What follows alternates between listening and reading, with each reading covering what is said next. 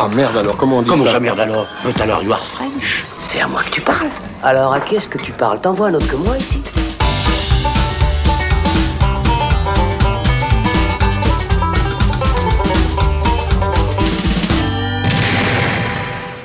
Salut les cinéphiles, bonjour ou bonsoir à tous, je suis très heureux de vous retrouver dans le Saloon pour ce nouveau long format carrière consacré à l'un des plus grands réalisateurs de l'histoire, j'ai nommé Steven Spielberg qui revient au cinéma le 8 décembre avec son remake de West Side Story. Alors bon, pour les plus fidèles de nos auditeurs, ça vous étonnera sûrement pas de nous voir parler de Tonton Spielberg, qui est un cinéaste très cher à notre cœur et très important dans la construction de notre cinéphilie.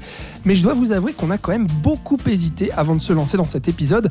Est-ce qu'on le fait ou est-ce qu'on le fait pas? Non pas qu'on était effrayé par les rattrapages et les revoyures d'une filmographie longue comme le bras qui comptabilise près de 35 longs métrages, mais c'est plutôt l'humilité qui nous retenait. Parce que oui, il était légitime de se demander si tout n'avait pas été déjà dit sur Spielberg, et en mieux ailleurs d'ailleurs, et surtout ce que l'équipe du Saloon pourrait apporter comme petite pierre à l'édifice de l'analyse de sa filmographie. Et aussi, on était embêté par la question de comment faire des choix, et réussir à rendre compte et en même temps rendre hommage à une carrière de plus de 50 ans. Et finalement, si vous écoutez ce podcast, c'est qu'on s'est dit oui, allons-y, l'occasion est trop belle pour pouvoir se réunir et crier notre amour inconditionnel pour le maître du divertissement durant près de 3 heures. Alors nous voilà aujourd'hui avec mon fidèle ami Thibaut Ducret. Comment ça va ? Mais salut Alex. Mais ça va bien, même si effectivement je suis très triste qu'on ait dû faire des choix. Pour citer Liam Neeson, on aurait pu en sauver plus, oh là, Alex là, là, là. C'était douloureux pour toi, Thibaut. C'était très difficile. Tu t'es posé des questions jusqu'au bout. Allez, l'émission Scorsese à côté, c'était rien. Oui. Bon, et finalement, plutôt dinosaure ou pirate? Ou mais les deux, mon capitaine. Très bien. Et on a le grand plaisir de recevoir aujourd'hui Nathanaël Story, grand fan de Spielberg. Salut, Nathan. Eh oui, salut à tous. Bon, et toi, tu vas nous dire si tu préfères les requins ou le Mossad. Mais c'est je vais rien dire. Suspense, ça. Un peu plus facile à choisir. Patrick Dantan, salut. Salut. Comment ça va, Patrick? Mais ça va bien. C'est vrai que les choix ont été difficiles. On a eu quelques échanges un peu animés. Ouais, c'est ça. Exact. Eh oui. Patrick, qui nous accompagne avec Thibaut tous les mois dans l'émission Cinéma sur Nyon Région Télévision, d'ailleurs. Toi, tu vas devoir choisir entre un extraterrestre trop mignon et un espion russe. Très dur aussi comme choix. Le choix est déjà un peu fait, même si je les apprécie les deux. Exact. Alors voilà, comme vous pouvez l'imaginer, les choix n'ont pas été faciles à faire pour retenir que 8 films de la carrière de Steven Spielberg. Du coup, on a choisi de vous présenter ça comme nos coups de cœur personnels qui rendent quand même compte de la diversité et de la longévité de la filmo du réalisateur américain. En tout cas, on a essayé de le faire. Alors, on commencera donc dans les années 70 par Les Dents de la Mer et Rencontre du Troisième Type, avant les immenses succès populaires de E.T. et Jurassic Park. Puis, on passera aux années 2000 avec Munich, La Guerre des Mondes, Tintin et plus récemment Le Pont des Espions. Alors, les amis, Tonton Spielberg en 3 heures, est-ce que vous êtes prêts? Ready? Show. Ok, alors c'est parti. Moi, quand on m'en fait trop, je correctionne plus. Je dynamite, je disperse, je ventile. Alors comme dans tous les épisodes carrière de cinéaste, avant de s'attaquer au film, on commence bien évidemment par poser le contexte. Et puis, j'ai envie de dire comme à chaque fois, qui de mieux que notre Titi national pour le faire? Je vous le demande bien, Thibaut, c'est quoi Steven Spielberg, ou plutôt c'est qui? Raconte-nous. Mais c'est qui? Oui, je vais essayer d'être bref, même si ce sera là aussi très difficile dès le départ. Donc Steven Alan Spielberg, de son nom complet, est né à Cincinnati, dans l'Ohio, en 1946, dans une famille juive orthodoxe. Sa mère est pianiste, son père est ingénieur, et ce sera quelqu'un d'important dans l'histoire, puisque c'est un des pionniers de l'informatique qui participera à la création des premiers ordinateurs. Donc voilà, une mère artiste, un papa qui est plutôt dans la technologie. Là aussi, c'est intéressant de ce que sera à la suite de la carrière de Spielberg. Il a 3 sœurs, dont Anne Spielberg, qui travaillera aussi dans le cinéma, puisque ce sera la scénariste notamment de Big, film avec Tom Hanks. Tout est lié. Quand il est assez jeune, sa famille déménage une première fois au New Jersey, puis dans l'Arizona, où il n'y a pas grand-chose à faire. Et ce sera d'ailleurs Spielberg, un enfant assez solitaire, assez peu confiant et même souvent harcelé. Il fera notamment face assez régulièrement à l'antisémitisme, ce qui là aussi occupera une part importante de sa filmographie. Et il va du coup très rapidement se réfugier dans les films. Il dit lui-même que les insécurités qu'il ressentait enfant, elles nourriront fatalement plus tard ses thématiques de cinéaste. voilà, très souvent on aura des histoires de héros isolés, pourchassés par des forces qu'il dépasse et qui doit survivre, voilà, au milieu de tout ça. Ouais, c'était l'enfant solitaire et rêveur. Hein. Exactement, ouais, bah, c'était un vrai geek en fait, ouais. De la version la plus caricaturale qu'on peut en avoir finalement. Et donc il est passionné de cinéma depuis tout petit et très vite il va vouloir devenir réalisateur, mais malheureusement pour lui il sera très mauvais à l'école et pour une raison toute simple, c'est qu'en fait il est dyslexique, chose qu'il n'apprendra très tard, que l'année de ses 60 ans, puisqu'à l'époque bah, voilà, on diagnostiquait pas aussi facilement, il sera pas diagnostiqué dyslexique à l'époque. Et donc malheureusement pour lui, bah, il n'aura pas des résultats suffisants pour intégrer des écoles de cinéma, donc il commencera d'abord en autodidacte, il tournera pas mal de courts-métrages avec la caméra 8 mm de son père. Déjà en 1959, à 12 ans, il tourne un western de 4 minutes qui s'appelle The Last Gunfight. En 1961, il tourne deux autres courts-métrages de guerre, déjà à l'époque, Escape to Nowhere et Battle Squad, notamment je crois que c'est Escape to Nowhere qui va tourner dans un aéroport qui est tout près de chez lui, dans lequel il y a un avion de la Seconde Guerre mondiale, et donc il va filmer un de ses copains dans le cockpit en train de faire semblant de piloter, et il va insérer au milieu de ça des images d'archives de dogfight aérien. Donc déjà il y a un certain sens du montage et voilà, de la mise en scène chez le jeune Spielberg. À 16 ans, il se rend pour la première fois dans un cinéma haut de gamme et il découvre Laurence d'Arabie en 70 mm.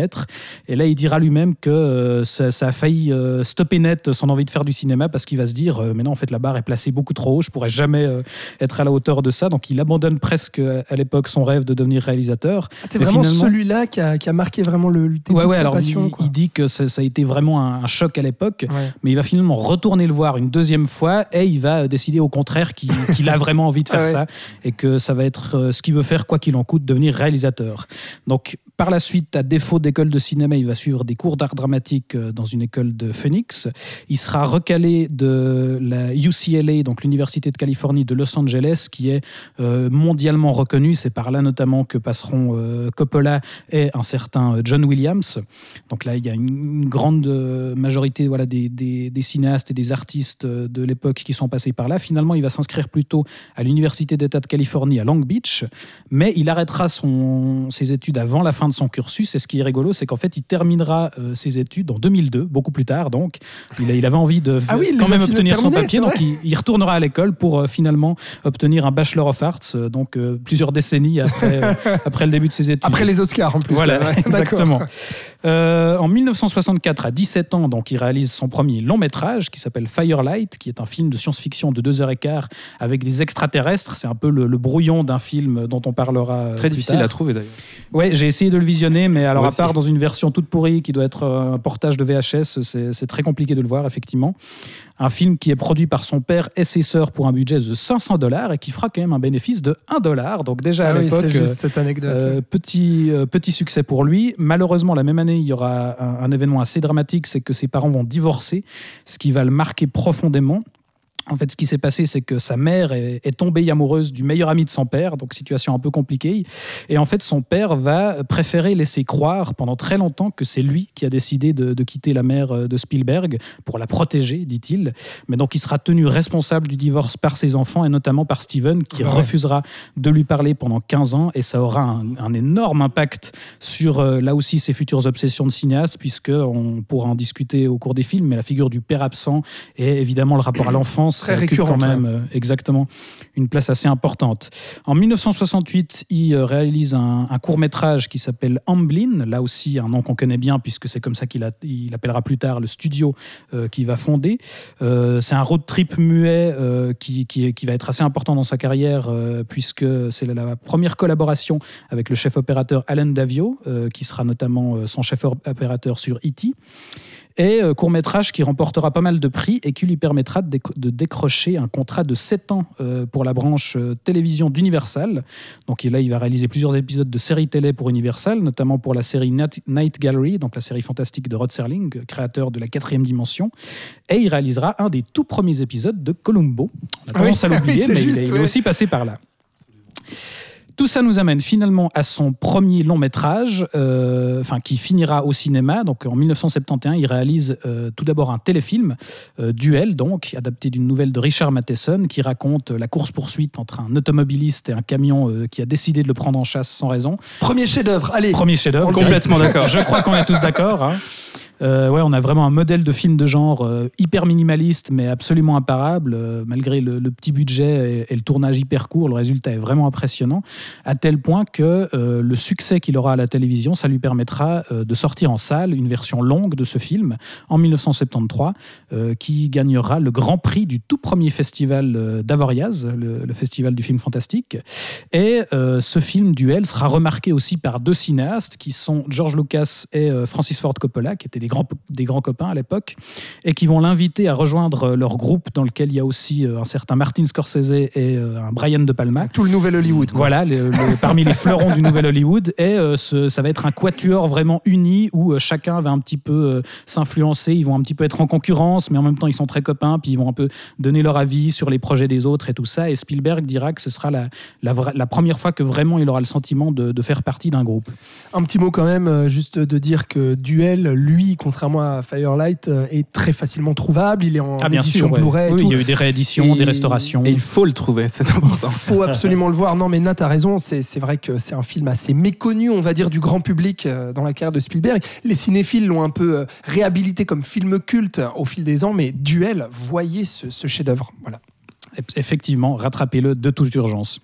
Et on reste sur la thématique de la route, puisque en 1974, il a là son vrai tout premier long métrage de cinéma, qui est Sugarland Express, un road trip adapté d'une histoire vraie sur un couple de criminels qui parcourt les États-Unis pour aller retrouver son fils. Donc là aussi, on a la thématique qui nous ramène à l'enfance de Spielberg. Il est trouvable, voyez ce chef-d'œuvre. Absolument, pareil. Un autre chef-d'œuvre. Il est moins facilement trouvable que Duel. Mais oui, c'est vrai. Ouais, ouais. C'est oui, pas mais pas au niveau non plus méconnu encore. Non, mais pour une première au cinéma, c'est quand même déjà un grand coup. Et c'est aussi un film important parce que ce sera sa première collaboration avec John Williams, qui signe la musique et qui, à part 2-3 exceptions, composera la musique de tous ses films. Le film gagnera le prix du scénario à Cannes, mais par contre, étrangement, Universal décide de ne faire aucune promo. Donc ce sera un énorme échec au box-office qui va même risquer de mettre sa carrière en péril. Mais heureusement, il va se refaire dès le film suivant et enfin imposer son nom à Hollywood, puisqu'en 1975, il sort Les Dents de la Mer, qui sera, on aura l'occasion de le détailler, un énorme succès critique, un énorme carton commercial aussi. Ce sera le premier film de l'histoire à dépasser les 100 millions de dollars de recettes aux États-Unis. Finalement, il attendra carrément 470 millions de recettes dans le monde. Et donc, à partir de là, sa carrière est lancée. Il va peu à peu se constituer une vraie famille de cinéma. C'est ça qui est intéressant aussi. Évidemment, le compositeur John Williams, son monteur Michael Kahn, qui aussi va monter la majorité de ses films, sa productrice Kathleen Kennedy aussi, qui est aussi un nom important, et plus tard son chef opérateur Janusz Kaminski. Là aussi, on aura l'occasion de reciter ces noms et de les parler, et de les détailler. Et au fil des ans, Spielberg il s'imposera d'une part comme le roi du blockbuster, en créant notamment la franchise Indiana Jones avec son ami George Lucas, aussi comme le cinéaste de l'enfance avec des films très personnels comme E.T.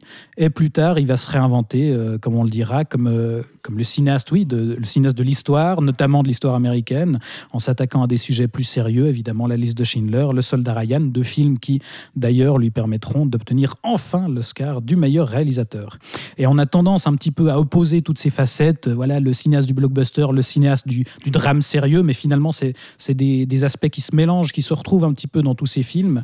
Qui fait qu'aujourd'hui d'ailleurs, Spielberg a la réputation populaire qu'on connaît, mais auprès des cinéphiles et puis surtout de la critique, c'est vrai qu'il y a cette opposition souvent, quoi, où en fait, quand il fait la liste de Schindler, la critique est souvent là à dire « Ah Spielberg, génial !» Là, on est prêt à le tolérer. Par contre, il fait Ready Player One et tout le monde dit « Non, c'est pas possible !» quoi. Oui, et encore maintenant, on a cette théorie qui veut que Spielberg a tué le cinéma avec George Lucas. Voilà, les Dents de la Mer, Star Wars ont tué le nouvel Hollywood. Le cinéma est mort, mon ami. Voilà, donc... Mais c'est assez intéressant parce que c'est vrai qu'en revoyant les films, on se rend compte que ces deux aspects interréagissent dès le départ bien sûr, tous les films. Quoi.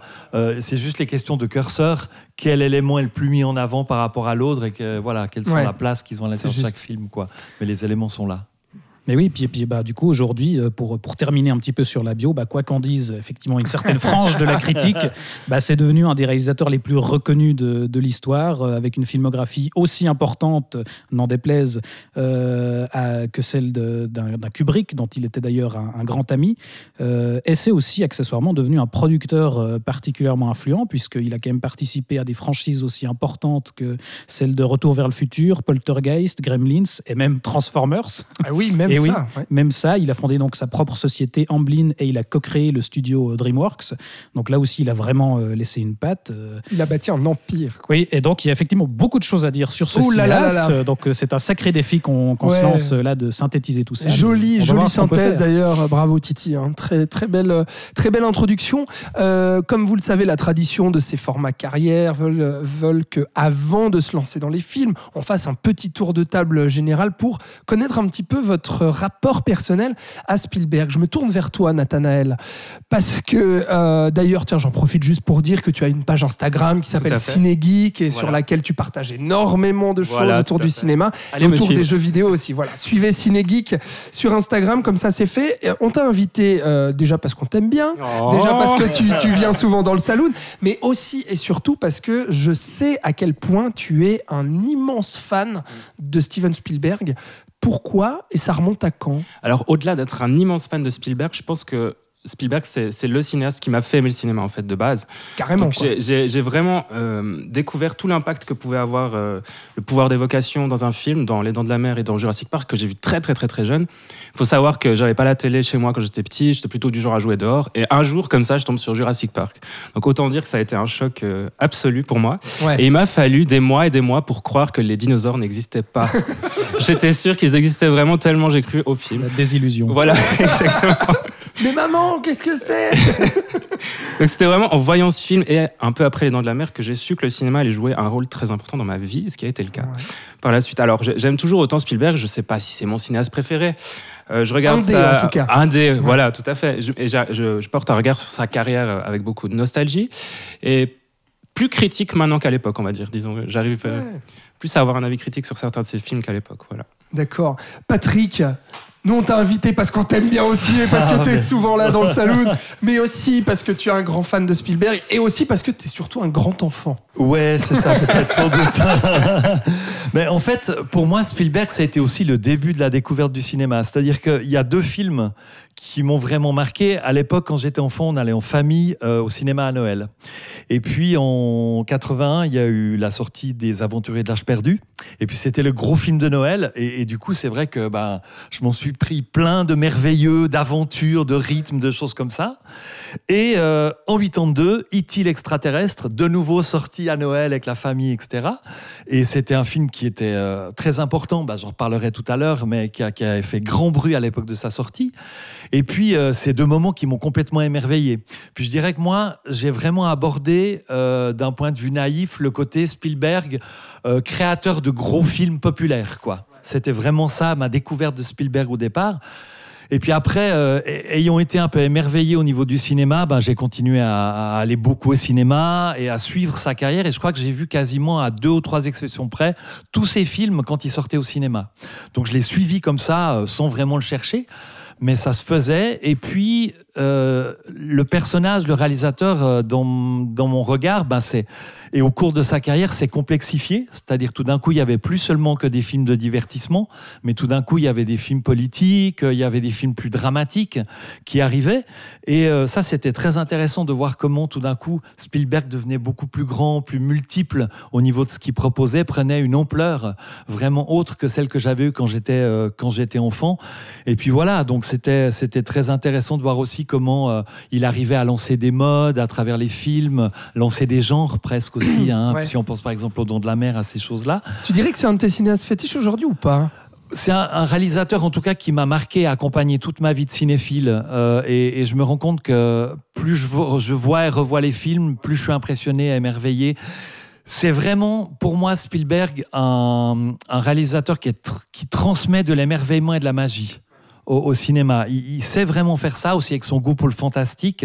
Et puis, s'y ajouter un regard humaniste, on va dire, sur le monde qui, en tant qu'adulte maintenant, me touche beaucoup. Donc voilà. il y a tout bon. C'est drôle parce qu'à une décennie près, on a à peu près le même rapport à Spielberg. En fait. Ça prouve qu'il marque plusieurs générations successives. Ouais. Quoi. Ça, c'est génial. C'est vrai.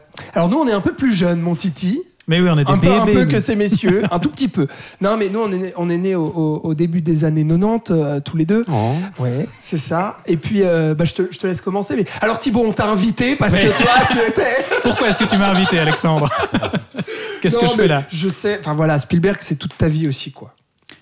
Mais oui, mais en fait, je me rends compte que... Enfin, j'en ai pris vraiment conscience qu'en me refaisant le gros de sa filmographie pour cette émission. C'est-à-dire que moi, Spielberg, je l'ai découvert effectivement gamin grâce au VHS de E.T. d'abord et de Hook, qui était un film que j'adorais, et que j'ai eu très peur pendant des années de revoir en étant adulte, vu sa mauvaise réputation. Mais voilà, pour l'avoir revu, je trouve qu'il vaut bien mieux que ce qu'on a tendance à en dire. Et après ces deux films, j'ai fini par découvrir autour de 10 ans, je pense, Jurassic Park. Et là, pareil, c'était... j'en pouvais plus. Enfin, Sam Neill, c'était mon héros et j'étais absolument fan de dinosaures. Et les Indiana Jones quand t'es gamin aussi. Et les Indiana Jones aussi, évidemment. Et voilà, ça a toujours été un cinéaste que j'attendais impatiemment. Mais quand on me demandait quels sont tes cinéastes préférés, c'est vrai que c'était pas un nom que je balançais forcément. Enfin, j'allais plutôt vers des Peter Jackson, des John Carpenter, et je pensais pas forcément immédiatement à Spielberg. Mais en me refaisant toute sa filmo là, pour cette émission, je me rends compte qu'en fait, je l'annonce là, je vais vraiment être le fanboy de l'émission parce que vraiment, je trouve que c'est un cinéaste qui, même dans ses films les plus mineurs, arrive à te balancer des choses, des éléments de mise en scène que tu n'as jamais vus ailleurs. Et effectivement, avec toutes les facettes de son cinéma blockbuster, ce rapport à l'histoire qui se mélange bien plus que ce qu'on a tendance à dire, c'est un cinéaste que je trouve assez captivant et qui reste malgré tout un des grands noms du cinéma. Ouais.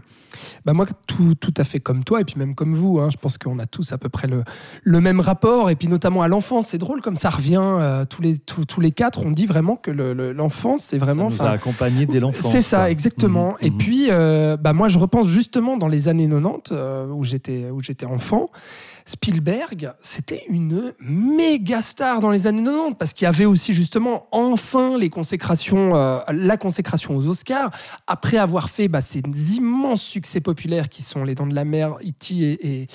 et Jurassic Park et les Indiana Jones.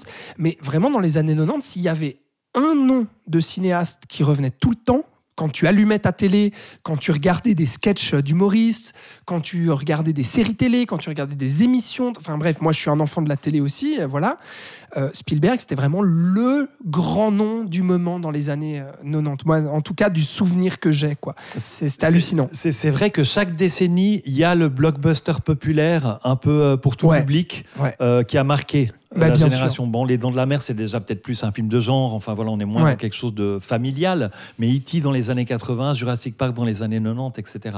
Donc je pense que c'est pour ça la longévité aussi. Ouais, et le fait que ça marque plusieurs générations à la suite. Ouais. Mais par contre, c'est vrai que je dirais comme toi, Thibaut. C'est-à-dire qu'à la fois, j'ai grandi avec Spielberg et à la fois, ça n'apparaissait pas comme une évidence. Moi, j'étais plutôt justement à citer Kubrick, Scorsese, Tarantino étant adolescent, etc. En étant vraiment les cinéastes qui ont eu de l'influence sur ma cinéphilie. Et c'est au moment où Ready Player One et Pentagon Papers sont sortis, il y avait une grosse année Spielberg en 2018, sauf erreur, où il sortait deux films successivement. Et puis, donc là, je me suis mis à faire à la fois du rattrapage et à la fois des revoyures justement de ces films d'enfance. Et où, comme toi, je pense, Thibaut, j'ai eu ce truc... Ah oui, d'accord. Ah oui, quand même. En fait, c'est vraiment une grosse influence pour moi. Et en fait, j'adore ce qu'il fait. C'est peut-être un peu trop une évidence, justement. Enfin, c'est l'un des plus grands. Et il est constamment là, en toile de fond. Exact. Il a influencé tout un tas de cinéastes. Et voilà, il est tellement évident qu'on n'y pense pas, en fait. C'est ça, exactement. Et donc là, il revient avec West Side Story. Alors, on ne l'a pas encore vu, hein, à l'heure où est diffusé ce podcast. Mais on peut dire, on se réjouit quand même de West Side Story, Patrick. J'attends de voir. Oui, bien sûr, je me réjouis parce que ça sera un nouveau Spielberg. Je me questionne plus sur l'utilité de refaire West Side Story, trouvant que l'original fonctionne encore très bien. Il s'inscrit dans son style, dans une époque où se passe l'histoire. Donc voilà, c'est un moment. Les chansons sont top et tout. Donc je vois pas forcément l'utilité, mais je suis tout à fait curieux et je me réjouis de découvrir ce film de Spielberg, bien sûr. Nat. Écoute, moi, un peu comme Patrick, je suis pas sûr que ce soit très utile, mais je suis très intrigué parce que j'ai vu que c'était un des tournages les plus difficiles de sa carrière, puisqu'il devait tout le temps faire en fonction de la musique, en fait, du tempo tout le temps, et il pouvait pas improviser comme il le fait parfois sur ses tournages. Et ouais, je suis très curieux de voir le résultat final. Thibaut? Ah mais moi je suis chaud bouillant, enfin non mais j'adore le film original et effectivement j'ai un peu de peine à voir ce qu'il va vraiment pouvoir y apporter, mais la bande annonce et puis moi surtout j'avais qu'une seule attente, c'est qu'il réalise enfin une comédie musicale, donc cette comédie musicale là en plus impatient. D'ailleurs, il va réaliser un western d'ici quelques temps. Oui, je crois que c'est son prochain projet. Oui, non, alors son prochain, c'est ce projet assez biographique, enfin autobiographique, The Fablemans. Mais après, visiblement, il va s'attaquer au western. Ça. Et il y aura Indiana Jones 5 en 2022, mais ce n'est pas lui. Voilà. Mais il est producteur, je crois. Il est quand même impliqué. Enfin voilà pour la suite de Spielberg. Avant de commencer les films, petite interro surprise. Je vous ai pas prévenu du tout, mais j'aimerais que vous me donniez comme ça, là, tout de suite, votre Spielberg préféré, Patrick? Moi, c'est E.T. Ah, Thibaut? Ah, mais tu sais bien que c'est la question qu'il faut jamais me poser. Moi, je sais, justement. Incapable de c'est pour ça que je t'ai pas préparé avant. Ouais, mais je sais pas, mais comme ça, peut-être Jurassic Park, parce que voilà, c'est le premier qui m'a vraiment marqué à ce point-là. Mais sans hésiter, Intelligence artificielle. Intelligence artificielle, très bien, dont on ne parlera pas aujourd'hui, mais dont on a déjà parlé lors d'une émission où tu étais là, Patrick. Sur les contes. Sur les contes, exactement, qu'on avait fait pendant le confinement, que vous pouvez retrouver. Ça s'appelle Tournée Générale, les contes au cinéma, quelque chose comme ça. Voilà un peu. Merci, messieurs, pour cette introduction longue et fournie, mais ô combien intéressante et pertinente pour passer en revue justement le début de la carrière de Steven Spielberg et notre rapport à ce cinéaste. Alors passons tout de suite à notre sélection de films. Comme Thibaut, tu nous as déjà parlé de Duel, de Sugarland Express, etc. Et ben on va direct en 1975, c'est là où tu t'es arrêté très intelligemment d'ailleurs avec le film. C'était calculé. C'était tout calculé, exactement, avec le film qui propulse Spielberg véritablement sur le devant de la scène comme un metteur en scène bankable avec ce qui sera la pierre angulaire du blockbuster. Et ben je veux bien entendu parler des Dents de la Mer et de ces quelques notes iconiques de John Williams. Écoutez.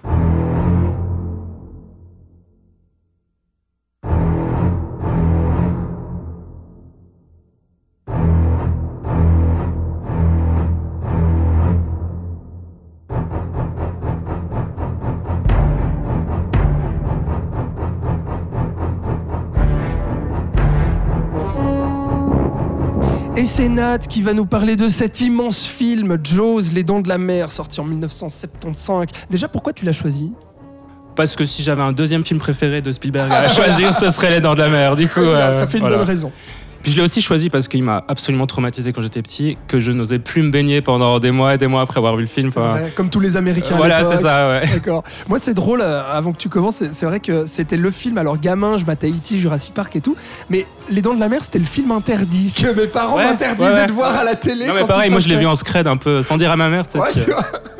Alors, Les Dents de la Mer, du coup, comment ça démarre ? Comment cette histoire se met en place ? Oui, alors il faut savoir qu'à la base, ça devait être réalisé par quelqu'un d'autre. Et c'est assez drôle parce que sur les bonus du Blu-ray, en fait, Spielberg parle de cette personne et dit que, par respect pour cette personne, il ne va pas donner son nom parce qu'en fait, ce réalisateur voulait absolument filmer une grande baleine. Et du coup, il a été gentiment remercié par les producteurs David Brown et Dick Zanuck, qui ont finalement, du coup, engagé Spielberg après avoir produit son Sugarland Express dont on a parlé avant. Mais c'est un secret de polichinelle ou bien il est connu, ceci ? Cinéaste ? Ah bah vas-y. Non, bah je sais plus. Je me souviens plus. Qui ça pourrait être ? George Lucas. Non, je sais pas. Justement, je sais pas. J'ai vu les bonus des Blu-ray, j'ai pas. Et d'accord, donc vraiment, il a tué le nom. Okay, j'ai pas. Très bien. Voilà. Mais je pense que c'est trouvable sur Google si ça intéresse tout le monde. Tout le monde est assez perplexe de voir Spielberg sur un tel projet puisqu'il était relativement inexpérimenté à l'époque. Mais il va vite leur donner tort en menant justement le projet à terme. Il faut savoir que le scénario est passé par 5 versions avant d'aboutir à la version que l'on connaît. Donc ces deux producteurs, David Brown et Dick Zanuck, ont acheté les droits d'adaptation du livre, parce qu'à la base c'est un livre, avant que le livre sorte en fait. Et ils ne savaient même pas que ça allait être un immense succès à sa sortie, et ils se disaient juste qu'ils pourraient faire un bon film avec cette histoire de requin. Voilà. Ça va être sympa. Voilà, c'est ça. Et du coup, ils ont payé un peu des clopinettes à l'écrivain, du coup Peter Benchley, et ils l'ont également payé pour écrire la première version du scénario. Puis ce Peter Benchley a tendu le script à Spielberg en lui disant « fais-en ce que tu veux ». Voilà. Donc Spielberg, en lisant ce script, s'est dit que ça ressemblait beaucoup à Duel, donc le téléfilm qu'il a fait un peu avant, dont on a parlé. Et il voit le film comme une suite spirituelle du coup à Duel, mais dans l'eau. Et pour l'anecdote... C'est pas un camion, c'est un requin qui poursuit les gens. Pour l'anecdote, Spielberg a d'ailleurs toujours vu le camion de Duel comme un dinosaure. Et il va utiliser le même bruit lorsque le camion tombe à la fin de duel que lorsque le requin explose dans Les Dents de la Mer. Le bruit d'un dinosaure, ce qui bien sûr anticipe avec 20 ans d'avance Jurassic Park. Malgré cela, Spielberg sera relativement perdu face à ce script, puisqu'il est assez littéral comparé au livre, encore plein d'humour. Il l'a ensuite entièrement réécrit à sa sauce pour se le réapproprier. Il avait d'ailleurs écrit une toute autre scène d'introduction pour le personnage de Quint, qui devait à la base être dans un cinéma en train de regarder Moby Dick et de rire comme un fou en regardant l'écran. Voilà. Mais ils n'ont pas pu... Ouais, c'est ça. Ça aurait pu être sympa. Ouais. Mais ils n'ont pas pu avoir les droits de Moby Dick, du coup, on n'a pas eu le droit à cette scène. Et c'est également lui qui avait écrit la scène en fait, des deux pêcheurs qui essayent d'appâter le requin avec un morceau de viande. Okay. Et puis après, on voit le requin qui pète le ponton, là. Ouais. Par contre, il y a eu quand même pas mal d'autres personnes impliquées dans l'écriture. Je ne sais pas si tu comptais en parler. D'accord. Oui. Autant pour moi. Il arrive, Thibaut. Et du coup, le scénario n'est toujours pas vraiment convaincant. Là, on est en février 1974. Et le tournage est censé commencer en avril de cette année. Et du coup, il va faire appel à son ami Karl Gottlieb, qui est un expert en improvisation et qui sera officiellement engagé comme acteur sur le film, et entre guillemets officieusement, parce que maintenant tout le monde le sait, pour dépoussiérer en fait le scénario. Ouais. Ils vont également faire appel à une autre personne qui s'appelle Howard Sackler, qui est un plongeur professionnel, qui avait récemment gagné un prix Pulitzer avec le documentaire The Great White Hope, pour réécrire encore le scénario. Il va s'enfermer pendant un mois dans sa chambre d'hôtel de Los Angeles et il joue un rôle très très important dans la version finale puisque, par exemple, c'est lui qui va écrire la première version en fait, de tout le monologue sur l'USS Indianapolis. Mais cette personne ne voudra pas être créditée au scénario, au générique, ce qui est bien dommage. Il faut savoir... C'est lui qui s'est dit non. Ouais, c'est non, ça. Bah, voilà. Bon... et pour l'anecdote, ce monologue sur l'USS Indianapolis va être rallongé à la demande de Spielberg par John Milius, donc le réalisateur de Conan le Barbare, et qui sera finalement épuré par l'acteur lui-même, Robert Shaw, qui va à peu près improviser la version finale que l'on connaît aujourd'hui. Voilà. Il faut aussi savoir que les Américains ont découvert, en fait, pour la plupart, la vérité sur l'histoire de l'USS Indianapolis en voyant Les Dents de la Mer, puisque la vérité sur cette histoire a été diffusée juste avant la sortie du film. Et voilà, ça venait d'être rendu public, du coup, ils ont découvert ça avec ce film. Finalement, il y a donc vraiment un grand écart entre le script de Benchley, qui était très fidèle au livre, plein d'humour, de description, et celui de Sackler et Gottlieb, qui est beaucoup plus suggestif. Et Gottlieb l'a dit... C'était ça, les noms que tu pensais ? Oui, ah, absolument. Okay. Ouais, c'est très bien, je brûlais juste les étapes. Ok. Et Gottlieb l'a dit à l'époque, ils allaient pouvoir faire un film qui était à l'océan, ce que la scène de douche avait été à Psychose. Et c'était franchement une grande réussite, puisque toute une génération a eu la crainte de l'eau pendant longtemps, dont moi, comme j'avais dit, auparavant. Parce que les gens avaient peur de se doucher après... Apparemment, oui, il y a eu tout... Incroyable. Bon, c'est vrai qu'à part ça, ouais, quand j'ai découvert Psychose, moi, dans ma douche... Ah, mais je tirais plus le rideau. Ouais, je tirais plus le rideau, non, j'avais trop peur. Imagine quand le film est sorti à l'époque, je pense que les gens, ils étaient... Bien flippés. Ouais. Et il faut savoir que, donc là, on est début 1974, et il y avait un contrat avec le Screen Actors Guild qui devait expirer à la fin du mois de juin 1974. Et Spielberg était censé commencer le tournage en avril, donc tourner le film en 2 mois, c'était un peu mission impossible. Du coup, il y avait vraiment pas mal de paramètres qui ont fait que Spielberg a vraiment hésité à quitter le projet, puisqu'en plus de ça, il n'avait pas de requin opérationnel pour le tournage, que le scénario venait à peine d'être plus ou moins terminé, et que la fenêtre de tournage était très étroite. Et il va finalement rester, mais ça restera pour lui le tournage le plus éprouvant de toute sa carrière. Et il va lui falloir d'ailleurs des années en fait pour s'en remettre complètement. Ouais, il y a énormément de clichés aussi, de rumeurs avec, je suis sûr que tu vas en parler, mais de ce fameux requin, Bruce, de ce robot fonctionnait pas requin, en fait, qui s'appelait Bruce. Je vais le dire, ouais, voilà. Effectivement. Et il faut savoir que Spielberg, en fait, à la base, il voulait soit John Voight, soit Jeff Bridges pour incarner le scientifique qui sera incarné par Richard Dreyfuss. Et finalement, c'est très bien que ce soit lui qui soit venu sur le projet, puisqu'ils vont avoir une longue collaboration fructueuse. Je pense que tu vas aussi en parler dans Rencontre du troisième type. Ensuite, pour le tournage, ils ont engagé de vrais experts en requins pour rendre le tout un peu plus légitime. Ils ont également fait appel à un certain Bob Mattei, qui était à la retraite à ce moment-là, et c'était lui qui avait conçu le calamar géant de 20 000 lieues sous les mers. Et donc, c'est lui qui va construire ce requin, du coup, qui sera surnommé Bruce, en l'honneur d'un des avocats de Spielberg. C'est dire s'il l'apprécie. Voilà. Et le requin va faire... déjà un regard sur la politique. Ouais, c'est ça. Et le requin va faire 7,50 m de long, ce qui était à peu près réaliste, puisqu'à l'époque, on avait déjà observé des requins de 6,50 m. Voilà, il fonctionnait grâce à un bras mécanique à actionner depuis deux sous le requin et avec des pneumatiques. C'était un bras dans le cul du requin. Voilà, c'est ça. On actionnait comme ça, quoi. Non, bon, alors, du coup, pour ce tournage, donc il y avait ce requin qui fonctionnait assez mal, mais apparemment, c'est pas le problème majeur en fait, de l'histoire. C'est plutôt le tournage en mer, quoi, qui était ultra compliqué, parce qu'on le verra dans le film. Il y a une grande part du film qui se passe vraiment sur un bateau en mer, et apparemment, c'était ça qui était vraiment éprouvant et compliqué, quoi. Ouais, c'est vraiment quand ils ont déplacé le tournage sur mer que les gros problèmes ont commencé, puisqu'il y avait sans arrêt des éléments qui jouaient pas, genre le vent qui déplaçait la barque de tournage qui n'était jamais alignée, et des journées qui ne résultaient qu'en 6 secondes de film. Ouais. Parfois, il y avait des voiliers qui apparaissaient dans le champ, il fallait attendre plus d'1h30 qu'ils disparaissent, en espérant qu'il n'y ait pas un autre voilier qui apparaisse. Oh, la vache. Il y a des acteurs qui avaient des gros problèmes de mal de mer. Spielberg lui-même était aquaphobe, sauf erreur. Oui, c'est juste. Comme le personnage principal, d'ailleurs. Tout à fait. Et ils ont même eu un accident qui a fait couler leur cas avec les acteurs à l'intérieur. Donc, il n'y a rien qui allait. Et il faut savoir que le budget va passer de 2,5 à 12 millions de dollars.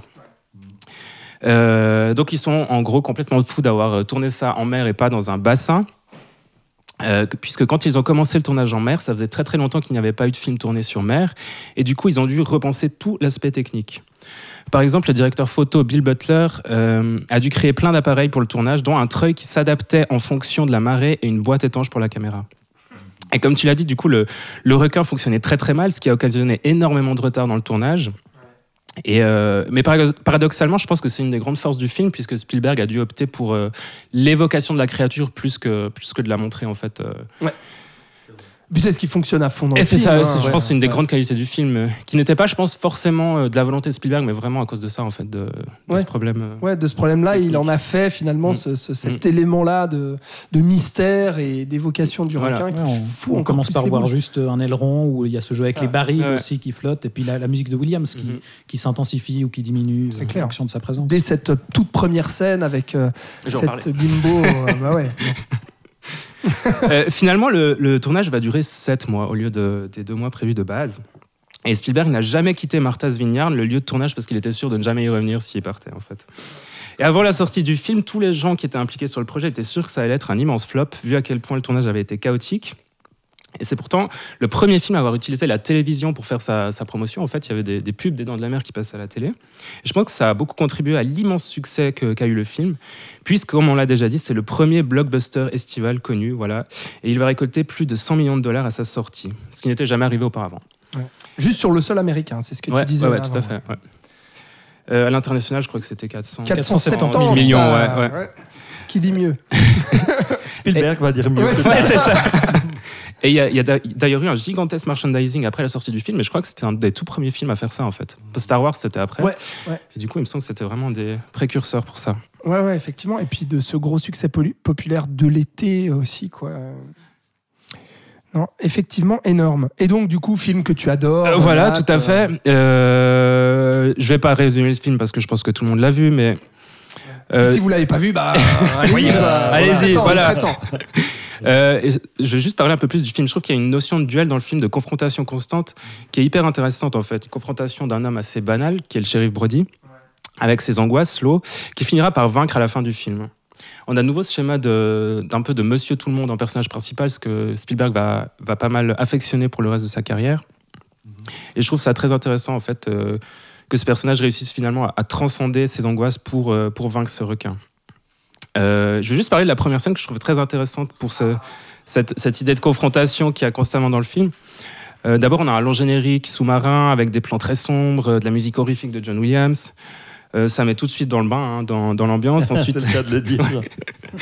Ensuite, on a un plan hyper lumineux, hyper chaleureux sur Terre, avec des adolescents qui jouent de la musique, il y a un feu. Donc il y a vraiment déjà cette confrontation entre la Terre qui est plus chaleureuse, qui est rassurante, et l'océan qui est très, très, très effrayant, en fait. Et d'ailleurs, sur les plans larges, Spielberg ne manque pas de rendre encore plus foncé l'eau de l'océan pour augmenter, en fait, cette menace. Et en fait, le rivage, c'est vraiment un peu la frontière entre la terre rassurante et l'océan qui est le danger, en fait. Et du coup, on va voir cette jeune fille courir, franchir cette frontière, aller dans le danger. Et d'ailleurs, tous les plans où on la verra, elle, sont très, très, très sombres. Alors que les plans où on voit le jeune homme qui est resté sur la plage sont très, très chaleureux encore, en fait. On sent que c'est plus rassurant. Ce qui est intéressant, après, c'est qu'on a un fondu enchaîné sur le shérif Brody de jour, comme si l'horreur de la séquence précédente, en fait, elle, elle venait déjà contaminer l'intimité du shérif Brody. Et on voit directement tout le territoire du monstre s'étendre tout autour de la maison. Et je trouve que c'est très intéressant parce qu'on sent déjà la menace à ce moment-là. D'ailleurs, quand il va partir bosser après, on voit un de ces deux garçons foncer vers la mer et on ne peut que s'inquiéter en fait dès ce moment-là. Et je trouve chouette parce que Spielberg adopte vraiment une narration un peu naturaliste où les informations nous sont apportées par le détail qui ne sont jamais soulignés en fait. Et je trouve que c'est une des grandes forces du film. Et au-delà, effectivement, c'est vrai qu'on a ce film à cette réputation de thriller, voire film d'horreur, avec cette chasse du requin et tout. Et en fait, moi, je me souviens, en l'ayant revu assez récemment, ce qui m'avait vraiment frappé, c'était que c'était un film qui se jouait beaucoup des tensions humaines aussi. En fait. C'est un vrai film de personnage. Exactement, un vrai film de personnage. Et sur le bateau, notamment, ça m'avait vraiment frappé à quel point il y avait cette tension, au-delà de cette tension de la menace du requin, cette tension entre les dialogues, entre les personnages, et notamment sur le bateau, qui était assez anxiogène. Il y a constamment cette idée de confrontation dans tout, en fait, dans tous les éléments du film.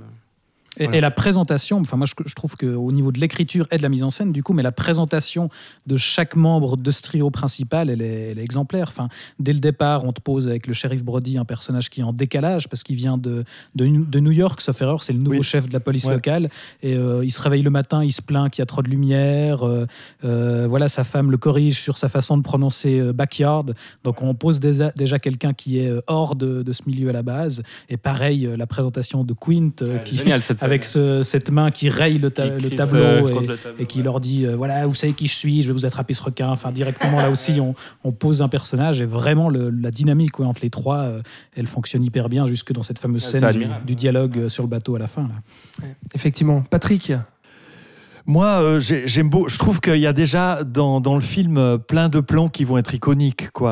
La première scène en elle-même, la scène d'introduction, la façon de montrer l'horreur à travers juste le visage de cette femme qui est tractée dans l'eau par quelque chose que l'on ne voit pas, c'est absolument terrifiant. Et son corps qui disparaît d'un coup. Et qui disparaît puis qui ressort et tout ça, ça impressionne vraiment de manière terrible. Il y a bien entendu le célèbre zoom sur le travelling compensé. Quand il est en train de regarder et de craindre un danger. Et Spielberg est vraiment terrible parce qu'en plus, je me souvenais vraiment du zoom, mais en plus, sa vue est constamment coupé par des gens qui passent devant. Donc, il y a un travail au niveau du montage. Et il y a une tension qui se crée au niveau du simple travail, du travail sur le montage et sur le cadrage, qui est absolument génial. Et je trouve que c'est vraiment brillant. C'est du Hitchcock, cette scène. Exactement. Le Transtrave n'est pas là pour rien. Et puis, il y a une chose qui va revenir. On parlait tout à l'heure des politiques, des choses que ça, de son regard sur la justice, sur la politique. Et c'est déjà vachement présent, si cet aspect-là, dans les Dents de la Mer, parce qu'on a les politiques qui ne veulent pas, parce que c'est la saison estivale, il ne faut rien dire, il ne faut pas fermer les plages, etc. Et tout. Et alors que l'autre, lanceur d'alerte, dit tout le temps arrêtez, il y a un requin, c'est dangereux, etc. Et tout. Donc cette chose-là est aussi intéressante. Et puis l'histoire, effectivement, le rapport à la guerre à travers ce monologue du personnage de Quint, qui est vraiment très fort par rapport à ce que Spielberg dénoncera dans d'autres films plus tard. Et puis il a lancé un genre. Parce que du coup, le nombre de films de requins qui ont été faits. Parce que la franchise des Dents de la Mer, il y en a quelques trois autres derrière. Exactement. Puis super poster aussi. Oui, magnifique. Une affiche assez iconique parmi les affiches de films. C'est ça. Et puis c'est vraiment un film qui a pas vieilli. En fait, j'ai été très étonné de ça. Alors. Moi, je craignais, en fait, avec justement cette animatronique et tout. Je me disais, oh là là, est-ce que finalement ça va aller ? Et en fait, en le revoyant, j'étais là. Puisque l'animatronique n'est pas tant présent que ça, en fait, le film a vraiment gardé, je trouve, toute sa puissance. Moi, j'ai été vraiment hyper tendu pendant le film. Je pense que c'est aussi lié, effectivement, à ce que disait tout à l'heure Nathanaël par rapport, justement, au fait des problèmes avec le technique, avec le requin, où il a fallu décaler les choses. Et puis, du coup, il y a aussi moins de présence d'effets spéciaux, d'une certaine manière, qui fait que, parce que, bien entendu, les effets spéciaux vieillissent. Surtout à cette époque-là, on n'est plus dans le réalisme, on n'est pas encore dans le réalisme de maintenant. Exact. Et du coup, il y a une période de transition où c'est plus difficile de revoir certains films. C'est ça. Des années 80, 90 avec les effets spéciaux. Mais alors celui-là, franchement, revoyez-le ou découvrez-le si c'est pas encore fait. Mais c'est vrai qu'aussi l'idée des bidons est géniale pour remplacer le requin. On voit les bidons arriver, et on est mort de trouille. Tu les vois tourner, et tout ça. C'est génial. Thibaut, quelque chose à rajouter ? Non, si ce n'est qu'effectivement, comme on le disait, je trouve qu'il y a vraiment déjà tout ce qui fait Spielberg dans ce film-là, aussi dans sa mise en scène, parce que c'est aussi quelqu'un qui va beaucoup travailler sur les plans-séquences, mais pas des plans-séquences tape à l'œil comme on peut en avoir aujourd'hui, où on fait des mouvements de caméra hallucinants. Là, il y a même simplement des... Exactement, merci, je ne voulais pas le citer.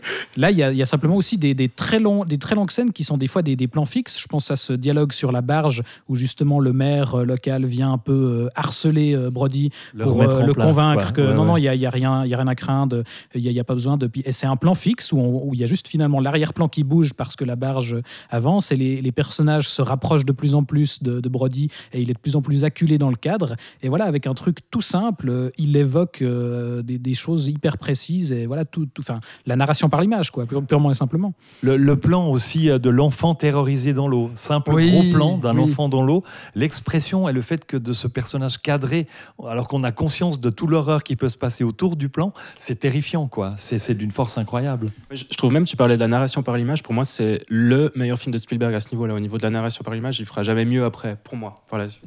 Ouais, effectivement, et puis comme tu dis, ça rejoint Duel, en fait, dans cette technique aussi de montage, dans cette narration visuelle, dans ce... Enfin, voilà. Très bien, merci Nat pour Les Dents de la Mer, grand film de Spielberg. Et puis donc, on a dit le succès commercial immense, 470 millions de recettes dans le monde. Aujourd'hui, avec les Avengers et compagnie, ça paraît petit jeu, hein, 470 millions. Mais à l'époque, on est en 1975, c'est un carton énorme. C'est d'ailleurs le plus gros succès de tous les temps. Il gagne d'ailleurs 3 Oscars, meilleur montage, meilleure musique et meilleur son. Alors bon, les Oscars, on va dire, dits techniques. Mais donc, plus gros succès de tous les temps, ce Jaws qui sera détrôné, c'est assez drôle, 2 ans plus tard, par Star Wars. Alors, je dis drôle parce que quand on connaît la relation particulière entre Spielberg et George Lucas, dont notre cher Titi nous a parlé brièvement dans son introduction, eh bien, c'est drôle parce qu'en plus, Star Wars éclipsera d'ailleurs le succès d'un autre film sorti quelques mois après et dont je vais vous parler tout de suite.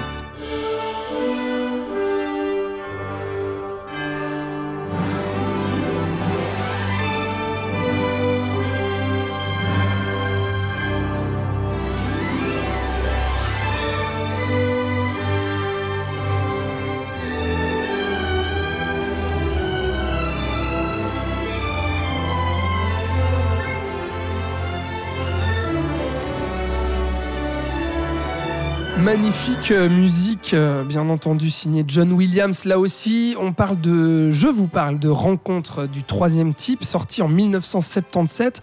Alors, vous m'avez pas demandé à moi ce que c'était mon Spielberg préféré. Oui, Alexandre. C'est fou. Et c'est sûrement celui-là, honnêtement. Ah bon ? Ouais, parce que si vous voulez. Moi, je l'ai découvert assez tardivement, en fait, dans ma cinéphilie, contrairement justement aux autres films que j'ai cités plus tôt. Et je l'aime à ce point-là parce que pour moi, c'est en fait le début du Spielberg que je préfère, à savoir le Spielberg grand spectacle et surtout le Spielberg qui s'attaque à la science-fiction. Parce que pour résumer le film rapidement, alors c'est un film de premier contact avec des aliens et donc une rencontre du troisième type. Alors on va rappeler brièvement, la rencontre de premier type étant la constatation simple d'un ovni, la rencontre de deuxième type serait de constater des traces de passage d'un ovni ou de vie extraterrestre sur notre planète, et la rencontre de troisième type étant du coup un contact direct avec les extraterrestres de l'engin volant. Alors, les extraterrestres et Spielberg, c'est quelque chose. C'est déjà une fascination qu'il a depuis très longtemps, avec toute cette histoire d'amis imaginaires aussi dont tu nous parlais, Titi, qu'il explorera ensuite dans plusieurs films. Alors, E.T., bien entendu, AI aussi, intelligence artificielle, ou bien La Guerre des mondes, dont je vous parlerai aussi plus tard. Et puis qu'il avait fait assez drôle, qu'il avait déjà exploré avec son premier long, donc Firelight, où des scientifiques recherchaient la trace du coup d'extraterrestres. Et donc, c'est un film de premier contact qui était vraiment un but en fait dans la carrière de cinéaste de Spielberg, et c'est véritablement le succès des Dents de la Mer qui lui permettra de débloquer un budget colossal de colossal pour l'époque bien sûr, mais de près de 20 millions de dollars pour produire ce blockbuster de science-fiction qui à la base est écrit par Paul Schrader, scénariste entre autres de Taxi Driver, mais pas crédité au scénario parce que Spielberg n'était absolument pas convaincu apparemment du script. Il a décidé de réécrire le scénario lui-même. Et au casting, eh bien, il fait appel à nouveau à Richard Dreyfuss, qu'il avait dirigé justement sur Les Dents de la Mer, et qui joue ici un père de famille qui va être témoin d'une rencontre de troisième type et qui va devenir cinglé, tout simplement, et fait très drôle. Alors pour incarner le rôle du scientifique Claude Lacombe qui étudie les manifestations extraterrestres, eh bien Spielberg va chercher le cinéaste français François Truffaut parce qu'il il l'admire énormément. Alors à l'époque, Truffaut lui disait « Mais quoi, mais qu'est-ce que je vais foutre dans ton film ? Alors super, oui, d'accord, Les Dents de la Mer, c'est génial, etc. Mais qu'est-ce que je vais venir jouer dans ce film-là ?» Et Spielberg a réussi véritablement à convaincre Truffaut qui, à mon sens, est excellent dans le film. « They do belong here more than we do ». Exactly, with the very French accent, n'est-ce pas Mais non, mais vraiment, je trouve ça très beau aussi que Truffaut accepte de jouer aussi dans un film, dans un blockbuster américain de science-fiction et qui donne du crédit finalement, lui qui est un des pionniers de la nouvelle vague, qu'appréciait d'ailleurs Spielberg. Alors, il existe plusieurs versions du film, une version cinéma sortie en 1977, une version édition spéciale faite en 1980 et ensuite une director's cut sortie en 1998.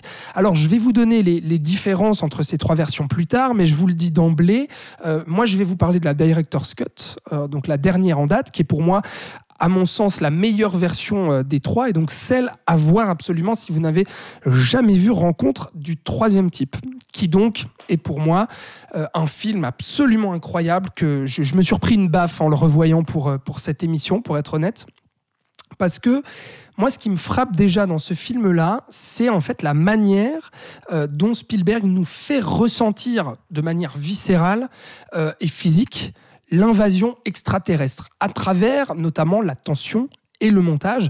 Il y a cette scène de la voiture où Richard Dreyfuss, justement, il y a un ovni qui va arriver, qu'on ne voit pas, hein, l'ovni d'ailleurs, mais on voit un faisceau lumineux qui va éclairer cette voiture. C'est-à-dire que à la base, tu crois que c'est des phares de voiture qui s'éclairent derrière lui, puis en fait, tu les vois monter au ciel tout d'un coup. Exactement. C'est génial comme idée. Et puis, ce qui est très drôle aussi, enfin, ce qui est incroyable, pardon, dans cette scène-là, c'est que la caméra, à ce moment-là, va se trouver à l'intérieur du véhicule. Le véhicule va être brinque-ballé dans tous les sens parce qu'on va voir les plein d'accessoires qui vont glisser dans la voiture, qui vont tomber, etc. La voiture qui va remuer. Mais nous, spectateurs, on est à l'intérieur de cette voiture avec Richard Dreyfuss et on ne sait pas ce qui se passe. Et on ne voit pas, est-ce que la voiture, elle est sans dessus-dessous ? Est-ce qu'elle est en train de monter au ciel ? Qu'est-ce qui se passe avec cette voiture ? Non, juste, on ressent viscéralement, il y a un truc absolument inhabituel qui est en train de se passer. Donc, il y a cette scène-là et il y a cette scène magistrale avec le gamin dans la maison, le moment où les extraterrestres arrivent. Et là aussi, la caméra, où est-ce qu'elle est ? Elle est à l'intérieur de la maison uniquement. Donc on est au plus proche des personnages et notamment de l'enfant. Et puis ça, je vais y revenir aussi, mais ça, c'est le début aussi du Spielberg qui va diriger des enfants et qui va nous parler de l'enfance et qui va choisir un enfant comme l'un des héros finalement de l'histoire, si on veut. Enfin, pour le moment, c'est assez timide, mais il y a ce côté-là où on est dans les pas de l'enfant qui va être... à la fois émerveillé, et sa maman apeurée, mais lui, l'enfant, il est émerveillé par ce qu'il voit et il est attiré par justement... C'est Poltergeist avant l'heure, cette scène, finalement. Absolument, Poltergeist avant l'heure, tout à fait.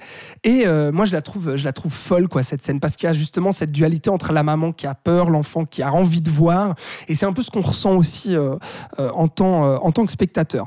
Donc, du coup, moi, je ressentais à la fois ce bouleversement-là, et aussi le bouleversement des personnages qui pour moi est ultra réaliste en fait, et notamment le pétage de plomb qui s'ensuit, que ce soit la maman avec son enfant, ou que ce soit surtout le personnage du père, incarné par Richard Dreyfuss, qui va commencer à mettre sa propre maison sans dessus-dessous, il va plus arriver à connecter lui-même avec sa famille, il va se mettre à prendre des bains tout habillé, il va se mettre à déterrer des plantes dans le jardin, puis à les balancer par la fenêtre, il y a plein de choses comme ça qui montrent à quel point cette invasion extraterrestre, c'est du sérieux, quoi. Et c'est réel et c'est palpable parce que les personnages le vivent, quoi. Ils pètent un plomb et deviennent complètement tarés. Et il part de l'humain. Enfin, il part de l'humain, du personnage principal. Il ne parle pas forcément de...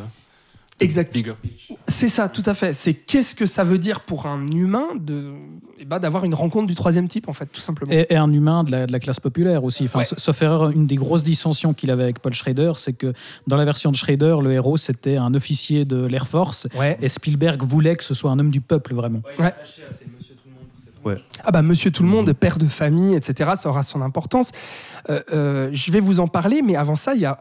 aussi, moi, ce qui m'éblouit dans ce film, c'est la mise en scène. Parce qu'au niveau de la direction artistique, au niveau du jeu de son et de lumière, mais déjà, je vous ai parlé de cette scène de voiture, de cette scène avec l'enfant, mais le final, le dernier acte, avec cette espèce de symphonie de soucoupes volantes absolument impressionnant. Il y a ce travail aussi du gigantisme, de l'extraordinaire, et le coup des trois soucoupes qui débarquent, qui vont entrer en contact par le son et par la musique. Ben moi, ça me transcende. La musique de John Williams, je l'ai dit, est absolument dinguissime. Je pense que c'est un de ses meilleurs scores. Moi, ça m'emporte totalement. Et puis ce coup des trois soucoupes qui finalement cache la plus grosse qui va débarquer, qui va arriver et tout. Moi je trouve ça complètement dingue. Et notamment, je vous parlerai après de la scène finale pour comparer les différentes versions. Mais ce que je trouve très touchant aussi, c'est ce qui en fait pour moi un pur film de Spielberg.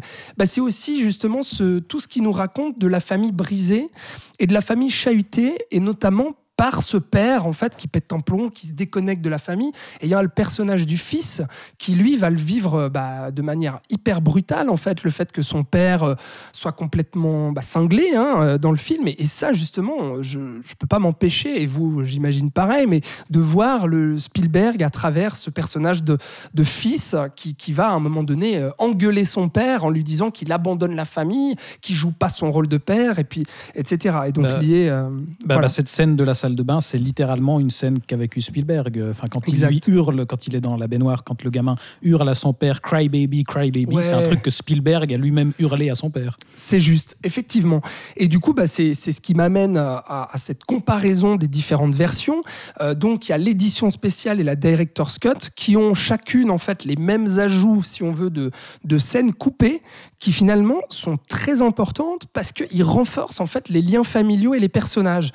Il y a notamment cette scène du petit train au tout début au tout début du film, où il y a vraiment ce dialogue et cette transmission père-fils, donc qui va justement aider à s'attacher au personnage et à raconter vraiment quelque chose sur la famille brisée. Il y a la scène de la baignoire dont j'ai parlé, qui ne se trouve pas dans la version cinéma, et c'est fort dommage, parce qu'il y a cette engueulade justement et cette confrontation père-fils. Et puis, il y a ce rajout aussi du spectaculaire, avec une scène dans le désert de Mongolie où on va voir un bateau, un paquebot qui va se retrouver dans le sable, et on ne sait pas pourquoi, on ne sait pas comment le paquebot est arrivé là. Donc tout ça, pour moi, tous ces ajouts-là, ils sont très positifs.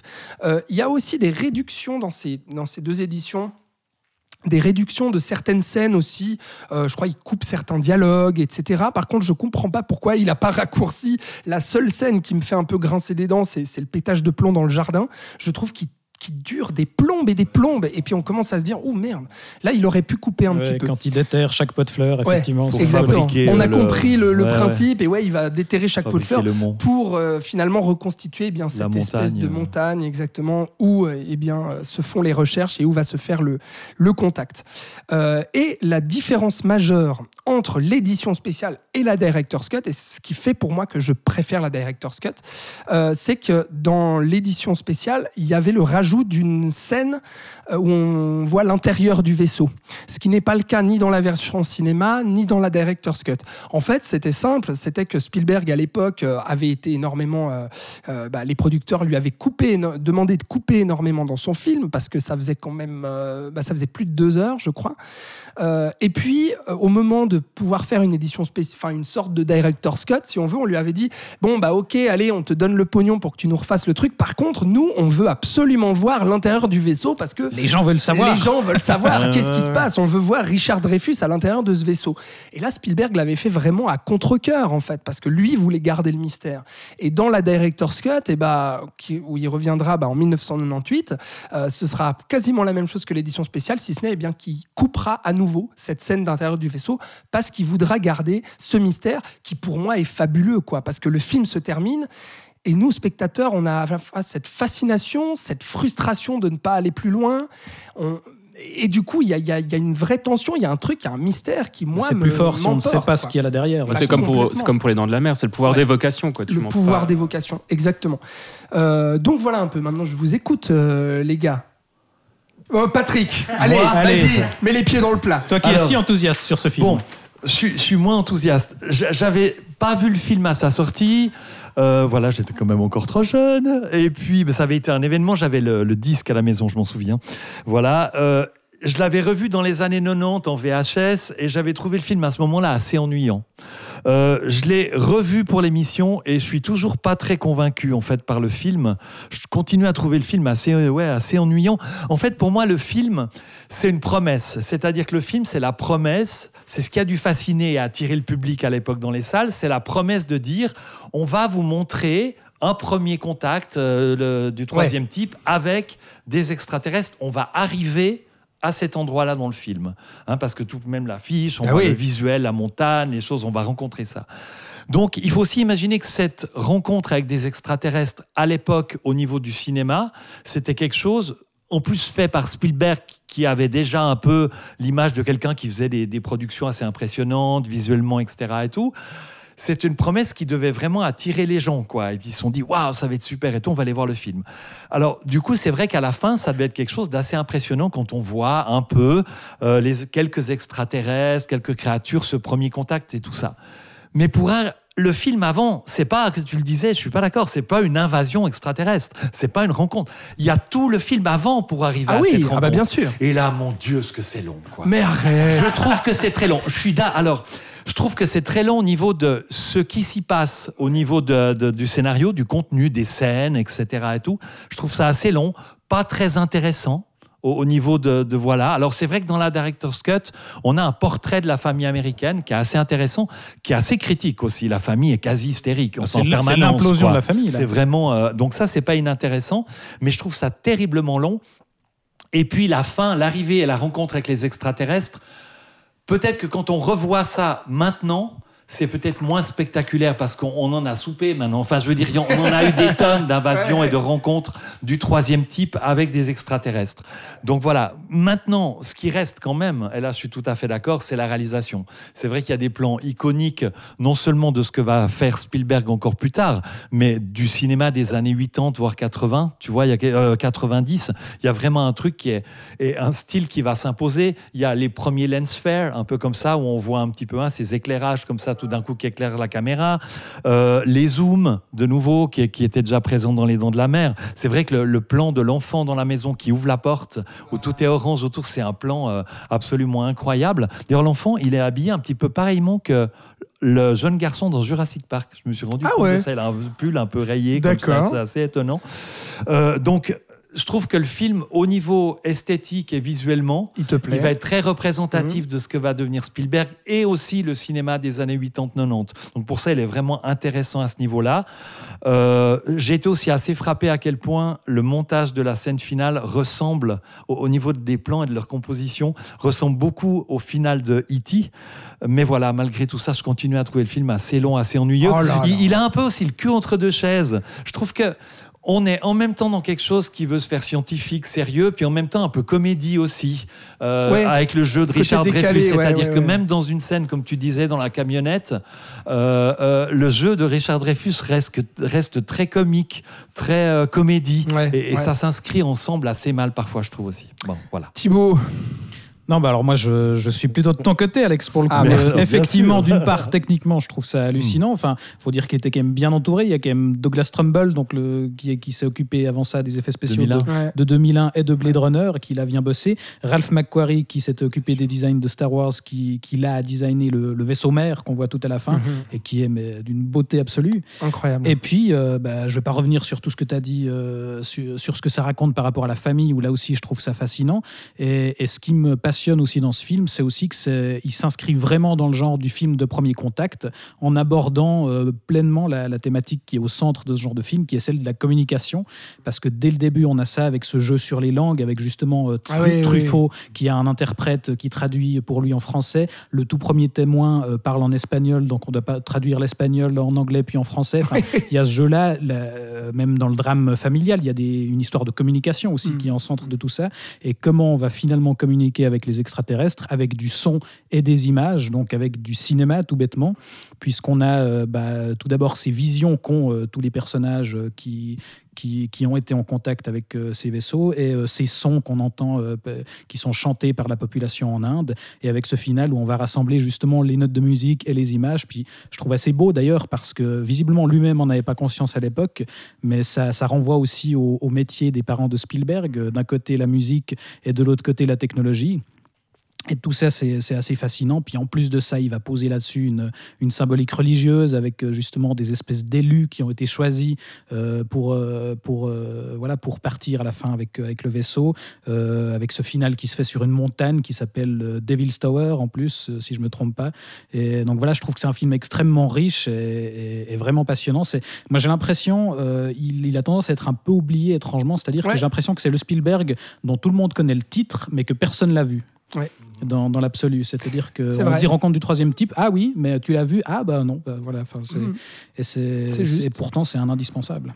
Effectivement, et puis il y a une raison à ça, c'est que Star Wars va complètement éclipser en fait le succès, parce que Star Wars sortira quelques mois avant Rencontre du troisième type, qui sortira à la fin de l'année, et puis même si ce sera un carton, parce qu'il va rapporter plus de 300 millions de dollars au box-office pour 20 millions de budget, donc c'est un gros succès, mais au final, vu que c'est un succès SF, et que juste avant t'as un raz-de-marée énorme comme Star Wars, bah forcément Rencontre du troisième type sera petit à petit oublié. En revanche, il garde ce statut de film culte et de chef-d'œuvre dans la carrière de Spielberg, et des films comme récemment Premier Contact de Denis Villeneuve ne serait jamais là sans Rencontre du troisième type, quoi.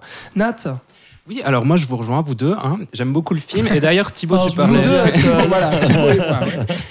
Et d'ailleurs, Thibaut, tu parlais de la communication, et je trouve qu'on peut même extrapoler un peu en disant que ce personnage de Claude Lacombe, incarné par François Truffaut, qui cherche justement ce langage des signes pour que tout le monde puisse comprendre en fait ce langage extraterrestre, il me fait un peu penser à Spielberg en fait, qui essaye avec ce film de trouver un langage cinématographique universel en fait. Et je trouve qu'il atteint un peu un état de grâce dans Rencontre du troisième type qui me parle beaucoup. Puis il y a de nouveau cette notion de confrontation qui était déjà très présente dans Duel et dans Les Dents de la Mer. Et là, c'est plus au niveau thématique. On a vraiment une situation extraordinaire avec ces extraterrestres confrontés à ce cadre de banlieue en fait très banal, qui va revenir assez souvent dans les thématiques de Spielberg. Ouais. Donc vraiment un pur jus du cinéaste, et puis aussi la naissance finalement de ce qui marquera notamment le prochain film dont on va parler, quoi, forcément, qui découle un peu la suite. C'est ça. Alors après Rencontre du troisième type, quand même, Spielberg va faire Mumuse d'abord avec son pote Robert Zemeckis sur le foutraque, mais ô combien jouissif, 1941. Puis ensuite sort le premier Indiana Jones. Alors, attention, on vous dit, on ne vous parlera pas de la saga dans cet épisode, malheureusement. Voilà, parce qu'on a dû faire des choix dont on ne vous parlera ni du 1, ni du 2, ni du 3. Le 4 existe ? Oui, non. Très bien. Donc, on ne vous parlera pas de cette saga dans cet épisode, mais promis, on reviendra là-dessus l'an prochain. Voilà, on a déjà décidé avec Thibaut, on fera un flashback Indiana Jones à la sortie du numéro 5. Voilà. Et on traitera tous les films, les trois films. Très bien. Les trois films, exactement. 3 heures de nouveau, c'est ça. Trois films. Vous avez raison. Alors, en 1981, Spielberg crée sa propre société, Amblin, du coup, et en 1982, il sort un très gros morceau, certainement l'un des plus gros succès populaires de sa carrière, un autre chef-d'œuvre plus que culte, j'ai nommé E.T. l'extraterrestre.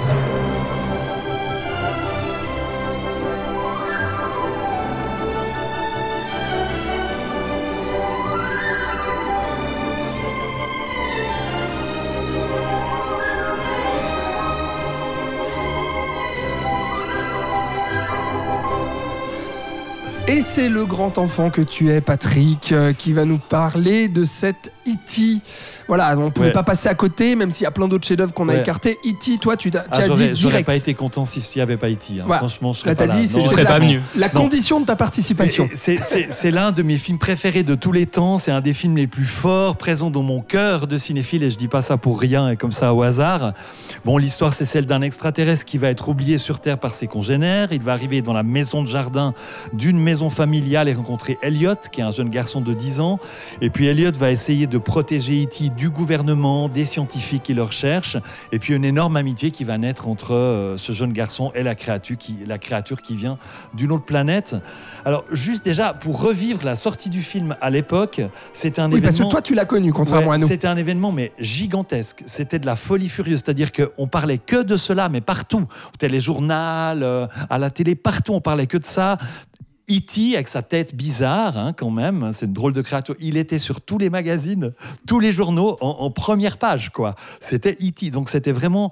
Après, on avait tous des peluches E.T. Il y avait une espèce de peluche assez hideuse, en fait, finalement, simili-cuir comme ça, que tous les gamins avaient. Enfin, c'était vraiment de la folie furieuse. Le film va devenir le film le plus rentable de tous les temps à cette époque-là. Troisième plus gros succès au box-office de son réalisateur. Sur le moment, ça va être le film qui aura été le premier pour Spielberg au box-office. Il va battre du coup Star Wars. Ouais, il va redépasser Star Wars. Là. Donc c'est la guéguerre entre Spielberg et Lucas. Si ce n'est que E.T. va être rebattu par Jurassic Park. Donc, voilà, Spielberg va un petit peu enchaîner. Et puis la première projection a lieu au Festival de Cannes en 1982. C'est le film de clôture. Et ça va avoir un accueil triomphal.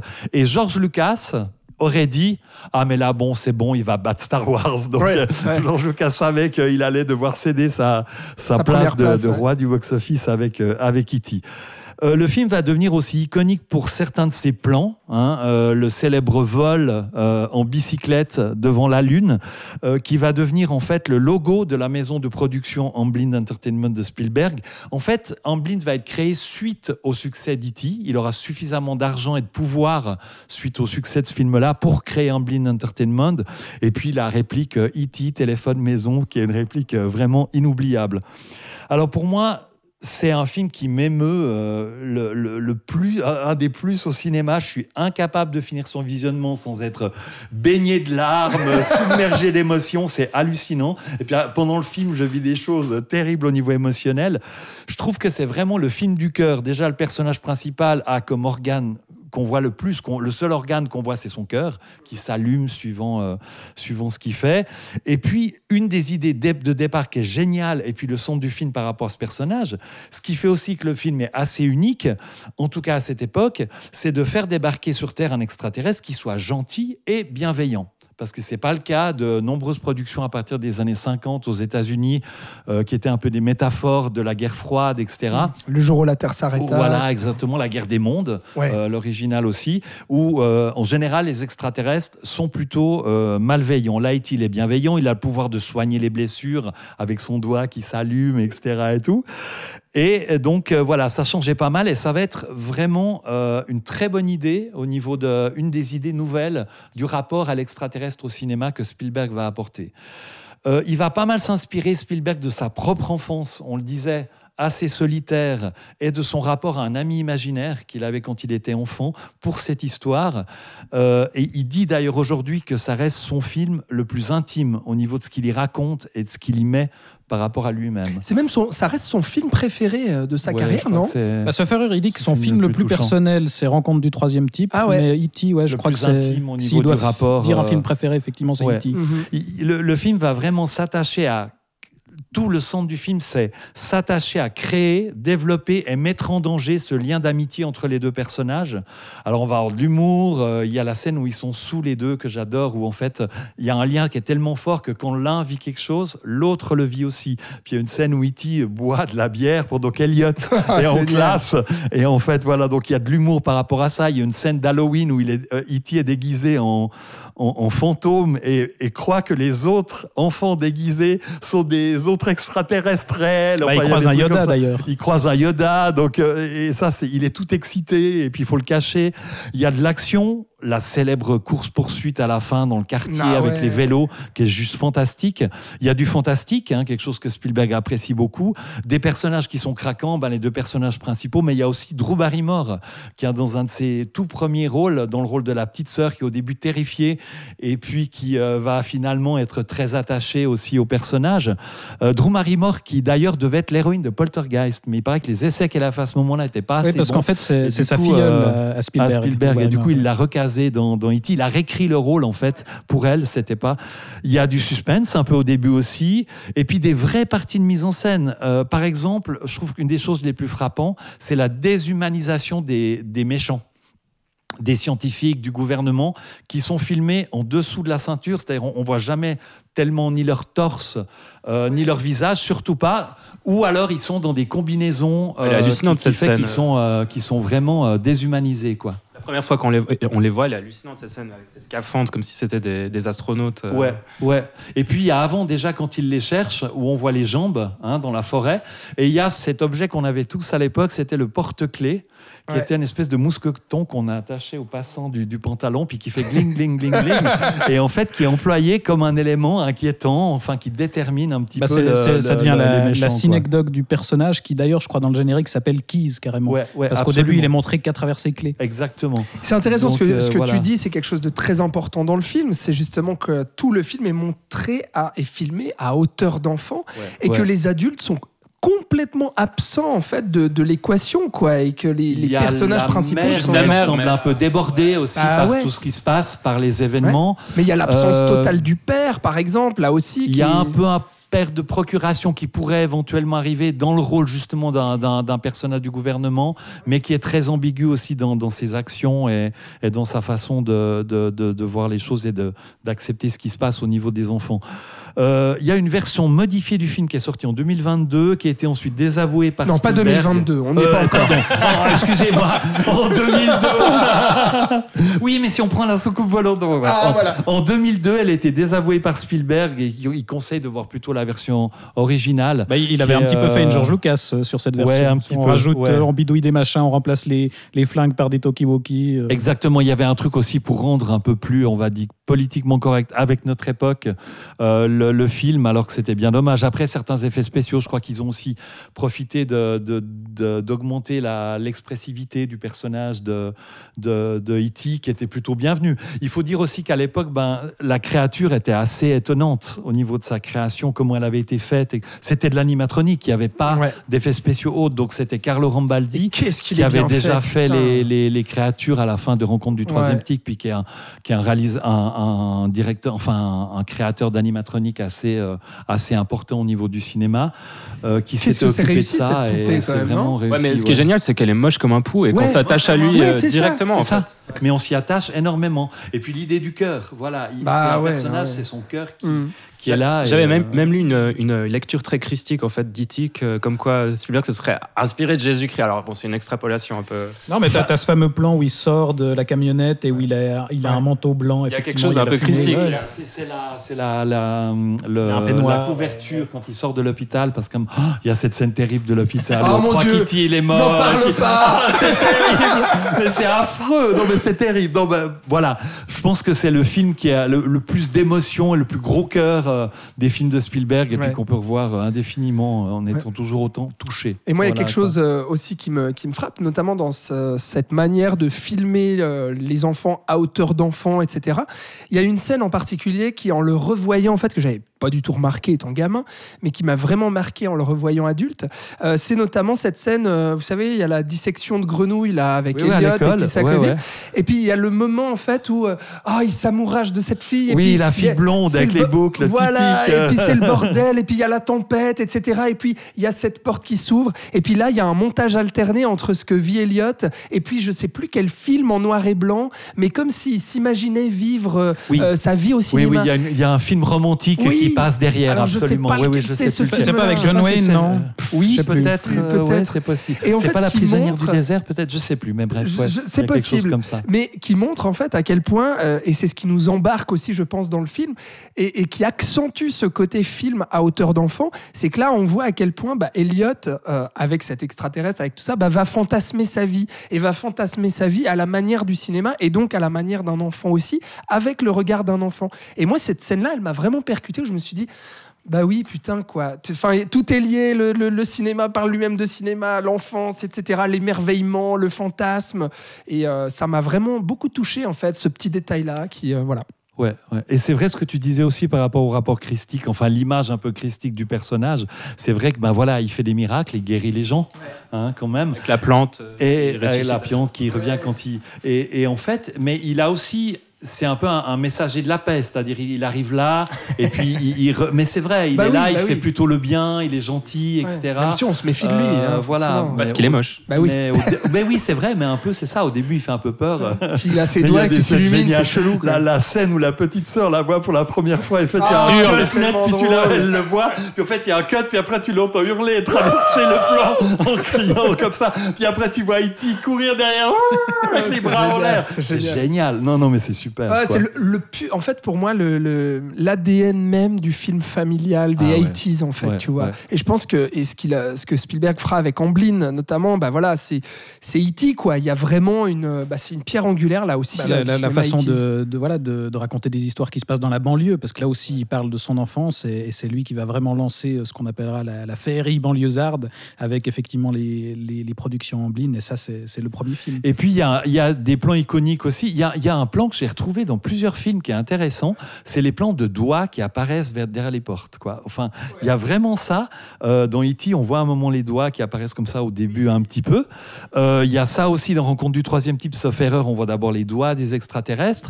Il y a une griffe de dinosaure dans Jurassic Park qui apparaît aussi comme ça. Dans La Guerre des Mondes, on retrouve des doigts qui descendent comme ça à un moment. C'est assez étonnant, quoi. Ouais. Un petit fétichisme comme ça. C'est ça. Le doigt qui annonce quelque chose un peu inquiétant, menaçant. Exact. Nat, E.T. Alors moi, j'aime énormément le film. Je trouve que c'est un des plus beaux films sur l'enfance. Le film me faisait très peur quand j'étais petit. Du coup, j'ai jamais pu le finir avant très tardivement. Mais quand je l'ai vu, j'étais en PLS directement à la fin, quoi. Et je me suis vraiment demandé pourquoi ça me mettait dans cet état. Parce que c'est vraiment un film qui me bouleverse à chaque fois. Et j'ai vraiment, en fait, compris que finalement, au moment où Elliot dit au revoir à Haïti à la fin, c'est un peu un au revoir à l'enfance, en fait. Il va passer à l'âge adulte par la suite. Et moi, j'ai eu vraiment l'impression de revivre mon enfance à travers ce film, que je trouve justement génial parce qu'il est filmé à hauteur d'enfant. Et du coup, à la fin, j'avais l'impression de redire adieu à mon enfance en disant, quand il dit adieu à Elliot, je trouve que c'est un film vraiment admirable à tout point de vue. Effectivement, Thibaut. Non, on a dit beaucoup de choses. On a dit beaucoup de choses. Effectivement, je pense que ce qui marche, c'est que c'est un film extrêmement personnel pour Spielberg. Où voilà, il disait que ce qu'il voulait raconter avant une histoire d'extraterrestre, c'était de raconter l'impact d'un divorce sur un enfant. Et voilà, qu'est-ce qu'il faudrait pour rendre heureux un enfant après un divorce ? Il faudrait un truc aussi incroyable qu'un extraterrestre qui débarque. Et il dit lui-même qu'il n'est jamais allé en thérapie, mais que justement les films lui ont servi de thérapie. Et je trouve fascinant de voir comme au fil de sa filmographie, le rapport au père va justement progresser jusqu'à un pardon progressif avec Indiana Jones 3 où il y a la réconciliation et finalement le soldat Ryan qui dira lui-même qui réalisera pour son père parce que voilà pour lui rendre hommage et ça je trouve extrêmement touchant. Alors, ce qui est drôle, c'est que E.T. n'était pas du tout prévu pour être un succès populaire de cette envergure. Il me semble que je crois que Spielberg ne croyait pas trop au projet au départ. Hein. Il voulait faire un petit film, non ? À la base, il voulait produire en fait un film d'invasion avec d'extraterrestres hargneux dans une banlieue qui devait s'appeler Night Sky et qui a fini en 3 autres films en fait. Gremlins d'un côté, Poltergeist de l'autre et E.T. justement. Il voulait aller de manière encore plus vénère que. Enfin, c'était la version vénère de Rencontre du Ça, exactement, et ça aurait été François Truffaut qui lui aurait dit mais tu dois faire un film avec sur l'enfance, sur l'enfance quoi. Donc, voilà. Et donc il s'attendait pas du tout à ça. Alors budget de 10 millions de dollars, donc c'est beaucoup moins que Rencontre du Troisième Type et puis qu'ensuite les Indiana Jones. Et je crois que c'est 700 millions au box-office. 800 millions. Et donc, comme tu l'as dit en introduction, carton planétaire monumental, ça devient le plus gros succès de l'histoire du cinéma. Les critiques sont excellentes, comme d'ailleurs, j'ai oublié de le mentionner, mais les deux autres films dont on a parlé, que ce soit Les Dents de la Mer ou Rencontre du Troisième Type, les critiques étaient vraiment très favorables aussi. Et puis là, E.T. remporte aussi 4 Oscars, meilleur son, meilleure musique, meilleurs effets spéciaux, meilleur mixage. Bon, à nouveau, les Oscars techniques. Hein, voilà, à nouveau. C'est dur. Mais bon, c'est dur, mais c'est vrai qu'on peut comprendre pourquoi. Mais en revanche, c'est vrai que c'est très drôle de regarder dans le rétroviseur et de se dire, putain, ils n'avaient pas du tout prévu ce carton comme ça. Ils ne croyaient pas trop au projet. Et puis, comme tu disais, Nat, ça devait être complètement autre chose à la base. Et finalement, cette petite poupée extraterrestre à l'allure moche, quoi, en devient, je pense, la peluche la plus vendue au monde. Ah ouais, à cette époque. Et puis tout le monde aimait E.T., quoi. Ça veut dire, il y avait un amour qui s'est transmis à travers le film pour cette créature. C'est ça, exactement. Bon, et bah très bien. Je pense qu'on a dit tout ce qu'on avait à dire sur E.T. On est passé un peu plus rapidement sur ce film-là, mais c'est vrai, bon, E.T., qu'est-ce qui n'a pas encore été dit sur E.T., mes chers amis. 1982, la même année, donc, il y a une production Spielberg qui est Poltergeist, on l'a évoqué avant. En 1983, il y aura ce projet de la 4e dimension, Twilight Zone, dont avec John Landis et Joe Dante. Et puis, production très compliquée. Ouais, effectivement. Et un drame d'ailleurs. Et Spielberg signera un segment de ce film. Qui est très mauvais d'ailleurs. Qui est très mauvais. C'est j'ai pas mauvais, vu ça. Ouais. Non, c'est le plus mauvais. Le meilleur, c'est George Miller, évidemment. Ouais. D'accord. Et puis Joe Dante est excellent aussi. Mais il y a le segment de John Landis qui a connu un drame sur le tournage et qui est. Ils ont entaché toute la production. Ils ont dû couper une bonne partie de ce film. À cause de ça. Au final, ça vaut le coup, Twilight Zone ou pas ? Non. C'est, vu ce que t'as sur le papier et ce que t'as à l'arrivée, non, c'est hyper décevant. Ouais. Bon, donc dans les années 80, il y aura aussi en 84 Indiana Jones et le Temple Maudit, le meilleur Indiana Jones, voilà, je le dis comme ça, je spoil la musique. Oh là là là là. 84-85, deux grosses années au niveau du Spielberg producteur, parce qu'il y aura les Gremlins en 84, donc par Joe Dante, et puis les Goonies en 85 par Richard Donner, donc deux grosses productions 80s, deux grosses prods Amblin aussi, donc du coup cette espèce de film familial est fantastique aussi à la fois. En 1985, toujours, La couleur pourpre, alors là, qui marque le début d'un nouveau Spielberg, c'est-à-dire le Spielberg historique et politique. Ouais, t'aimes pas, toi? Non, je trouve que c'est bien, un mélo qui est trop mélo, quoi. Mais bon. Ah, toi, t'aimes bien, toi? Moi, j'aime bien, ouais. Ah, ouais. Virage intéressant. Ah bah, gros virage. C'est vrai que c'est un virage, ouais, ça, c'est sûr. Et puis, c'est d'ailleurs le moment où, justement, Spielberg a un peu cette volonté. Alors, les Oscars, il chope à chaque fois les Oscars techniques. Et là, on sent avec La couleur pourpre. Et ensuite, en 1985... Il n'y a pas eu Whoopi Goldberg qui était la révélation de La couleur pourpre pour l'Oscar de la meilleure actrice, je me demande. C'est possible. Non, mais ce que je veux dire, c'est que je dis avant La couleur pourpre. La couleur pourpre, c'était les Oscars techniques. Et là, avec La couleur pourpre, et ensuite L'Empire du Soleil en 87, virage de Spielberg qui se dit à un moment donné. Bon, moi aussi, je suis pas qu'un cinéaste de blockbuster et de films familiaux pour les enfants et tout. Je suis aussi un cinéaste sérieux et concerné. Exactement. Et engagé. Et donc, il y aura La couleur pourpre et ensuite L'Empire du Soleil en 87 que je vous encourage énormément à voir, que j'ai découvert moi-même. Chef-d'œuvre méconnu. Voilà, oui. Exactement. Très grand film avec le tout premier rôle de Christian Bale au cinéma, où il était âgé de 13 ans. Et puis 1989, Indiana Jones et la dernière croisade. Donc 1989, Always, qui apparemment ça vaut la peine. J'ai pas vu. Moi j'aime assez. C'est pas transcendantal, mais il a de belles qualités. Avec Richard Dreyfuss aussi. Ça raconte quoi déjà brièvement ? C'est Richard Dreyfuss qui pilote des Canadair et qui décède et il revient en fantôme pour accompagner sa veuve qui est jouée par Holly Hunter. C'est ça. Sous les conseils de Audrey Hepburn qui joue un ange et c'est son dernier rôle au cinéma d'ailleurs. C'est un film très étrange qui est partagé entre un espèce d'humour un peu cartoon et de drame fantastique, mais il y a des très belles scènes de vol, de romance un petit peu parce aussi. Parce que forcément, les avions et Spielberg, voilà, c'est une grande histoire aussi, et là, il a moyen de s'éclater, donc non, ça vaut le détour. Tu conseilles aussi. Oui. Bon, très bien. Bon, j'ai encore des rattrapages à faire, alors mine de rien, puisque je n'ai pas vu tous les Spielberg, il y en a énormément, effectivement. 1991, Hook. Ou la revanche du Capitaine Crochet avec Dustin Hoffman en Capitaine Crochet et puis Robin Williams en Peter Pan et Julia Roberts en fait clochette. Film qui divise beaucoup, hein, Hook. Moi personnellement que j'adore. franchement, malgré tous ses défauts, malgré ce côté, on sent le truc de, fait dans un studio et dans un décor produit, etc. Et puis que Dustin Hoffman en fait des caisses, et puis qu'il y a plein de petits soucis d'écriture, etc. Moi, ça reste un grand spectacle familial que j'adore et que j'adorais déjà gamin, puis qu'en revoyant aujourd'hui, j'adore encore. Vous ?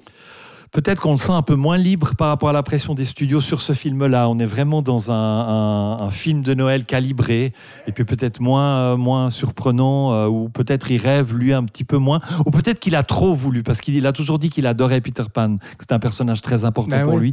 Peut-être que c'était... l'enfant qui refuse de devenir adulte. Ouais. Nat, t'aimes pas, toi ? Écoute, je trouve que ça vieillit pas très bien, mais c'est un film qui a accompagné toute mon enfance, donc j'ai quand même toujours de l'affection pour lui. Ouais, c'est l'affection un peu... Thibaut ?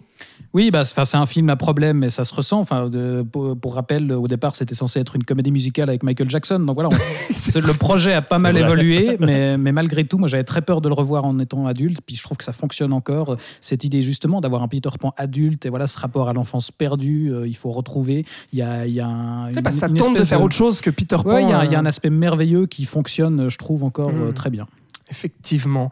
Eh bien, du coup, ça, c'était 1991. Bon, c'est cool de passer aussi un petit peu ces films-là, donner un peu notre avis, conseiller ou non, à ceux qui nous écoutent de rattraper ou de revoir ces films.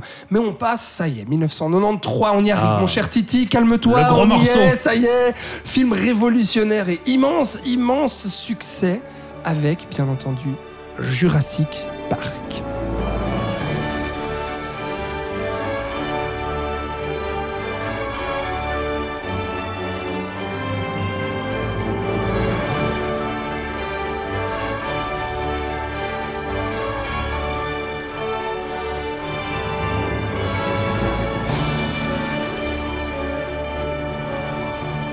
Et c'est notre Titi fan de dinosaures qui nous parle de Jurassic Park. Et oui, nous sommes au début des années 90, Spielberg sort de Hook, et son projet suivant, c'est censé être La Liste de Schindler, un gros projet qui traîne depuis longtemps, et pendant des années, il ne se sentait pas apte à le réaliser, parce que vu le sujet, c'était beaucoup trop personnel, et il sentait qu'il y avait beaucoup trop de responsabilités pour qu'il se sente digne de ce projet, mais finalement, il va se décider à le réaliser lui-même, mais à l'époque, c'est un peu difficile de convaincre le studio, parce que on arrive avec un projet, un film de 3 heures sur la Shoah en noir et blanc. Universal est un peu craintif quant au succès de ce film. Et il y a un projet qui va servir d'argument pour convaincre le studio, c'est justement Jurassic Park. Donc Jurassic Park, qui à l'origine est un roman écrit en 1990 par Michael Crichton, qui est un médecin de formation et qui va assez vite abandonner le milieu médical pour écrire des livres et réaliser des films. Notamment en 1973, il réalise Westworld, l'histoire d'un parc d'attractions rempli d'endroits qui se rebelle. Ça donnera évidemment plus tard la série de HBO. Et à la fin des années 80, il commence à écrire un nouveau roman où il va réutiliser l'idée d'un parc d'attractions qui tourne mal, mais cette fois, il va mélanger cette idée à sa fascination pour les dinosaures et pour le clonage. Et ça donnera donc Jurassic Park, l'histoire d'un parc dans lequel on va ressusciter les dinosaures grâce au clonage. On va faire croire que les dinosaures existent vraiment pour Nathanaël. Voilà, absolument. Et donc, à l'époque où il est en train d'écrire Jurassic Park, Michael Crichton, il travaille avec Steven Spielberg justement sur le projet d'un scénario centré sur un hôpital. Ça donnera plus tard la série Urgence. Et pendant qu'il bosse là-dessus, il parle à Spielberg de son futur roman. Et donc Spielberg est tout de suite intéressé à acquérir les droits d'adaptation. Et il va finalement les obtenir avec le soutien d'Universal l'année de sortie du roman, donc comme pour Les Dents de la Mer. Crichton va écrire un premier jet du scénario, mais qui sera finalement grandement retravaillé par le scénariste David Koepp. Et au départ, Spielberg pensait simplement produire le film avec son studio Amblin, mais Universal va lui proposer un marché. Tu nous réalises Jurassic Park et on te produit ton gros machin sur la Shoah. Gros machin. Non, mais pour le studio, c'est un très beau film. Oui, non. Je ne parle pas du résultat, soyons d'accord. Mais pour le studio, c'est un truc assez effrayant, quoi. Ouais, c'est vrai. Et donc, il va accepter de réaliser Jurassic Park pour qu'il puisse produire ensuite Schindler. Et les deux projets, en fait, vont se chevaucher un peu à la manière de ce qui s'est passé il y a quelques années avec Ready Player One et Pentagon Papers, puisque Spielberg va tourner La Liste de Schindler Schindler pendant qu'il supervise la post-production de Jurassic Park. Donc il va passer de la Shoah aux dinosaures, ce qui sera très difficile pour lui. Enfin voilà, il dit que la liste de Schindler, ça reste évidemment son tournage le plus difficile. Et donc, ça nous amène tout ça en 1993, puisque les deux films sortiront la même année. Donc, grosse année pour Spielberg, qui d'un côté va sortir un grand drame historique, très douloureux à tourner, ultra personnel, et qui, on l'a dit, lui vaudra enfin l'Oscar du meilleur réalisateur. Ouais, douloureux non pas pour la difficulté du tournage en soi, non, mais la difficulté émotionnelle, bien sûr. La difficulté émotionnelle, oui. Et de l'autre, il sort le giga blockbuster qui devient le plus gros succès financier de l'époque. Donc là aussi, on fait péter le record d'E.T. et qui va évidemment révolutionner les effets spéciaux. Il passe le milliard d'ailleurs, je crois, au niveau du... Alors, il a passé le milliard à sa ressortie. Sortie en 3D. Mais, exact. Ouais, mais à l'époque, c'était 915 millions. Bon, il n'était pas loin, quoi, tu vois. Mais le milliard a été dépassé quand il est ressorti. Excellente ressortie 3D d'ailleurs. Oui, exactement. C'était impressionnant. Et puis, on a eu d'autres, des ressorties depuis. Absolument, ouais. Et donc, voilà, ce film, on en parle majoritairement parce que effectivement, ça marque la consécration des images de synthèse qui étaient déjà un peu en germe à l'époque depuis plusieurs années. Il y en avait déjà eu quelques exemples marquants comme le T-1000 en métal liquide de Terminator 2, effectivement. Mais Jurassic Park, ça va vraiment être le premier film à utiliser les images de synthèse à une telle échelle et surtout à un tel niveau de réalisme. Mais pourtant, c'était pas du tout prévu au départ, puisqu'il pensait pas du tout utiliser le CGI. Il prévoyait pour créer les dinosaures d'utiliser deux méthodes. Pour la majorité des plans, d'utiliser des animatroniques, comme pour l'orquin des Dents de la Mer. Et pour ça, il va aller mandater Stan Winston, à qui on doit justement le Terminator et la Reine Alien du film de Cameron. Donc voilà, pas n'importe qui. Pour les plans larges dans lesquels les dinosaures se déplacent, il prévoit d'utiliser des marionnettes filmées en stop motion, donc en animation image par image. Et là, il était allé chercher Phil Tippett, qui avait bossé sur l'Empire Contre-Attaque et Robocop. Donc là aussi, voilà, quelqu'un de talentueux. Et pour compléter cette équipe de cadors des effets spéciaux, il comptait faire appel à ILM, donc la boîte d'effets spéciaux de George Lucas, menée par Dennis Muren, qui sortait de Terminator 2, on y revient encore une fois, mais ILM qui devait se charger de quelques plans seulement, notamment pour gommer les fils des marionnettes de Phil Tippett. Mais en fait, l'équipe d'ILM va un petit peu chambouler tout ce programme, puisqu'un jour, ils vont décider de réaliser un petit test de modélisation 3D du T-Rex en train de se déplacer. Spielberg va le voir et va être absolument bluffé, et donc il va être directement convaincu que voilà, il faut oublier le stop motion pour utiliser les images de synthèse. Donc le succès, le côté révolutionnaire de ce film-là en termes d'effets spéciaux, en fait c'est ce mélange quoi, entre les images de synthèse et les animatroniques. Bah c'est ça, parce qu'on a tendance à dire les images de synthèse, mais en fait c'est pas du tout la majorité du film.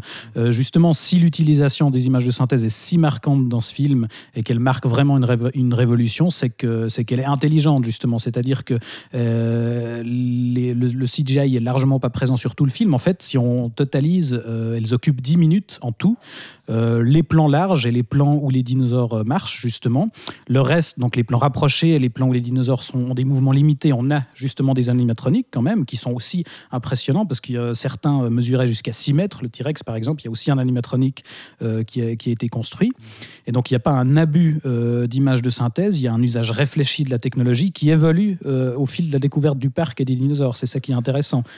Et il y a un plan assez intéressant à ce niveau-là. On a à un moment donné un des Vélociraptors qui est donc en animatronique sur lequel est projeté en fait des fichiers numériques. Donc il allie dans un plan en fait. Il projette en fait les lettres de l'ADN. On a des GTAC justement. Mais comme s'il était un peu numérisé, comme s'il y avait du code sur lui. Mais justement, ça va évoluer au fil de la découverte du parc parce qu'au bout de 20 minutes, on nous balance frontalement les premiers dinosaures en CGI, les brachiosaures là qui se déplacent dans le champ.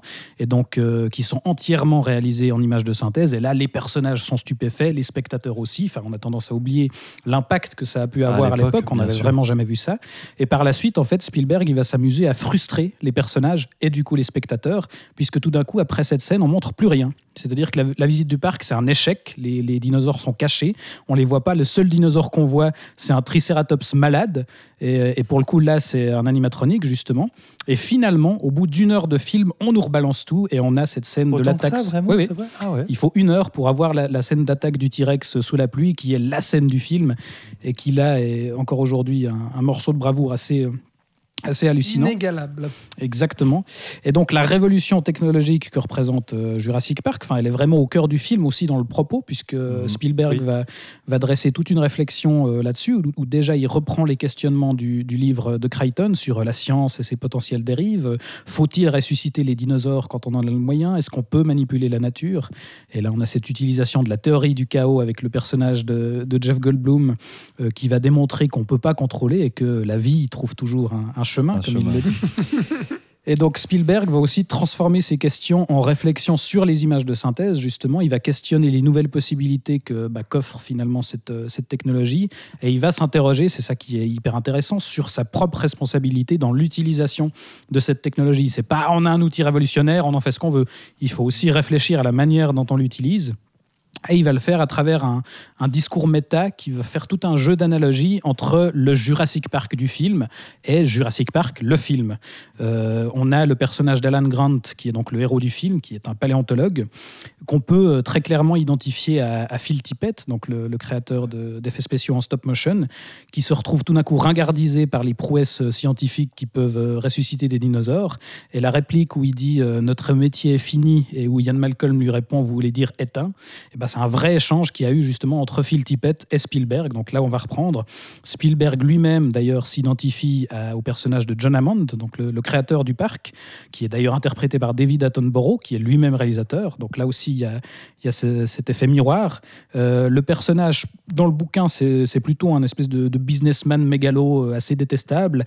Et là, à l'écriture, ils en font plutôt un passionné, un petit peu inconscient, mais un rêveur aussi. Il est très touchant. Ouais. Qu'on peut comparer à Spielberg. En fait. Exactement, ouais, c'est un créateur de spectacle, d'illusion en fait. La scène où il raconte justement quand il faisait son cirque de puces, ça évoque bien ça. Ça rappelle aussi les origines foraines du cinéma, le fait que c'est un spectacle populaire finalement. Et la référence à King Kong, elle dit aussi bien ça. King Kong qui est aussi une date dans l'histoire de ce genre de cinéma. Oui, la référence avec la porte d'entrée aussi, etc.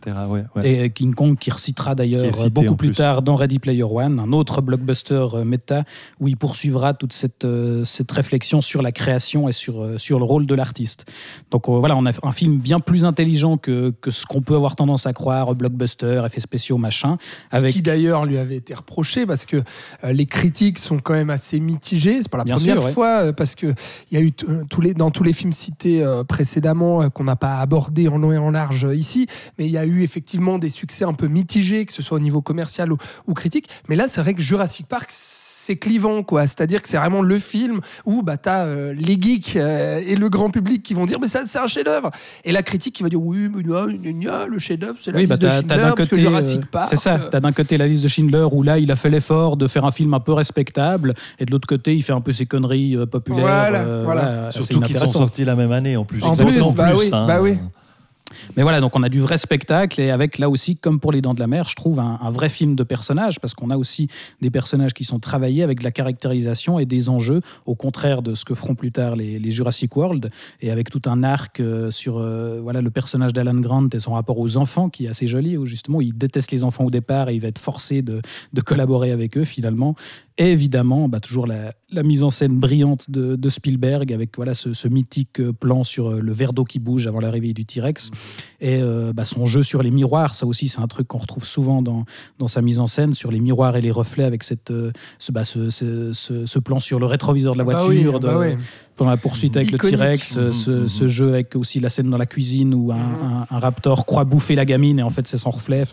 Il y a tout le cinéma de Spielberg une fois encore. La scène dans la cuisine est aussi un morceau de bravoure, on trouve. Je trouve que c'est vraiment incroyable, quoi. Ouais. Top. Patrick, du coup. Alors voilà, moi je trouve que au niveau de l'histoire, c'est un divertissement finalement assez correct, assez classique, qui va pas, qui m'éblouit pas en termes de scénario, je dirais.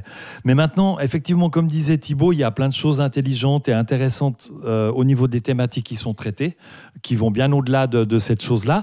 Moi, il y a quand même un truc qui m'étonne toujours, parce qu'on a tendance à dire que Jurassic Park, c'est un film pour enfants, familial. Ouais. Mais je trouve que le film, il fait assez pop, il est assez horrifique, parce que je suis assez frappé en général par l'aspect horrifique du film.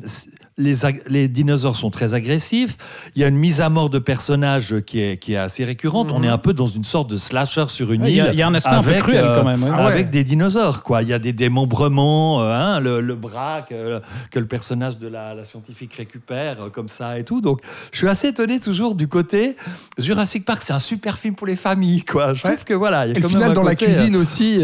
Exactement, il y a plein de moments assez terrifiants, quoi. Mais pour l'avoir vu gamin, justement, c'est un excellent film d'horreur pour enfants, quoi. Oui, enfin, parce qu'effectivement, c'est un peu violent, mais. Et puis après, il y a toujours cette capacité de Spielberg à créer de la magie, du merveilleux. Je pense qu'il n'est pas naïf non plus. Je pense qu'il est assez malin. Il sait qu'en prenant les dinosaures comme sujet, c'est un sujet qui fait rêver tous les enfants. On a tous eu des petites figurines de dinosaures à la maison.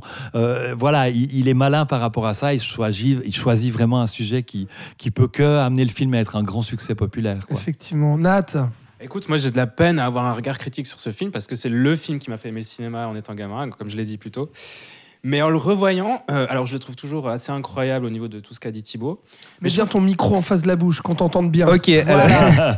Mais je trouve que le discours du film qui est quand même assez écologique, enfin, il y a quand même un truc sur la nature, ne pas toucher à la nature et tout ça. Et il y a quand même des plans de merchandising sur des peluches de Jurassic Park qui me dérangent un peu. Je trouve que ça contredit un peu le... Ce qui est juste autour du film, quoi. Mais parce qu'il prévoit l'exploitation du film. Enfin, il y a justement tout un discours sur le marketing, sur le blockbuster. Qui est assez antinomique du discours du film, qui est très écolo. Enfin, je trouve que ça s'oppose pas mal. Puis moi, ça m'a un peu posé problème. Il y a un discours critique par rapport à ça, justement. Oui, c'est vrai, c'est vrai. Parce que le parc est un échec au final. Ouais, c'est vrai. Je pense que le discours un peu plus engagé dans Jurassic Park aussi qui est très important, c'est le discours au niveau de la corruption. Au niveau de la corruption économique, parce qu'il y a un personnage qui essaie de voler les échantillons pour les revendre, qui donnera justement un peu lieu aux épisodes qui vont suivre. Et même, c'est une thématique qui va courir dans la saga. C'est-à-dire que souvent, ça va merder à cause de la corruption, de personnes qui ont une avidité et ce genre de choses-là. Et ça, c'est un discours qui est intéressant dans le film aussi, puis qui est un discours qui va se retrouver dans d'autres films de Spielberg assez fréquemment, jusqu'à The Post. Jusqu'à, oui, bien sûr. Voilà. Bien sûr. Mais Nat, est-ce que c'est... Parce que, donc, oui, c'est le film qui t'a plongé dans ta passion pour le cinéma. Est-ce que c'est un film que tu revois souvent, en fait ?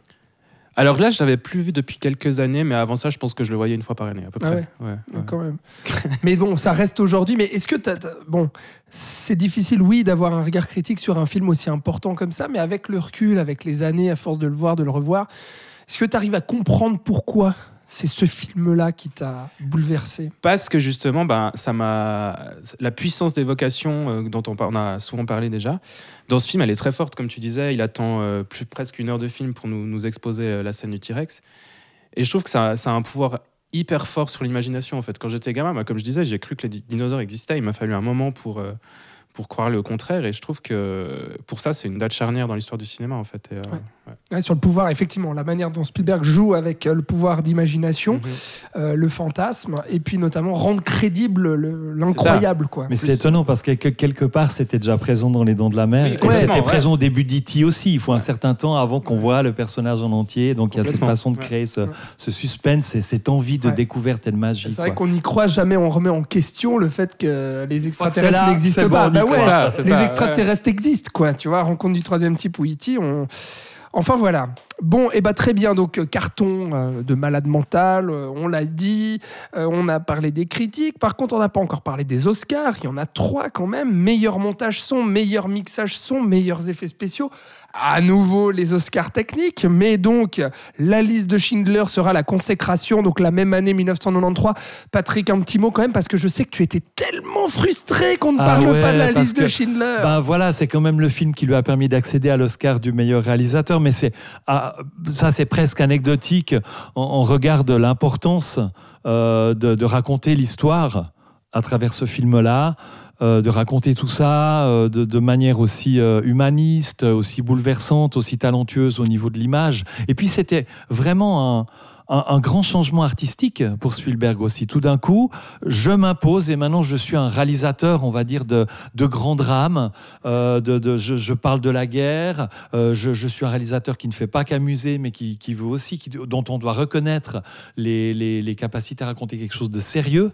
Et je trouve que le film, il marque vraiment la liste de Schindler. C'est vraiment plus qu'un changement dans la carrière, c'est une addition à ce qu'est Spielberg, qui est absolument essentiel. C'est presque un renouveau dans sa carrière. En fait. Renouveau, moi je vois vraiment ça comme une addition, tu vois, par rapport à des thèmes qui étaient là, puis qui tout d'un coup vont être vraiment exploités presque séparément. Hein. Il y aura le film de divertissement et le film politisé, sérieux, tu vois, etc. Et tout. Et puis c'est un film important sur la Shoah, et qui est bouleversant, puis qui est fantastique au niveau de l'interprétation de tout, quoi. Donc il faut vraiment le voir. Oh, il a souvent été critiqué du fait qu'il crée du suspense dans des scènes horribles, en fait. Voilà, ce qui moi me pose un peu problème à certains moments du film, même que j'adore mais... Tu dis l'aspect formel du cinéma américain qui trouve sa place à l'intérieur d'un drame comme voilà. ça. Après, mais peut-être aussi parce que le film tout d'un coup a aussi une part qui est très réaliste aussi, peut-être dans la façon de raconter, prend une histoire vraie au départ et du coup effectivement oser toucher quelque chose d'aussi réel, d'aussi fort et d'aussi important. De toute façon, dès que tu t'attaques à ce sujet-là, c'est sûr que tu vas te prendre une flopée de critiques. Un peu parfois du cinéma. Non, mais il y a l'esthétisation qui lui a été reprochée, notamment avec ça. La petite fille, voilà, la petite fille au manteau rouge, exactement, qui apparaît au milieu de tout ce noir et blanc. Mais, oui, d'accord, mais en même temps, mais moi je suis pas d'accord avec ça. Tout d'un coup, quand il y a cette petite fille rouge qu'on suit comme ça, à plusieurs séquences. Ça nous bouleverse totalement. Puis il raconte quelque chose aussi. Bah, ça raconte quelque chose. C'est pas de l'esthétisation pour l'esthétisation. Exactement. Et justement, moi, ce que je trouve admirable dans le film, c'est que c'est un film viscéral. Enfin, à mon avis, il rend d'autant plus honneur au sujet qu'en restant à distance et en faisant un film complètement désincarné. Moi, je suis un peu un pisse-froid, parce que j'adore le film. moi, je suis désolé, mais je vais pas me faire des amis du tout. Mais c'est vraiment le Spielberg que j'aime pas du tout. Quoi. Ah ouais. Sérieux ? Ouais. J'arrive pas. En fait. Je trouve, on n'a pas le temps d'en débattre en long et en large, mais globalement, en fait, moi, ce qui m'embête, c'est justement que Spielberg manque cruellement, en fait, de distance par rapport à ce sujet, en fait, et que la manière, justement, de le traiter est trop justement dans l'émotion en fait et dans le pathos, et moi j'ai vraiment beaucoup de mal avec ça, et cette manière en fait de nous présenter en fait, de nous présenter vraiment les Allemands et les nazis comme vraiment des monstres absolument inhumains, en fait, vraiment dénués de toute humanité. Parce qu'on montre que justement, dès qu'on leur propose un peu d'argent, ils sont prêts à mettre de côté leurs principes de nazis, et puis voilà. Et tout se joue justement avec la figure centrale de Schindler, qui est un Allemand. Il assume l'ambiguïté du personnage. Ouais, mais pour moi, la manière de montrer les nazis, et puis la manière justement, à contrario, de montrer les juifs, il y a un côté un peu noir-blanc, en fait, justement, comme l'esthétique du film, qui pour moi rend ce truc manichéen, et puis qui manque en fait finalement de discours et d'intelligence là-dessus, et qui est plus sur regardez comme je vais vous émouvoir avec ce sujet qui de base est forcément émouvant. La scène de fin avec les violons et puis les photos.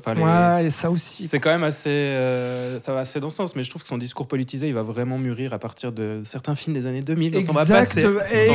Absolument. On en reparlera justement. Le Monde perdu ensuite en 1997. Thibaut, c'est vrai, on n'a pas parlé de ces suites de Jurassic Park. Non, c'est vrai. Non, le Monde perdu, c'est pas un film sur lequel il était aussi impliqué que sur le premier Jurassic Park. Maintenant, je trouve ça a tendance à être un film un peu mésestimé. C'est une suite un petit peu bancale, où on voit que l'idée, c'est de faire une suite surenchère, mais tout ne marche pas forcément. Mais ça reste un spectacle ambitieux, où là aussi, il rend hommage à King Kong à la fin, et il y a de très belles choses quand même. Par contre, il y aura un troisième. Pour lequel j'ai un petit attachement aussi.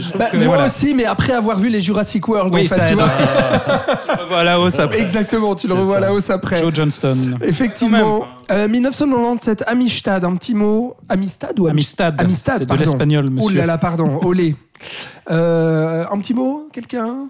Bof. Ah, c'est du film historique. Voilà, le sujet est passionnant, mais là pour le coup, il est un peu à distance et il n'y a pas beaucoup de mise en scène. Il y a un très beau discours humaniste à la fin qui est joué par Anthony Hopkins, qui est vraiment assez fantastique à ce moment-là. Bon, et 1998, je suis désolé Patrick, on ne va pas parler non plus d'Il faut sauver le soldat Ryan. Ah bon, il faut solver. Il faut solver. Il faut solder à la limite. Insolvable. Déjà fatigué. Ah là là. Non, mais t'es déçu. Non, bah oui et non, mais oui, bah forcément, mais voilà, il faut ce qu'il faut. Bah oui, grand film sur la guerre et tout, bien entendu. Immense film, effectivement, qui redéfinit lui aussi les codes des films de guerre. Et l'idée de fraternité à travers ce film-là, les variations autour de l'humanisme, on va appeler ça. Et rencontre avec Tom Hanks. Effectivement très importante avec Tom Hanks. 2001, AI, intelligence artificielle, je l'ai dit, je vous renvoie à notre épisode sur les contes pour apprendre plein de choses là-dessus. 2002, rencontre avec Tom Cruise, Minority Report. Alors ce qui est drôle, je crois qu'on l'a tous revu ici. Bon, c'est très bien. Une des meilleures adaptations de Philip K. Dick avec Blade Runner, simplement. Effectivement. Ouais, voilà. Moi, je trouve qu'il y a des problèmes quand même dans le film. Je te rejoins. Ouais. Là aussi, film méta sur la manipulation des images. Sur l'état policier aussi, ce genre de choses-là. Moi, je ne l'ai pas revu. Film très ambitieux. J'en garde un très bon souvenir. Ce que ça dit, c'est très intéressant. Après, je trouve que c'est plus au niveau du dernier tiers où ça pêche un peu, en fait. Il y a des gros soucis au niveau du dénouement. C'est très peu crédible à des moments, je trouve. Effectivement. Tom Hanks, donc, en 2002, avec Leonardo DiCaprio, à l'affiche de Catch Me If You Can, Arrête-moi si tu peux, film que j'adore aussi. Vous aimez aussi ? Ouais. Splendide film. Et puis par contre, 2004, Le Terminal, sorte de comédie un peu légère, c'est vrai. Oui. Mais là aussi, je l'ai revu récemment pour l'émission, et je trouve qu'il y a aussi quelque chose, voilà, une espèce de comédie à la Capra, avec un ton assez léger, et des questions d'humanisme aussi. Où, ça reste un petit film. Ah bah moi, je me suis. Mais aussi, il est hyper attachant, je trouve. Je me souviens, je l'ai vu qu'une fois, pas au cinéma. Je m'étais terriblement ennuyé. Pareil. Et je serais incapable de savoir ce que le film voulait me raconter, où il voulait aller. Enfin, j'ai un truc comme ça un petit peu, mais peut-être que ça mérite d'être évalué, je ne sais pas. Peut-être. En tout cas, on va passer. Ouais, c'est ça. On passe. Donc, vous avez vu, on a pas pu. Enfin, on a essayé de dire 2-3 mots de tous ces films-là parce que là, on a quasiment skippé en fait toutes les années 90, qui est finalement une décennie énorme aussi pour Spielberg, comme on en a parlé en long et en large. Mais donc, dans les années 2000, on arrive même au milieu des années 2000, tiens, pour vous parler un peu de la dernière partie de la carrière de Steven Spielberg avec plusieurs films et notamment celui-ci. Dont je vais vous parler parce que je l'aime beaucoup, c'est La Guerre des Mondes qui est sortie en 2005.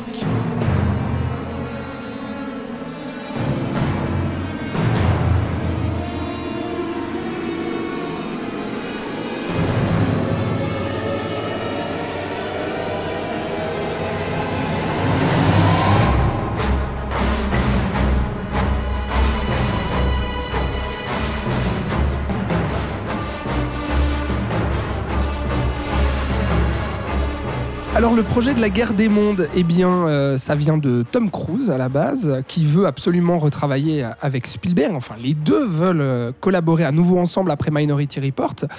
Et donc Cruise propose à Spielberg d'adapter à nouveau, je dis à nouveau au cinéma parce qu'il y a déjà eu une première adaptation, du bouquin de H.G. Wells, donc du coup La Guerre des Mondes, après la version de 1953 de Byron Haskin, que je n'ai pas vu d'ailleurs. Qui est un des films préférés de Spielberg d'ailleurs. Ah ouais, voilà. Exactement. Donc du coup, c'est Tom Cruise qui lui dit il faut faire un remake, non pas un remake du film, mais plutôt une deuxième adaptation de ce bouquin, avec cette volonté pour Spielberg de revenir à l'invasion extraterrestre. Mais après E.T., Spielberg veut une version dark et réaliste. Ça y est, voilà ce qu'il veut. Voilà le Night Sky, les méchants aliens. Ce qu'il voulait faire à l'époque d'E.T., voilà, il va pouvoir le faire effectivement avec la Guerre des Mondes. Alors à la base, il demande en fait à J.J. Abrams, qui a le vent en poupe à ce moment-là, au début des années 2000, avec la série Lost notamment, il lui propose d'écrire le script. Mais bon, Abrams n'est pas dispo, donc du coup c'est Josh Friedman qui va écrire une première version de ce script qui ne conviendra pas à Spielberg, puisque il demandera ensuite à David Koepp, donc scénariste qui a bossé notamment avec De Palma et aussi avec Spielberg déjà sur plusieurs films. Il va demander à David Koepp de réécrire du coup ce script pour finalement se rapprocher un peu plus de Rencontre du troisième type, mais avec cet angle à la fois dark comme je l'ai dit, mais surtout l'angle du film catastrophe. Et surtout, post-11 septembre, voilà, j'y viens, je mets les pieds dans le plat. Donc c'est cette volonté vraiment qui vient de Spielberg, ce sera le cas aussi sur Munich notamment, dont on parlera, de s'inscrire dans cette ère en fait post-11 septembre, où l'Amérique est traumatisée par les attentats. Et en fait, on le voit dès le départ et dès la première scène, en tout cas la première invasion, avec cette destruction en fait des rues, des immeubles, des voitures, et surtout cette poussière. En fait, ces personnages qui courent en fait à contre-courant, qui fuient une menace qui est bien présente. Et puis, on voit vraiment les rues se désintégrer, on voit la panique générale, on voit la poussière qui arrive sur les gens, qui se font d'ailleurs, parce que les gens se font désintégrer, pulvériser sur place. Ouais. Et là, c'est vrai que dans à la fois la manière de filmer et puis cette idée justement de la poussière et autres, bah en fait, on retrouve vraiment les images télévisées qu'on a tous vu lors du 11 septembre. Bah, t'as ce plan sur la caméra qui tombe sur le sol et qui continue à filmer, ça nous renvoie aux images prises sur le vide. Ah bah complètement, exactement. Donc il y a ça, il y a ce côté choc justement qui pour moi fonctionne vraiment du tonnerre et nous embarque totalement en fait sur place, en immersion avec ce que vivent les personnages et qui s'inscrit justement dans ce film catastrophe réellement.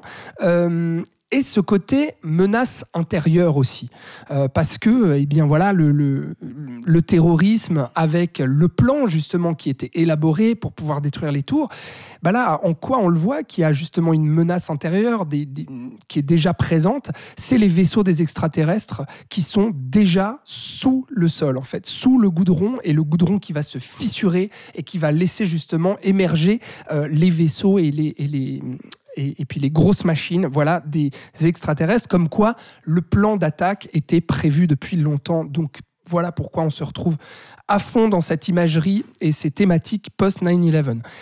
Au niveau de l'histoire, donc, Tom Cruise joue le rôle d'un homme divorcé, c'est un père d'un fils et d'une fille qui viennent pour le week-end chez lui, qui sont pas très heureux d'ailleurs de retrouver leur papa. Et puis là, ça y est, les extraterrestres débarquent et donc du coup, comme dans tout bon film catastrophe, il va falloir survivre. Et puis Tom Cruise va essayer de sauver sa peau et de sauver ses enfants, et au passage de recoller les morceaux de cette famille décomposée. Là aussi, c'est l'inverse de Rencontre du troisième type. Exactement. On va réparer la famille. On va réparer la famille, exactement. Et ça va venir du père qui lui-même va vouloir réparer. Donc, à nouveau, des thématiques chères à Spielberg qui en font un film purement spielbergien.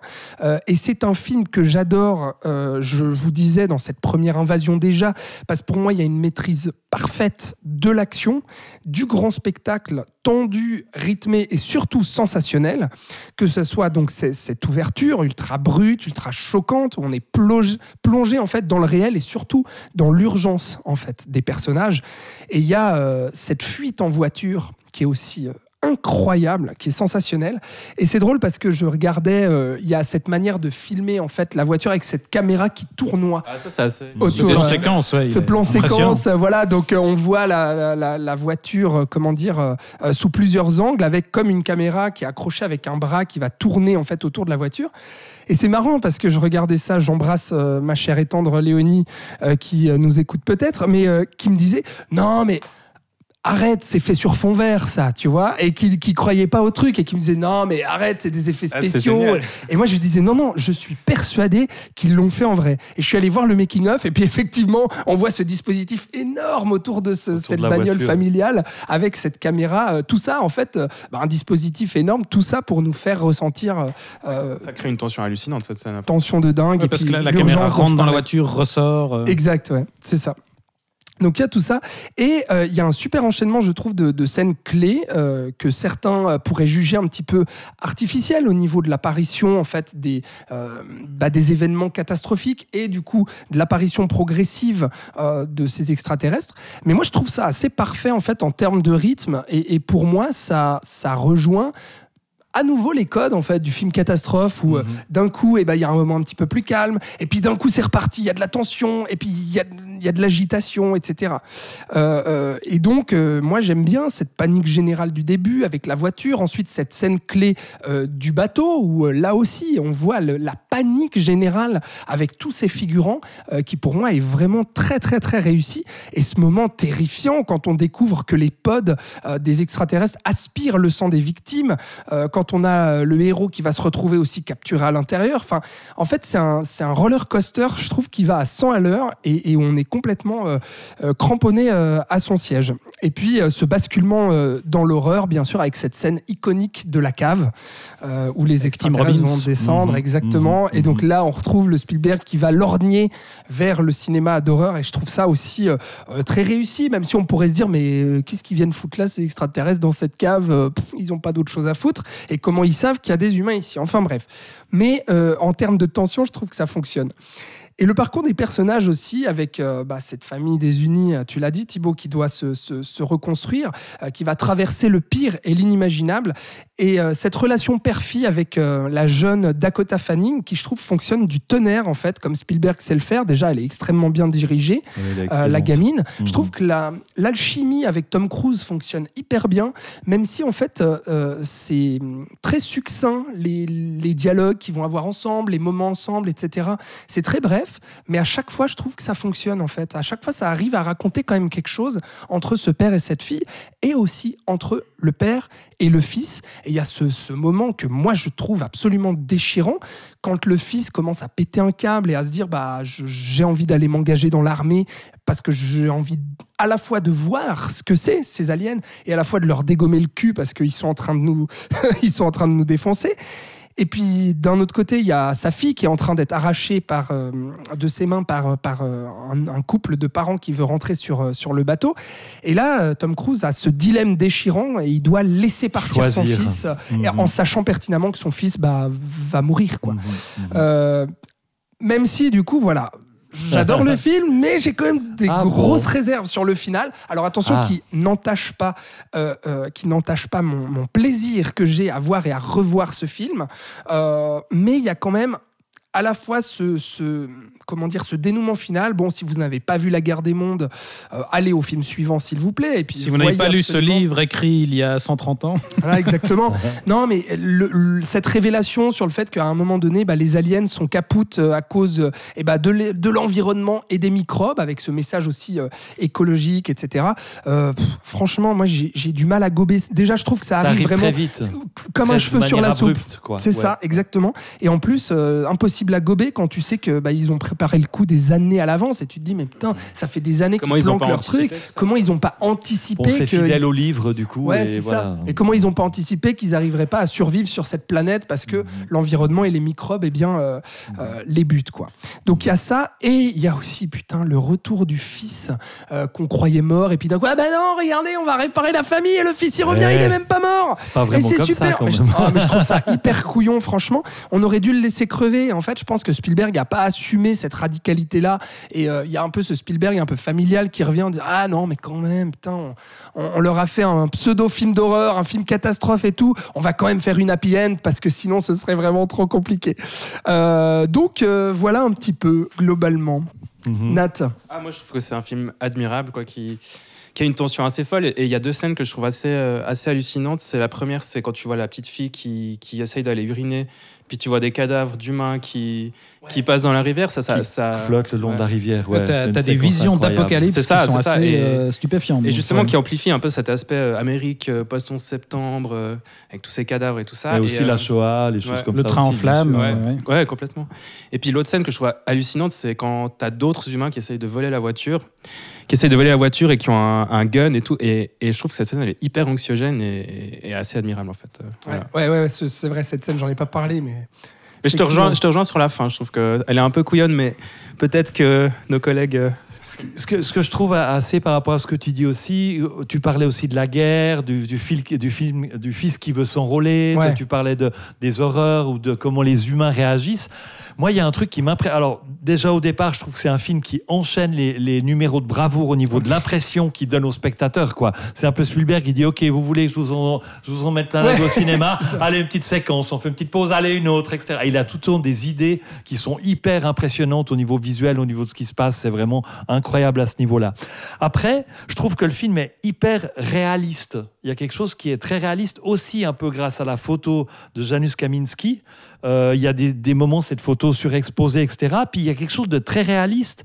Au début, j'aurais presque pu être chez Ken Loach, tu vois, d'une certaine manière, par rapport à l'aspect social du film. Parce qu'il y a aussi toute cette question-là. C'est-à-dire qu'il y a toutes les questions d'une société, de comment les différents membres de la société vont réagir à ça, de comment toutes ces choses-là. Puis ça, je trouve que c'est quelque chose qui est très intéressant dans le film, très riche, qui nous permet de nous identifier aux personnages aussi. Et puis ça, je trouve vachement intéressant. Même par rapport à la fin, dans cette chose-là, où moi aussi, au début, les premières fois, je me disais... Ah, ce Happy End, ça me gonfle parce que le film est tellement cool. Là, c'est moins fin, c'est un peu collé. Mais quelque part, en le revoyant, puis en suivant cette petite ligne de pensée un peu sociale, comme ça, je me suis à faire le film, voilà, je me suis dit peut-être qu'on peut y voir un peu une sorte de rédemption de l'ouvrier qui tout d'un coup devient quand même le héros et change de regard dans les autres personnes qui sont face à lui, les bourgeois, parce qu'on voit qu'ils sont plutôt dans une famille bourgeoise, ça, avec le beau-père, la famille des beaux-parents. Et puis du coup, voilà, il y a peut-être ce fil-là qui peut permettre d'accepter un petit peu cette fin aussi, peut-être. Non, puis au-delà de ça, moi je suis vraiment pas d'accord sur le final, parce que je trouve que c'est beaucoup moins un happy end que ce qu'on a tendance à dire, parce que il y a aussi toute cette imagerie des cellules dans le film. On commence et on termine sur des cellules, sur des amibes. On commence dans une goutte d'eau. Et on voit les amibes qui se déplacent à l'intérieur et on dézoome, ça devient la Terre, et puis un feu rouge au milieu de la circulation où on voit les voitures qui traversent l'autoroute, les piétons qui traversent les rues. On a ces images un peu à la Koyaanisqatsi où on voit la fourmilière humaine, et on termine aussi sur un plan de gouttes d'eau où les amibes deviennent des étoiles, et on a ce jeu entre l'infiniment grand et l'infiniment petit. Et pour moi, en fait, la fin, le dénouement qui est effectivement fidèle au bouquin, c'est justement aussi une façon de dire, l'humanité s'en est sortie, mais c'est pas grâce à elle, c'est juste un coup de chance où voilà, les aliens sont morts grâce au virus, et donc c'est pas une victoire, ça ramène aussi au fait que voilà, l'humanité s'est fait à moitié massacrer, elle s'en est sortie, mais ça reste rien, ça reste un tout petit truc dans l'univers qui est finalement bien fragile. Donc même si on reconstitue la famille à la fin, bah voilà, qu'est-ce qui reste après, tout comme voilà, qu'est-ce qui reste après le 11 septembre aussi, enfin voilà, pour moi il y a un final un peu plus noir que ça dans l'idée. Et au-delà de ça, bah voilà, je reste un fan absolu de Tom Cruise, donc forcément que le projet m'aguichait, et je trouve que sur les deux films qu'il fait avec Spielberg, il se met vraiment en danger, il incarne des personnages assez ambigus et qui font partie pour moi de ses meilleurs rôles, et c'est très dommage que Spielberg ait décidé de couper les ponts avec lui. J'allais en parler. Alors je te laisse expliquer tout ça. Oui, bah non, mais il y a eu un gros problème au niveau de la promotion en fait de ce film, et qui a notamment entaché un peu, alors un tout petit peu, son succès, c'est-à-dire que pour un budget colossal de 120 millions de dollars, eh bien, il en rapporte 600 millions. Alors, vous me direz, mais c'est énorme! Mais oui, mais sauf que la production, à ce moment-là, visait beaucoup plus haut. Il pensait que ça allait être... Enfin, Tom Cruise, à cette époque-là, c'était une superstar avec les Missions Impossibles, etc. Et puis, bah, Spielberg aussi, forcément. Donc, ce projet-là, la production visait vraiment très, très haut. Et le problème au niveau de la promotion, c'est que Tom Cruise était en totale roue libre, en fait, à parler de scientologie à gauche et à droite, ce qui a fait que ça a énormément cristallisé, en fait, la presse people et même la presse spécialisée. Son craquage chez Oprah Winfrey, où il sautait sur le canapé. Exactement. Et donc, tout le monde commençait à parler, en fait, de Tom Cruise et de la scientologie, au lieu de parler du film, et au lieu de parler de la qualité du film, etc. Et donc, du coup, je pense que ça a freiné, à cette époque, beaucoup de gens d'aller voir le film, parce que Tom Cruise a perdu énormément en popularité à ce moment-là, parce que y a pas mal de gens qui commençaient à boycotter en se disant, mais je vais pas aller voir le film avec ce sale scientologue, enfin qui croit à tout et n'importe quoi et qui nous fait la morale, etc. Et du coup, Spielberg sera absolument furax de cette roue libre de Cruise, et puis il sera vraiment tout à la fin des années. Je sais même pas s'ils sont rabibochés ou pas depuis, mais en tout cas à l'époque, ils disaient, je ne veux plus jamais bosser avec lui. Exactement, ouais. Alors qu'ils s'entendaient très très très bien, quoi, à cette époque-là, mais d'un coup, ça a été... Ouais. Nat, tu voulais dire quelque chose, je crois. Non, en fait, j'allais acquiescer tout ce que tu dis. Voilà. Mais je trouve que c'est bien dommage, parce que, comme tu disais, je trouve que c'est deux de ses meilleurs rôles, en fait, qu'il a chez Spielberg. Et puis, C'est vrai qu'il a des moments qui sont vraiment très, très émouvants. Il a des choses très émouvantes, et puis de fragilité aussi, qui sont assez fortes, quoi. Effectivement. Vraiment. Par contre, donc, du coup, alors, le succès commercial quand même, hein, comme je l'ai dit, mais les critiques seront vraiment très mitigées. Et je pense que c'est lié justement à tout ce qui s'est passé avec Cruise, quoi, où on voulait un peu lui casser du sucre sur le dos. Pas d'Oscar. Mais nomination, meilleur son et meilleurs effets spéciaux. Mais voilà, pas de prix pour ce film-là, qui d'ailleurs encore aujourd'hui est un peu regardé d'un œil aussi un peu méprisant de la part de la critique aussi, en disant bah, ça c'est un peu le blockbuster de Spielberg. C'est tellement dommage parce qu'il y a, il y a un tel traitement au niveau de l'action, une telle richesse au niveau des idées visuelles et de mettre en scène l'action, c'est incroyable. Et une telle influence aussi. Nat, on a parlé cette année d'ailleurs avec toi de A Quiet Place numéro 2, donc Sans un bruit 2, la scène d'ouverture, sans la guerre des mondes, elle n'existerait pas. Ouais. Voilà. Et donc le prochain film, eh bien, je reste avec toi, Nat, parce que c'est toi qui vas nous en parler. Il est donc sorti la même année, mais il est dans un tout autre registre. Alors on quitte le Spielberg de grand divertissement, on retrouve le Spielberg plus politique avec eh bien, un film calibré aussi pour les Oscars, puisqu'il sort vraiment en décembre, je crois, de l'année 2005, juste avant eh bien, de pouvoir être éligible aux Oscars. Ça s'appelle Munich, et on écoute la musique tout de suite.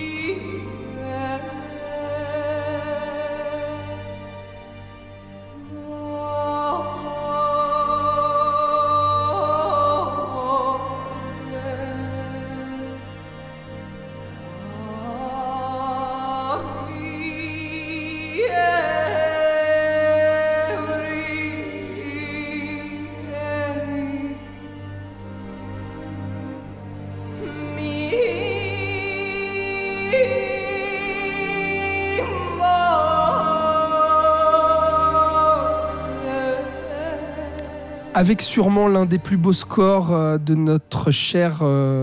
John Williams. Ouais, effectivement. Voilà, donc du coup, Munich, c'est toi, Nat, qui nous en parle. Voilà. Ouais. Pourquoi Munich ? Ah, parce que je trouve que c'est un film admirable, mais je vais y venir. Ah, super. Je pense que c'est important de comprendre de quoi ça parle déjà Munich avant d'aller plus loin. Donc, ça raconte la prise d'otage de 11 athlètes israéliens durant les Jeux Olympiques de Munich de 1972 par un commando déguisé formé de 8 membres de la faction palestinienne Septembre Noir, qui est donc un groupe terroriste palestinien fondé en 1970. Il faut préciser que cet événement il fait suite à la guerre de 6 jours de 1967, qui était un conflit déterminant dans la péjoration du conflit israélo-arabe et l'emprisonnement de 236 militants palestiniens détenus en Israël, en fait. C'est un conflit qui était relativement passé sous silence au niveau international à l'époque. Et la prise d'otage, du coup, prendra fin quelques heures plus tard sur une base aérienne voisine, en fait, en Allemagne, à la suite d'un piège des autorités allemandes qui a mal tourné, qui va causer la mort, en fait, des 11 otages et de 5 des terroristes. Les 3 derniers seront capturés. Le film part donc de là et raconte en fait la vengeance organisée par le gouvernement israélien à l'encontre des 11 organisateurs présumés de cette prise d'otage. Événement vraiment majeur parce que il est encore dit aujourd'hui que cet événement-là serait l'un des premiers, en tout cas vu comme il a été médiatisé, etc., l'un des premiers actes véritablement terroristes et notamment autour de ce conflit israélo-palestinien. Ouais. Et du coup, en fait, c'est la première ministre d'Israël, Golda Meir, au moment des faits, qui va directement faire appel en fait à un membre du Mossad qui, dans le film, s'appelle Avner Kaufman pour orchestrer ces assassinats en fait à travers l'opération nommée Colère de Dieu. Geoffrey Rush. Oui. Pardon. Le nom de l'acteur. Ouais. Et d'où ça part le projet Munich du film. En fait, à la base, c'est un projet qui est développé par Kathleen Kennedy, donc dont on a déjà parlé, et Barry Mendel, qui est un scénariste et producteur. Il développe ce projet en fait en secret depuis des années avant de venir chercher Spielberg. Et c'est une adaptation du livre Vengeance écrit par George Jonas, écrit au début des années 80. C'est un bouquin qui a souvent été attaqué, mais jamais vraiment discrédité, puisqu'il fait part de deux faits qui étaient absolument sûrs. C'est que les athlètes ont été tués à Munich et que Golda Meir, la première ministre israélienne, a décidé donc de poursuivre les auteurs. Il faut savoir que Barry Mendel, il avait fait un travail... en amont de plus de 8 ans pour réunir tous les documents en fait possibles sur le sujet, pour plus de véracité.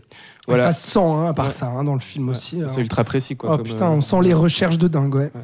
Et Spielberg, en fait, le but, ce ne sera pas de faire un documentaire ni un film ultra précis sur la réalité, mais vraiment de développer une histoire autour de ces faits, en fait. Mais il va prendre beaucoup de temps pour accepter ce projet, parce que c'est un projet qui est... Enfin, surtout à cause du contexte géopolitique qui était très brûlant à l'époque, qui l'est toujours aujourd'hui d'ailleurs.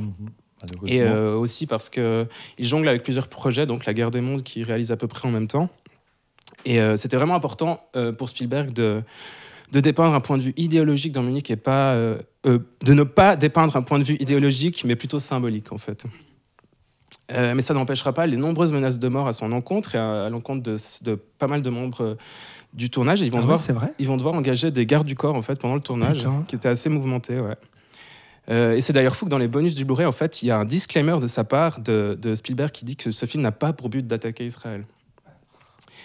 Et Spielberg donc, décide d'adopter une approche très intuitive au niveau de la réalisation. Très peu de choses étaient préparées en amont du tournage en fait, et il allait chaque jour sur le tournage avec l'esprit très ouvert sur ce qu'il pouvait obtenir en fait.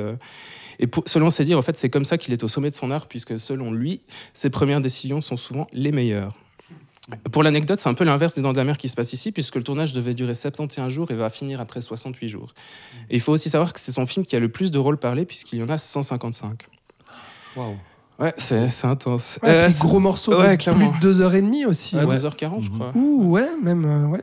À sa sortie, le film récolte un violent rejet critique des autorités palestiniennes et israéliennes qui, en fait, y voyaient une force de propagande orientée en faveur de l'autre, en fait. Ce qui est assez faux, parce qu'à mon avis, Spielberg évite tout manichéisme sur ce film. Et il ne fait jamais vraiment la glorification d'une vengeance organisée. Il me semble qu'on l'a accusé de glorifier un camp et puis l'autre, ce qui prouve bien qu'en fait, il a un point de vue parfaitement équilibré. Tout à fait, exactement. Ouais.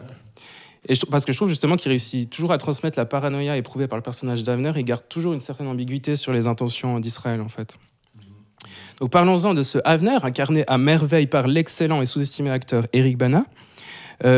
Personnage qui agit plus comme, à mon avis, une source d'idéaux plutôt qu'un héros idéal. Donc on retrouve un peu, c'est peut-être un peu l'aboutissement de toute cette galerie de personnages principaux qu'affectionne Spielberg de, entre guillemets, Monsieur Tout-le-Monde. Ouais, bah c'est ça, en fait, excellent quand il est bien utilisé, Eric Bana, quoi. Oui, c'est vrai. C'est comme Ben Affleck, en fait, j'ai l'impression, tu vois, genre ouais. Là, et je trouve qu'il incarne parfaitement cet être manipulé, pacifiste, ouais, passéiste, pardon. Enfin, qui s'accroche à ses idéaux, puis parce qu'en fait, c'est un simple père de famille sans réel talent pour les meurtres pour lesquels il va être engagé. Et en fait, il va vraiment s'accrocher à tous ses idéaux, à son amour pour son pays, et ça va le mener à prendre des décisions qui ne sont pas forcément toujours très éclairées. Il va vraiment passer d'un peu de monsieur tout le monde à un monsieur brisé, parce qu'il vit vraiment une sorte de chemin de croix psychologique, et dont chaque étape, en fait, sera un peu un réveil brutal par rapport à la réalité des choses, en fait. Finalement, le massacre de Munich sera raconté en fait en filigrane tout au long du film, par petites fractions en fait qui seront majoritairement retranscrites au travers du regard des médias, ce que je trouve assez intéressant, surtout de la vision qu'Avner se fait de l'événement en fait. Et je trouve que ça amplifie en fait cette technique de montage, elle amplifie ce côté un peu de cauchemar sans fin du film. Et je pense, on en parlait avant, mais je pense qu'il aura vraiment fallu attendre La Guerre des Mondes et Munich pour que Spielberg atteigne vraiment sa maturation au niveau de sa conscience politique en fait, qu'il transmet dans ses films. Ah bah, je trouve, à Munich, je pense que vous serez d'accord aussi, Thibaut Patrick, mais Munich, c'est clairement son film le plus complexe et le plus intelligent politiquement parlant, non ? Oui, ouais, sûrement. J'hésite entre Suicide et Always, mais oui, sûrement. Ouais, parce qu'on en a parlé avant, mais c'est vrai que jusque-là, ces films politisés pouvaient être parfois très lourds, comme La Couleur Pourpre ou Amistad dans une moindre mesure, mais je trouve que ça manquait vraiment un peu de cette subtilité dans son discours politique, qui est très présente dans Munich, justement. Juste encore un mot sur la musique de John Williams, qui vit en 2005 une de ses années les plus prolifiques, puisqu'il va faire 4 bandes originales. Avant Munich, il aura fait donc La Guerre des Mondes, celle de La Revanche des Sith et celle de Mémoire d'une Geisha. Donc 4 chefs-d'œuvre successivement la même année, il fallait quand même le faire. Sacré John. Ensuite, j'aimerais m'attarder un peu sur 3 scènes du film qui me paraissent très importantes. Donc la première, c'est celle du premier meurtre orchestré par Avner et ses collègues. Là, je pense qu'on peut aussi parler des techniques de filmage utilisées par Spielberg qui sont assez hallucinantes à mon goût. Je trouve qu'il atteint un peu un sommet de son art assez hallucinant dans l'épure ici. En fait, il utilise constamment des techniques d'obstruction du plan en mettant des éléments perturbateurs à l'avant-plan comme à l'arrière-plan, qui fonctionnent finalement comme des bombes à retardement pour le spectateur qui voit la menace, en fait, un peu une technique qu'utilisait aussi Hitchcock à l'époque. Et il utilise aussi beaucoup le zoom des zooms, qui n'est pas quelque chose qui est très présent dans le cinéma de Spielberg, mais qui ici fait sens pour retranscrire aussi cette vibe un peu années 70. Bref, tout ça, ça construit une méga tension à la scène. Et finalement, la cible sera tuée en fait, dans un hall sombre d'un immeuble. On a eu pas mal reproché à Spielberg de créer du suspense en fait dans ces scènes de construction de meurtre, mais je trouve qu'il équilibre ça très bien en fait avec une violence très très froide. Et je pense que par exemple si on pense à la scène de la tueuse qui est tuée sur son bateau à Amsterdam, je pense que c'est la scène à mes yeux la plus glauque et la plus horrible de toute la carrière de Spielberg. Et je trouve que ça équilibre en fait cet aspect de suspense construit et que c'est jamais rédhibitoire en fait dans la qualité du film. Très étonnant cette scène. Donc la tueuse c'est Marie-Josée Croze d'ailleurs, cette actrice québécoise. Ouais. Et cette scène elle est comment dire, parce qu'il y a aussi de l'érotisme dans cette scène-là. Ouais. Et je trouve très étonnant pour Spielberg en fait. Moi ça m'a choqué parce que j'ai découvert le film très récemment et quand j'ai vu cette scène, je me suis dit, putain, je crois que j'ai jamais vu une scène glauque et sanglante. Et... Autant frontalement, je suis pas sûr qu'il l'ait fait avant. Non, et même, il y a plusieurs scènes de sexe aussi dans le film qu'on n'a pas souvent vu chez Spielberg non plus. Ouais, exactement.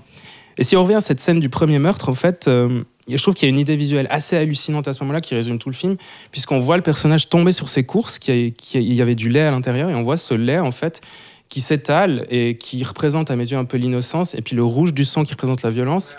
Et on peut dire que finalement tout, ça, et que chaque membre du groupe d'avenir, en fait, le questionnement pendant tout le film, ce sera de comment garder son innocence et en tuant tous ces gens, en fait. Et finalement, tu vois un personnage qui réussit à enlever une douille du lait juste avant qu'elle soit touchée par le sang dans ce premier meurtre, mais on sait que par la suite, ça sera plus possible. Alors. Parle-nous de ce groupe-là, quand même, parce qu'il y a des acteurs super assez connus. Super casting. Ouais. Mathieu Kassovitz en poseur de bombes, en fabricant de bombes. Pas très au point, mais... Il y a Daniel Craig juste avant d'être un James Bond, qui est aussi super... ce côté hyper froid aussi, mais qui reste sud-africain. Chic. Super. Kieran Hines, qui est assez hallucinant, je trouve, dans le rôle de Robert. Et donc une autre scène que je trouve très importante, qui se situe à peu près à 1h30 du film, c'est un dialogue entre Ravner et un membre d'une faction palestinienne dans une cage d'escalier. Puis Spielberg, il joue beaucoup là sur les plongées, contre-plongées, les clairs-obscurs, et nous montre bien que ce personnage palestinien, en fait, tout ce qu'il veut, c'est se trouver un chez lui. Et finalement, Ravner, à ce moment-là, j'ai eu l'impression qu'il comprenait vraiment en fait que c'était un conflit qui allait dans le mur en fait, qui allait nulle part, et puis puisque finalement tout le monde cherche la même chose et voilà. T'as toute cette imagerie de la cuisine aussi où l'idée c'est effectivement de trouver un foyer, et t'as cette scène où il est avec Amalric devant une vitrine où il voit une cuisine, et Amalric lui dit vous pourrez avoir une cuisine comme ça un jour, ça coûte cher mais tous les foyers coûtent cher, cette idée d'appartenance D'ailleurs à la fin il va créer un repas gigantesque, il y aura beaucoup trop à manger pour tout le monde parce qu'il sait qu'en fait à ce moment-là ça va partir en couille après puis que... et puis ce côté aussi rêve américain, un peu déchu aussi, où on envoie sa famille à New York et tout, où on lui dit un peu « Mais allez, t'inquiète, si t'acceptes de faire ça, on va mettre ta famille au chaud, à l'abri, machin, vous allez vivre l'American Dream à New York et tout. » Et finalement, on voit cette famille et puis ce couple complètement détruit aussi par tous ces événements. Mais complètement. Puis ce que j'adore, en fait, c'est que Spielberg, là, nous montre les choses et ne nous dit jamais comment les voir, en fait. Et je trouve que c'est assez génial. Et puis la dernière scène que je trouve très importante, c'est une scène qui se situe à la fin. Le cul, exactement. C'est la scène de... On voit Avner qui essaye désespérément de faire l'amour à sa femme, et en montage parallèle, on a le massacre en fait des otages en fait. Et je trouve que c'est une scène déjà ultra violente de mettre en parallèle une scène d'amour avec une scène de massacre. C'est quand même du jamais vu chez Spielberg en fait. Et en slow-mo en plus. Ouais. Et ça, c'est très étonnant aussi. Venant de sa part. Je me suis dit Ridley Scott. Et puis voilà, je trouve que dans cette scène, en fait, on voit qu'Avner, il est complètement enfermé dans le cauchemar qu'il a vécu et qui part finalement d'un fantasme idéologique. Et que c'est la même chose de l'autre côté, en fait, que ces terroristes palestiniens qui sont pris d'un désespoir absolu, en fait, et qui massacrent les otages. Et de l'un comme de l'autre, en fait, la pulsion idéologique qui les animait, en fait, elle est anéantie. Voilà. Voilà, donc en conclusion, je dirais que Munich, c'est encore aujourd'hui complètement actuel et que je pense que c'est un des films de Spielberg, si ce n'est le film de Spielberg qui traversera le mieux en fait les années et qui va jamais perdre une once de sa pertinence en fait.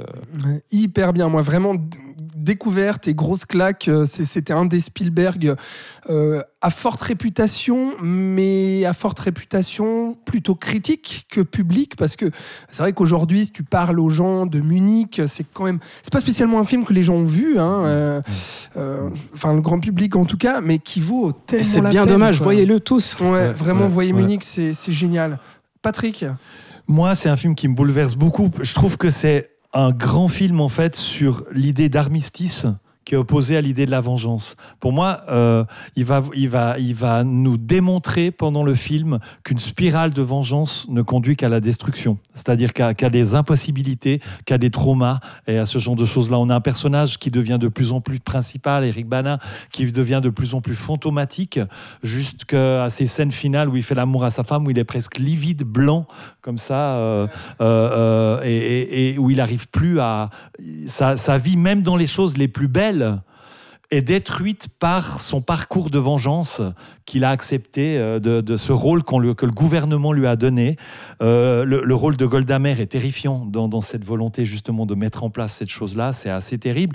Et par rapport justement à cette idée de vengeance et au corps dont on parlait de la femme espionne qui est tuée en Hollande, là, sur son bateau, alors qu'elle est un peu nue, il se passe cette chose assez étonnante. C'est que elle est nue, mais elle a quand même un peignoir qui est ouvert. Et à la fin, elle tombe dans une chaise et le peignoir est ouvert. On voit tout son corps, tout son sexe et tout. Et quelqu'un dit couvrez-la, fermez le peignoir par dignité. Et un des autres personnages lui dit non, laisse ouvert les choses. Et c'est un peu, il faut qu'on voit. Et c'est comme Spielberg disait, regardez où ça va. Votre idée de vengeance, les uns contre les autres, il n'y a jamais personne qui dira non, stop, c'est ridicule, on s'autodétruit tous. Et en fait, à travers ce mouvement du peignoir fermé et rouvert, Spielberg nous dit regardez où ça mène. Regardez la vérité en face. Regardez la vérité en face et où une spirale de vengeance nous mène. Et pour ça, moi, le film, il me bouleverse profondément.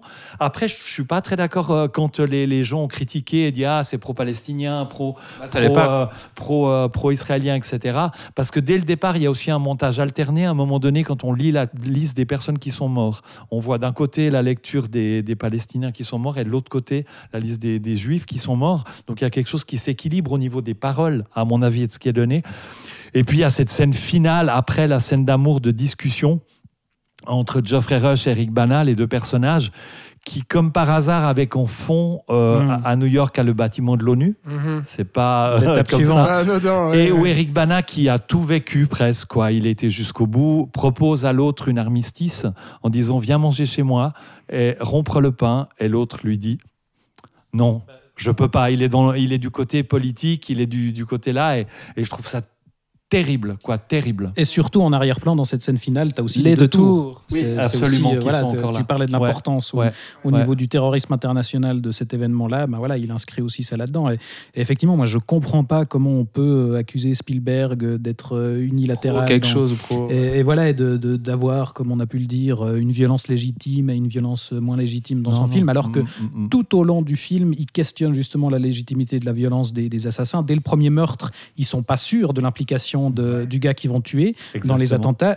La deuxième cible, il y a toute cette scène incroyable de tension où tu as l'impression de revoir la scène de la plage des Dents de la Mer, mais voilà, avec un enjeu d'un téléphone piégé et une gamine, où là aussi on remet un peu tout ça en question. La troisième cible, tu as un échange assez amical sur le balcon avant qu'il le fasse exploser.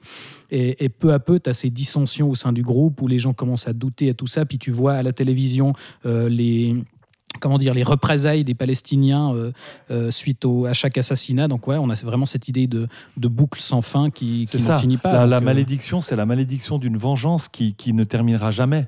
En fait, la politique de l'œil pour œil, dent pour dent. Ouais. C'est toujours actuel aujourd'hui, malheureusement. Ouais, c'est juste. Ouais, et puis c'est pour ça que ça en fait un film typiquement post-11 septembre aussi dans les sujets qu'il aborde. Par contre, juste sur ce que vous dites sur le fait qu'on ait pu lui reprocher d'être soit pro-palestinien, soit pro-israélien ou je ne sais.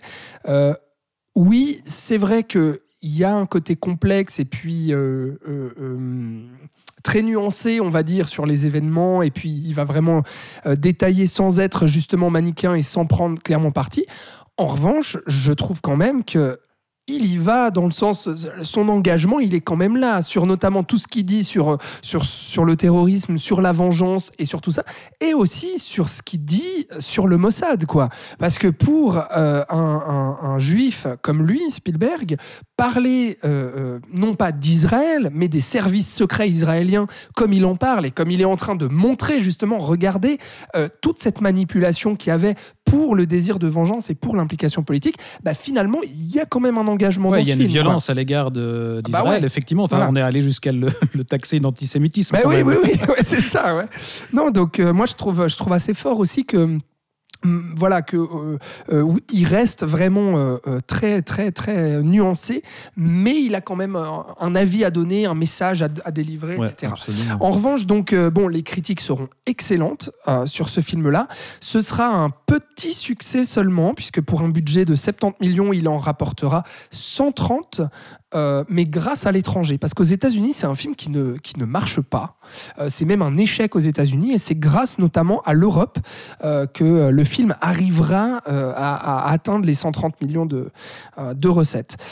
Et au niveau des Oscars, alors drôle, parce que justement le film était clairement calibré pour les Oscars, et notamment, je l'ai dit, au niveau de sa sortie, et finalement, alors oui, il reçoit 5 nominations mais aucun prix. C'est pas assez consensuel, justement. Voilà, c'est exactement, ça questionne beaucoup. Quoi. C'est trop effectivement, délicat. Effectivement.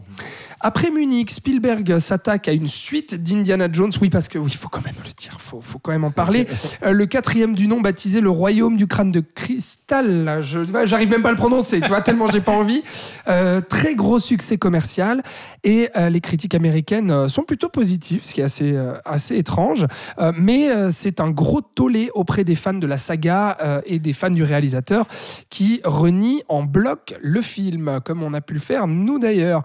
Et en 2011, eh bien, il s'attaque à un très vieux projet, un projet d'envergure, parce qu'il veut faire un film d'animation en performance capture en compagnie de Peter Jackson et ses équipes de Weta Digital. C'est l'adaptation de la BD d'Hergé avec Les Aventures de Tintin, le secret de la licorne.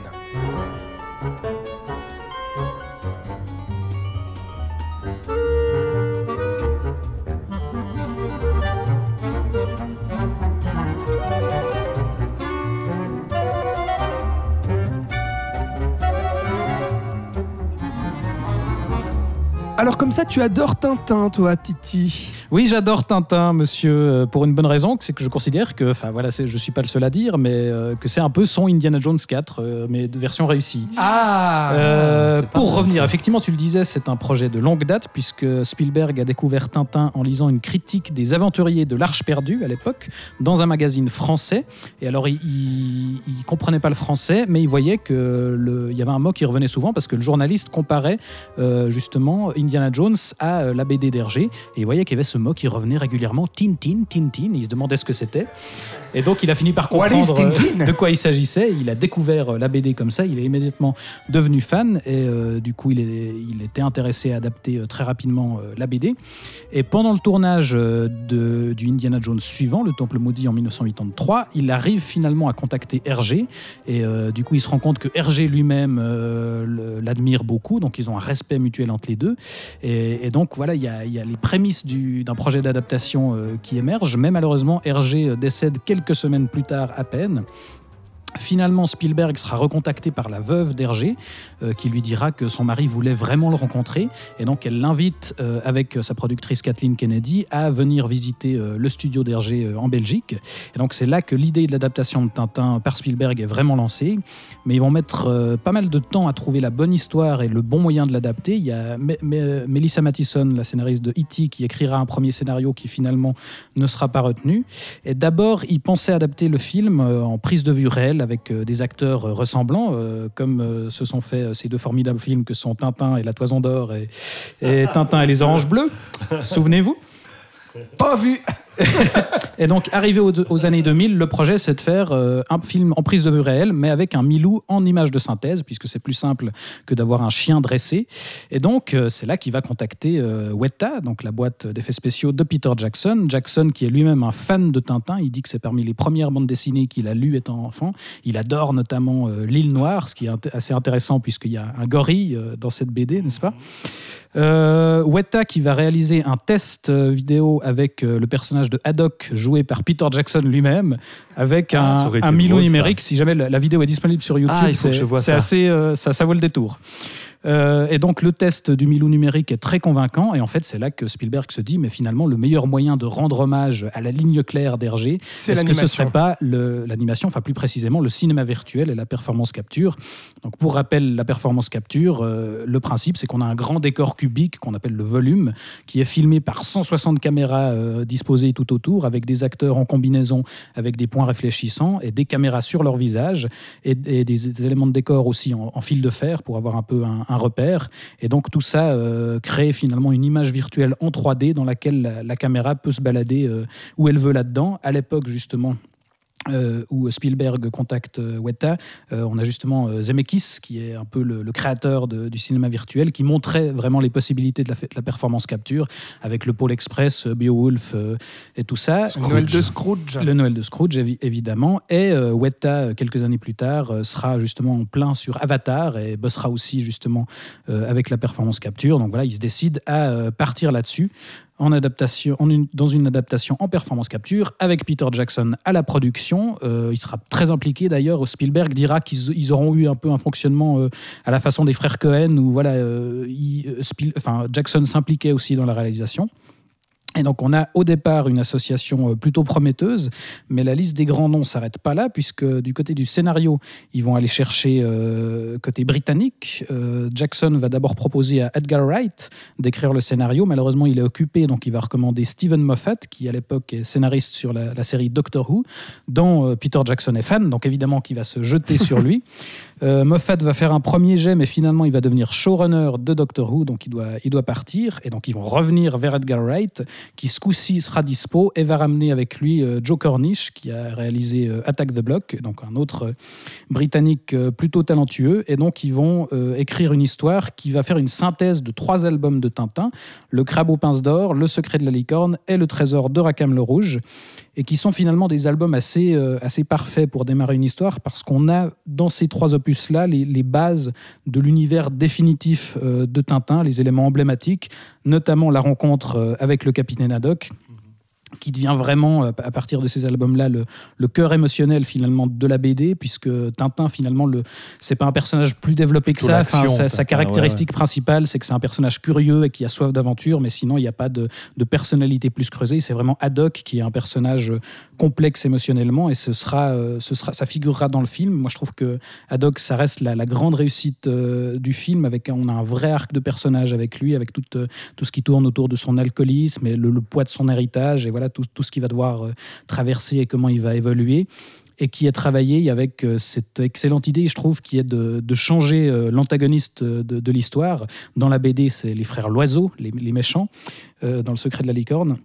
Là, ils prennent un personnage secondaire qui est ce personnage de Sakharine, qui est un collectionneur, et ils en font le grand méchant du film, avec cette idée de le lier intimement à Haddock, en faisant exactement le descendant de Rackham le Rouge.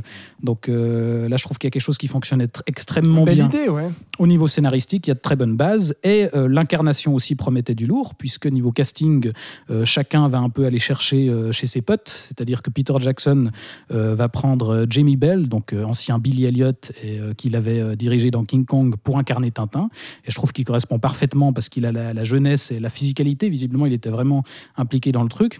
Il va prendre son vieux copain Andy Serkis pour incarner Haddock, donc Andy Serkis qui est évidemment un spécialiste de la performance capture et qui a la rudesse, voilà, qui convient bien au personnage, qui va lui ajouter un petit accent écossais qui ajoute un truc voilà, plutôt croustillant, je trouve.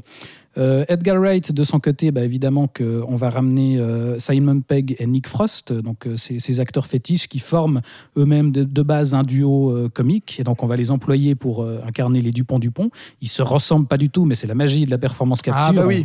On peut leur faire jouer les Dupont-Dupont. Bon, c'est pour ça que t'es pas objectif sur le film, c'est parce qu'il y a Edgar Wright derrière. Enfin, voilà, mais il y a que des gens talentueux. Qu'est-ce que tu veux que je te dise ? Peter Jackson, Edgar Wright. Enfin, tu ne pouvais pas ne pas aimer ce film. Et pour compléter tout ça, Spielberg va aller chercher Daniel Craig, qui avait donc dirigé dans Munich, pour lui faire jouer le méchant du film, où là aussi on va jouer sur finalement ce qu'on a aussi dans son personnage de James Bond, c'est-à-dire à la fois une élégance, un air distingué et une brutalité.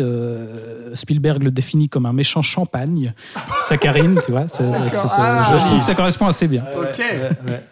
Donc un projet de rêve sur le papier, pour un résultat, je trouve, hyper réjouissant. Déjà, dès l'annonce du projet, il y avait toutes les inquiétudes. Mon Dieu, Spielberg, cette incarnation du capitalisme américain va adapter notre chère BD franco-belge. Que va-t-il se passer ? Et je trouve qu'il y a une vraie réflexion dans l'adaptation, dans le portage de la ligne claire de Hergé en un film, en image de synthèse. Il gère la transition en douceur, c'est-à-dire qu'on démarre sur un générique qui rejoue un petit peu celui de « Arrête-moi si tu peux », mais dans un hommage à la BD d'Hergé, c'est-à-dire qu'on a des dessins en 2 dimensions avec des personnages qui sont uniquement des silhouettes noires, et on résume... Super, ce générique. Ouais, on résume les différentes aventures de Tintin avec différents clins d'œil, tout ça, avec une superbe musique de John Williams dès le départ. Mm-hmm. Et une fois qu'on démarre dans le film... Qui nous fait un peu du Michael Giacchino, d'ailleurs. Giacchino. Non, alors moi je trouve qu'il fait du Williams. Ah, bon, ouais. Non, je trouve, alors, on a tendance à considérer que Williams est un peu fatigué depuis quelques années. Moi je trouve que la BO de Tintin est vraiment excellente. Non, mais elle est bonne. Et arrivé à la fin de ce générique, on débarque dans les images de synthèse avec un fondu justement qui se fait à travers la palette de peinture d'un peintre qui est en fait Hergé reconstitué et qui est en train de faire le portrait de Tintin. Et comment il dessine le portrait de Tintin justement en un dessin en ligne claire façon Hergé. Et donc on a une espèce de passage de flambeau qui est fait de façon assez émouvante, je trouve, et qui se pose même en note d'intention puisque à la fois Spielberg s'approprie complètement l'œuvre d'Hergé et en fait un film de Spielberg, mais en même temps il la respecte. On pouvait craindre justement qu'il la dénature aussi avec c'est son premier film en performance capture et les libertés que permet la performance capture, l'absence de contraintes physiques, justement, ça peut mener certaines fois à des dérives dans la mise en scène, certains excès. Et oui, ici, il en profite effectivement Spielberg pour orchestrer des séquences absolument virtuoses qui sont impossibles en prise de vue réelle. On a la scène à moto. Voilà, cette fameuse poursuite en sidecar qui est filmée en plan séquence absolument... renversant. Il travaille aussi beaucoup sur les transitions entre les différents plans. Par exemple, cet instant où la mer se transforme en flaque d'eau dans la rue, cette poignée de main qui se transforme en une colline. Là, il profite vraiment des possibilités de la performance capture et de l'animation. Il est dans la droite lignée, finalement, des expérimentations de Zemeckis. Et oui. Mais tu vois, en fait, ce que tu dis, oui, je suis tout à fait d'accord avec ça. Je trouve même aussi que ça lui permet d'une certaine manière, parfois, de se rapprocher de la bande dessinée. Parce que dans la bande dessinée, les personnages font aussi des choses qui sont impossibles dans la vie. Dans la BD d'Hergé aussi, des choses qui sont abracadabrantes, ou Milou fait des choses qui ne sont pas possibles dans la vie. Et du Objectif coup, la performance capture permet aussi, tout d'un coup, un rapprochement fidèle à certaines actions un peu foldingues dans la bande dessinée. Ouais, et à la fois, il vire pas non plus complètement dans l'excès parce qu'il garde un pied dans le réel. Il continue, en fait, c'est ça qui est intéressant, il continue de penser la réalisation en termes classiques, c'est-à-dire que dans l'idée, la performance capture, la mise en scène, elle se fait souvent plutôt en post-production. C'est-à-dire qu'on capte cette image en 3D, puis après, on décide au montage où est-ce qu'on place la caméra, etc. Non, là, Spielberg, sur le tournage, il avait un moniteur où il pouvait visualiser en direct le rendu en 3 dimensions et se déplacer dans cet univers virtuel, un peu avec une espèce de manette de jeu vidéo, et du coup il pensait vraiment sa mise en scène sur le plateau. Et ce qui est intéressant, c'est qu'il va choisir des effets de mise en scène qui sont plutôt associés au cinéma classique, le montage alterné de Haddock plus que dans l'animation. T'allais en parler. Alors oui, j'allais en parler, enfin, non, pas forcément immédiatement. Ah, pas forcément. Ah, bon. Mais ce que je trouve c'est un morceau de bravoure dont on pourra discuter effectivement, mais ce que je trouve intéressant, c'est qu'il va quand même répéter des effets de mise en scène qu'il utilisait dans ses films classiques. Les jump cuts, par exemple, c'est des choses qu'on voit assez peu dans l'animation, mais il le fait, et ça lui permet justement de pousser un peu plus loin ses obsessions habituelles. Encore le jeu sur les miroirs et les reflets, c'est quelque chose qu'on retrouve ici, ne serait-ce que dans la présentation des 2 personnages de Tintin et d'Haddock. Tintin, dans la première scène, on le voit passer, avant de voir son visage définitif, on le voit passer devant une rangée de miroirs, et il y a juste sa houppette qui apparaît dans des miroirs. Il découvre la maquette de la licorne dans un reflet de miroir, et le personnage d'Haddock, comment il nous est présenté, le premier plan, on le voit à travers une bouteille vide, et donc il a le visage complètement déformé, et là aussi ça travaille le personnage, son alcoolisme, etc. Et donc il se fait pas il se laisse pas emporter par les dérives de la technologie, comme sur Jurassic Park. Il réfléchit vraiment à cette utilisation. Puisque tu parlais de la houppette, il y a un petit clin d'œil assez sympa avec la houppette, avec les dents de la mer, avec la houppette qui fait l'aile roule, bien sûr, c'est assez sympatoche, ça. Ouais, et donc moi je suis voilà, tout ça pour dire que je suis vraiment pas d'accord avec ces critiques qui prétendent qu'on a dénaturé Hergé. Je trouve qu'il retrouve à la fois l'esprit de la BD, mais il en fait aussi un vrai film de Spielberg, qui est un film d'aventure hallucinant. C'est pour ça que je disais que c'était un peu son Indiana Jones 4, où on a des morceaux de bravoure, la poursuite à moto, comme tu le disais, l'affrontement entre Haddock et Rackham le Rouge, qui se passe sur deux époques, où on a ce ping-pong entre passé et futur, c'est et qui trouvera un écho dans la scène d'action finale où les grues remplacent les sabres. Je sais que ça a fait tiquer beaucoup de monde. Moi, je trouve que c'est une idée géniale. Et finalement, y a un truc qui synthétise parfaitement le film, c'est la réplique finale où le Tintin demande à Haddock comment est votre soif d'aventure, et il lui répond inextinguible. Et c'est vraiment ce qu'est le film. C'est un film d'aventure qui n'arrête pas et qui, moi, c'est un spectacle total que je prends un plaisir fou à voir et revoir. Eh bien, que d'amour pour ce film. Allez-y, notre cher fanboy. Faites l'épice froid. Non, mais Nathanaël. Alors écoute, moi j'étais un fervent défenseur du film en le voyant en 2011. Pour moi, c'était un chef-d'œuvre. Mais aussi, surtout, dans l'expectative d'une trilogie qui devait arriver, mais qui ne viendra jamais, en fait. Voilà. Alors, apparemment, ils en reparlent. Ah, sérieux ? Ouais, dans les médias. Ça fait 10 ans qu'ils en reparlent. Oui, mais apparemment, là, ça c'est un tout petit peu activé, non ?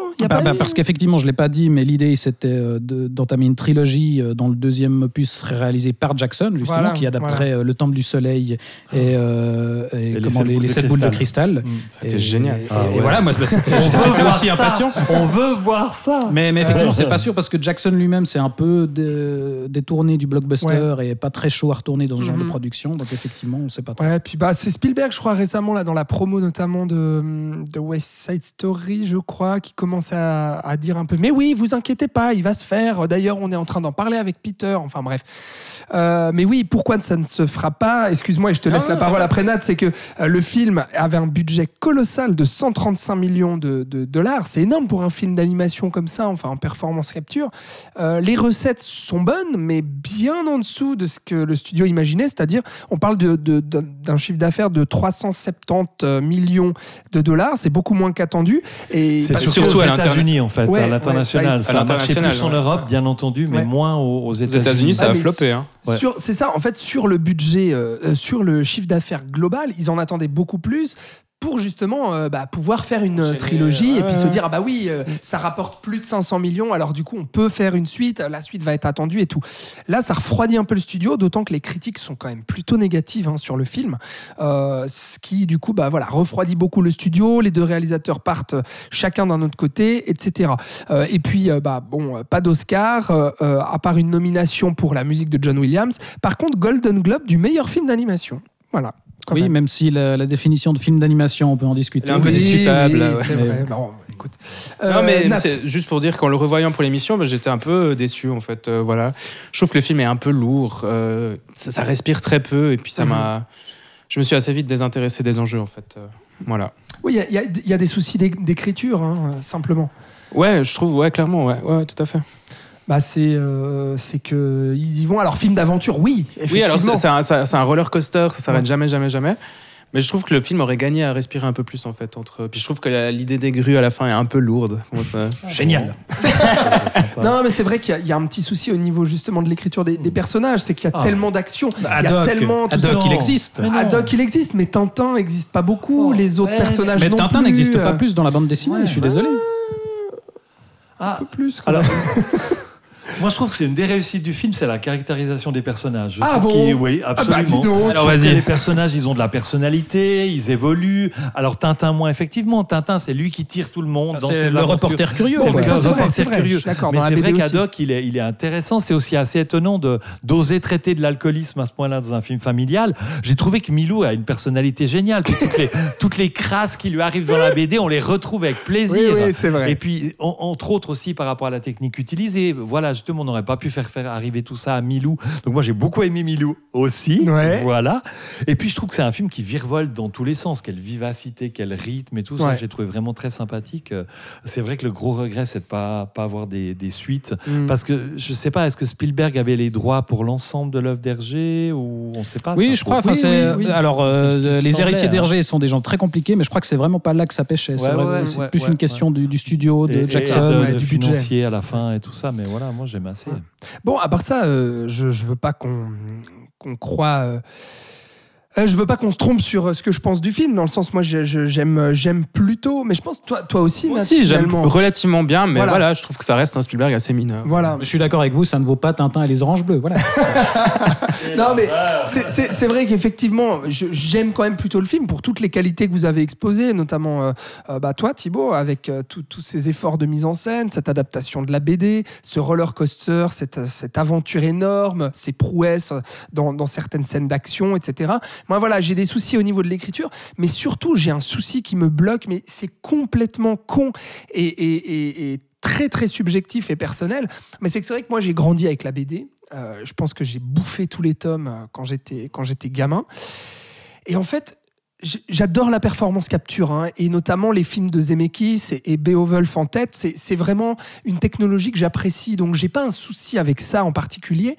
Mais je sais pas pourquoi, mais juste le design, en fait, la direction artistique de ce film-là, le design des personnages, c'est pas que je me dis « Oh, bah, ça ressemble pas trop à la BD ». Non, c'est juste que ça ne me plaît pas. Je les trouve moches, en fait. Bah, ils ont choisi le compromis assez casse-gueule de faire un film photoréaliste, mais avec le trait d'Hergé. Voilà. C'est-à-dire que ça leur donne l'impression d'être un peu désincarné, je trouve. Un peu comme très bizarre. Moi, je trouve fascinant, mais je comprends que ça puisse diviser. Moi, c'est vraiment ça, quoi. J'ai pas d'autre argument que ça, dans le sens où juste ça me bloque, je les trouve moche, quoi, et je trouve tout moche en fait dans ce film, mais ça m'entraîne quand même, enfin tu vois, je le regarde avec plaisir et tout, mais je suis là, oh putain, le design des persos et des décors et tout ça, waouh, ça me bloque, mais c'est très personnel. En tout cas, voilà ce qu'on pouvait dire de Tintin. Et puis après Tintin, Spielberg revient à quelque chose d'un peu plus solennel au début des années 2010.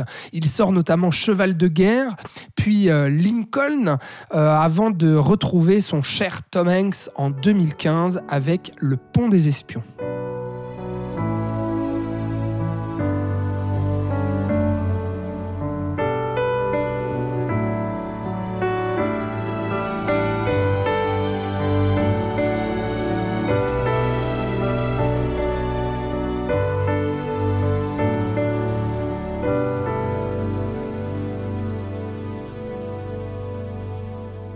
Alors Patrick, raconte-nous la guerre froide.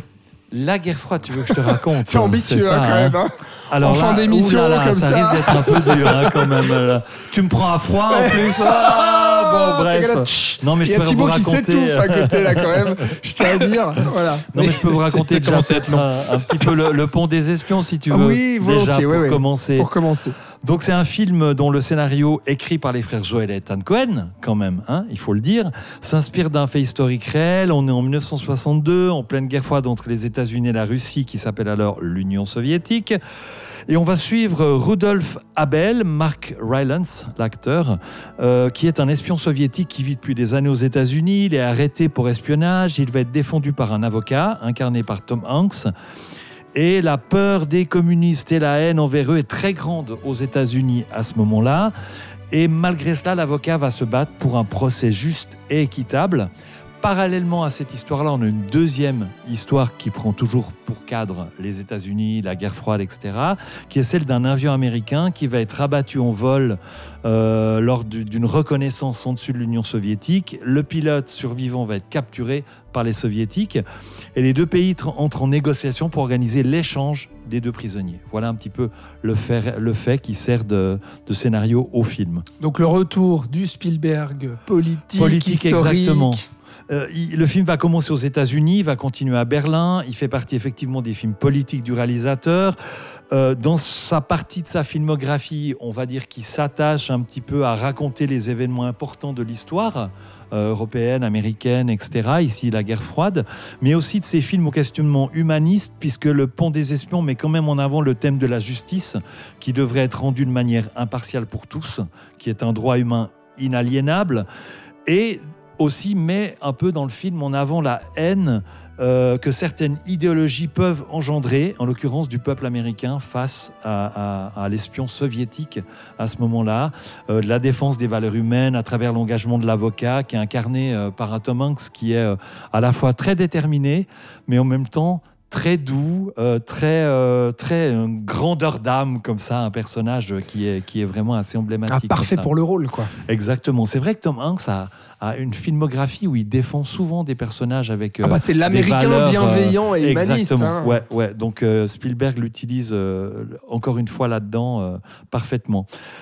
On va parler de l'autre acteur qui joue l'espion, c'est Mark Rylance qui joue l'espion et il va donner, je trouve, à son personnage une présence, une assise, mais aussi une force tranquille qui est assez incroyable.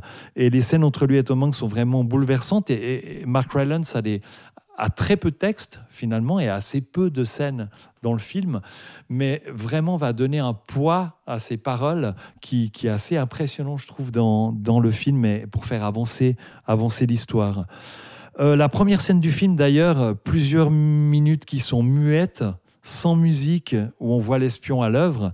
Je trouve que c'est une scène impressionnante, à la fois par la mise en scène que par la façon dont l'acteur va incarner son personnage. Une scène de filature. Exactement, et de transmission d'informations, un petit peu aussi. Par l'image.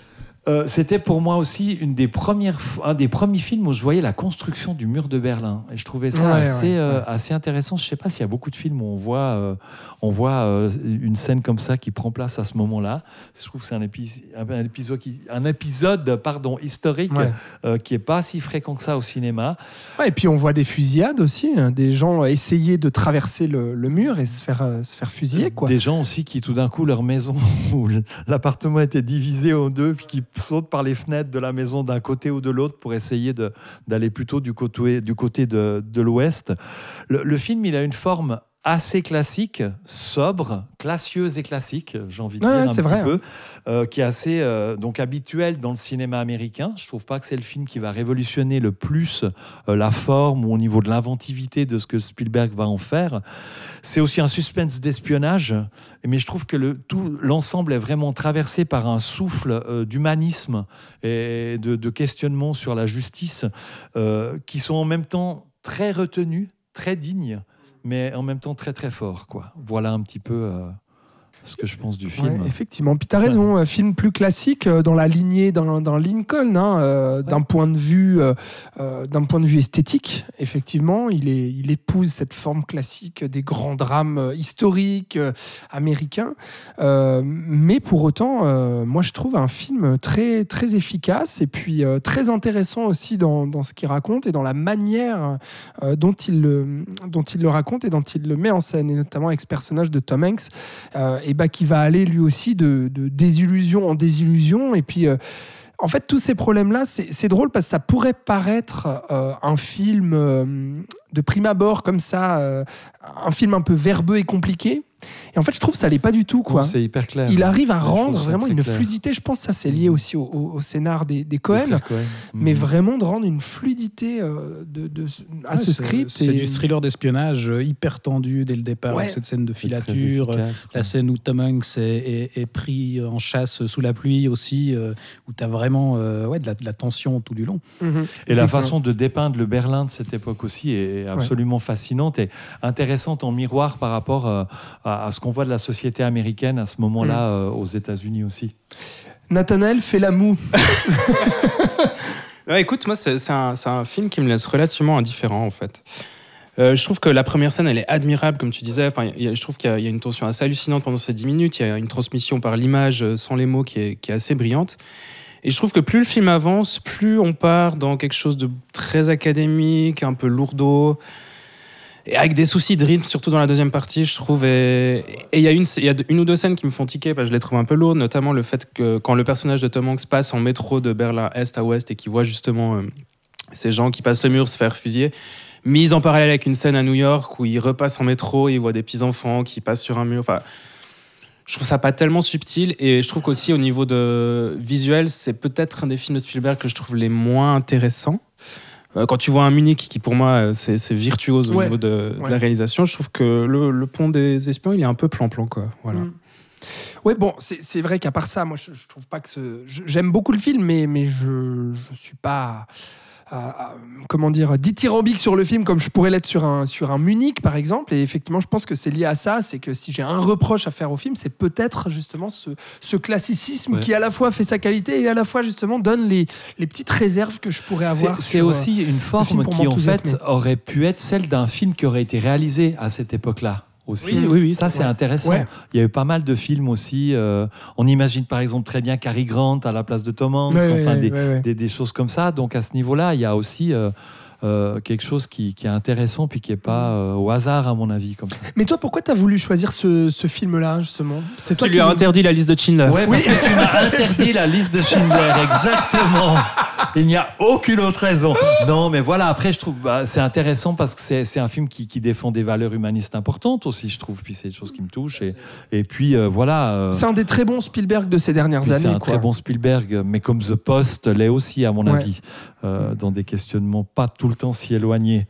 Ouais, non, mais je trouve que c'est un excellent Spielberg. Enfin, je vais remonter un peu. Excellent. Non, mais vraiment. Alors moi, pour le coup, ça fait partie des Spielberg que j'ai découvert pour l'émission. Je l'avais loupé à l'époque et je m'attendais pas à ça du tout. Mais c'est vraiment un film qui m'a bouleversé.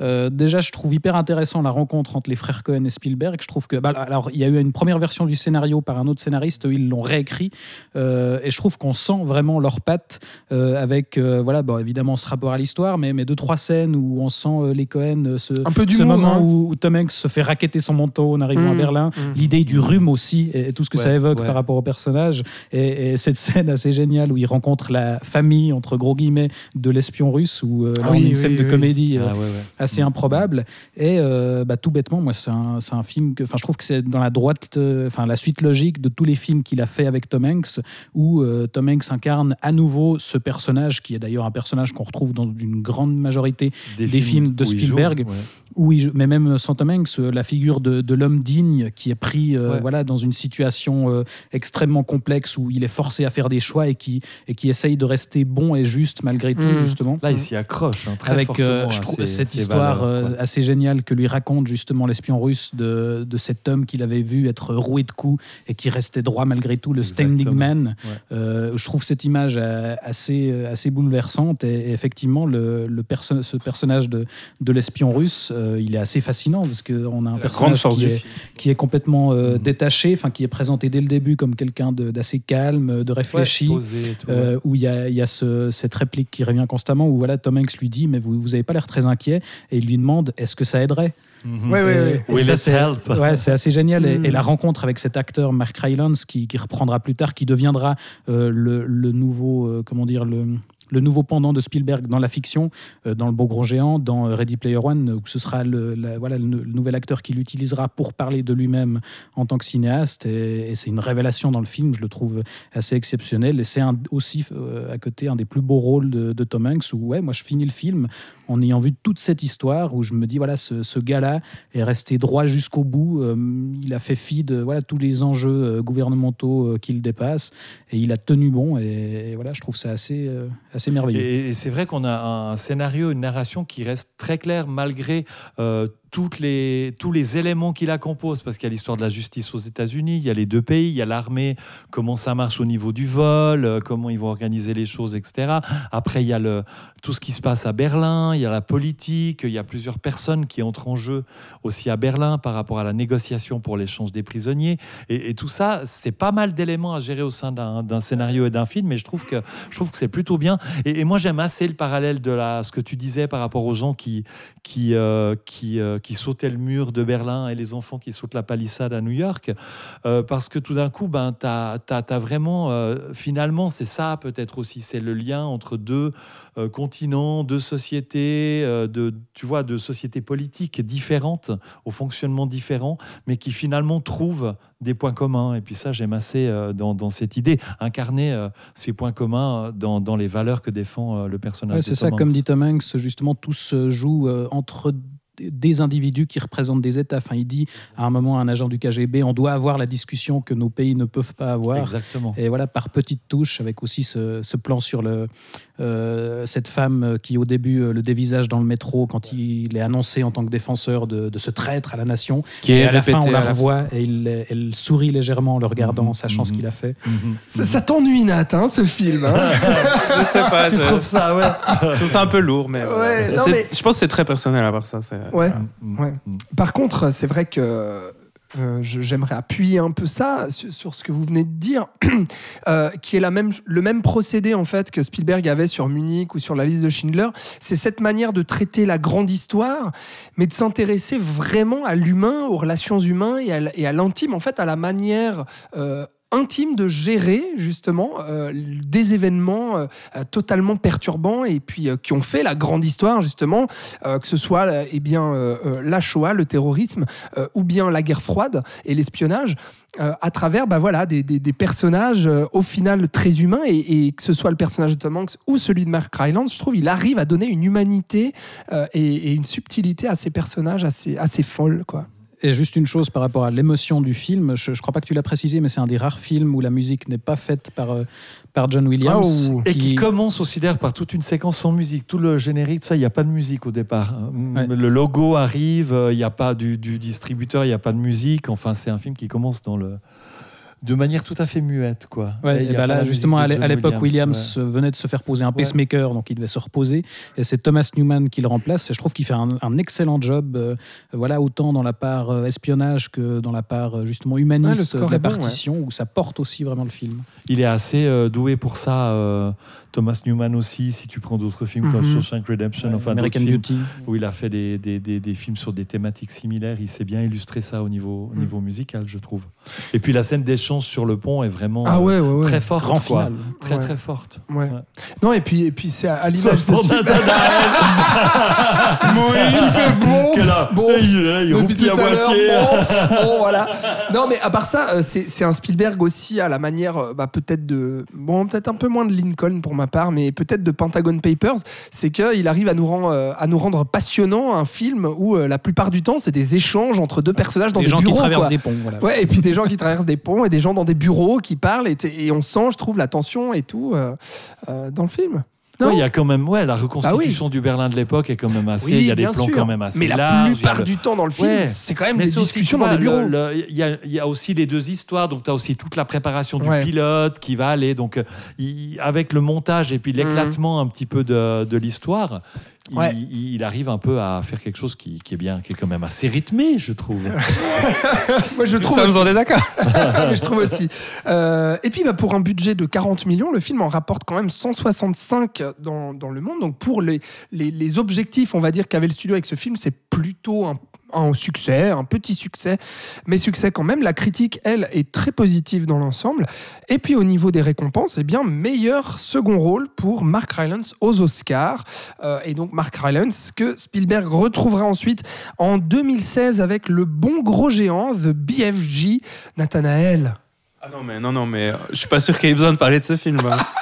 Pour moi, c'est le que t'as évité depuis 5 ans, que t'as pas voulu voir. Que j'ai regardé pour l'émission. Et t'as vu l'investissement. Non, mais je trouve que c'est le pire film de sa carrière, en fait. Il y a 2-3 bonnes idées, mais globalement, je trouve que ça fonctionne pas, en fait, du tout. Voilà.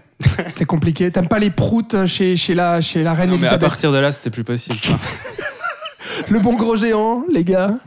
Je trouve que c'est un film fascinant en termes de fabrication. Il y a tout pour que ça marche. Il y a des choses absolument incroyables là aussi dans l'exploitation de la performance capture. Mais je m'explique toujours pas pourquoi. Mais il y a quelque chose qui fonctionne pas, effectivement. Moi, je l'ai pas vu. Mais Patrick, tu me faisais des grands signes comme ça. Moi, je l'ai pas vu, mais vous me faites super envie, les gars. C'est vrai que c'est, je pense, un des Spielberg les plus faibles. Très honnêtement, Le Bon Gros Géant, quoi. C'est difficile. Oui, mais c'est difficile à expliquer qu'est-ce qui marche pas dans ce film. J'ai la peine à mettre des mots, mais je trouve dès le début, moi, après 5 minutes, j'étais déjà dehors du film, en fait. Ça. C'est fou, hein. Ouais. Dernier script de la scénariste d'E.T.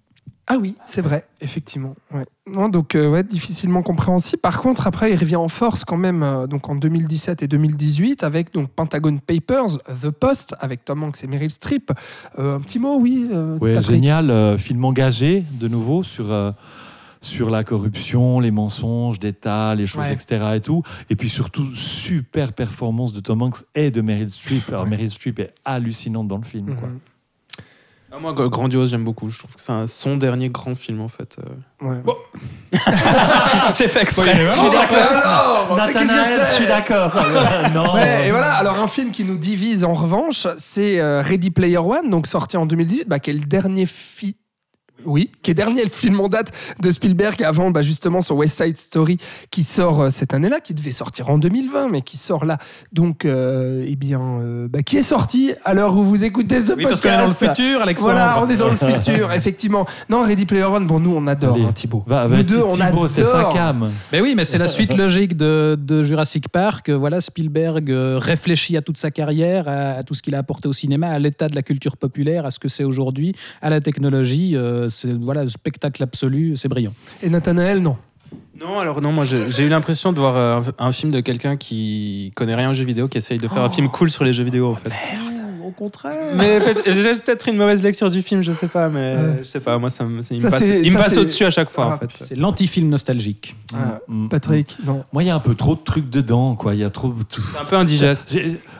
Depuis Marvel, j'ai un peu de la peine avec les autoréférences. Et puis je trouve que c'est un film qui a beaucoup d'autoréférences et de références sur des choses externes à l'histoire. La scène sur Shining, ça me... et ça me gonfle un petit peu.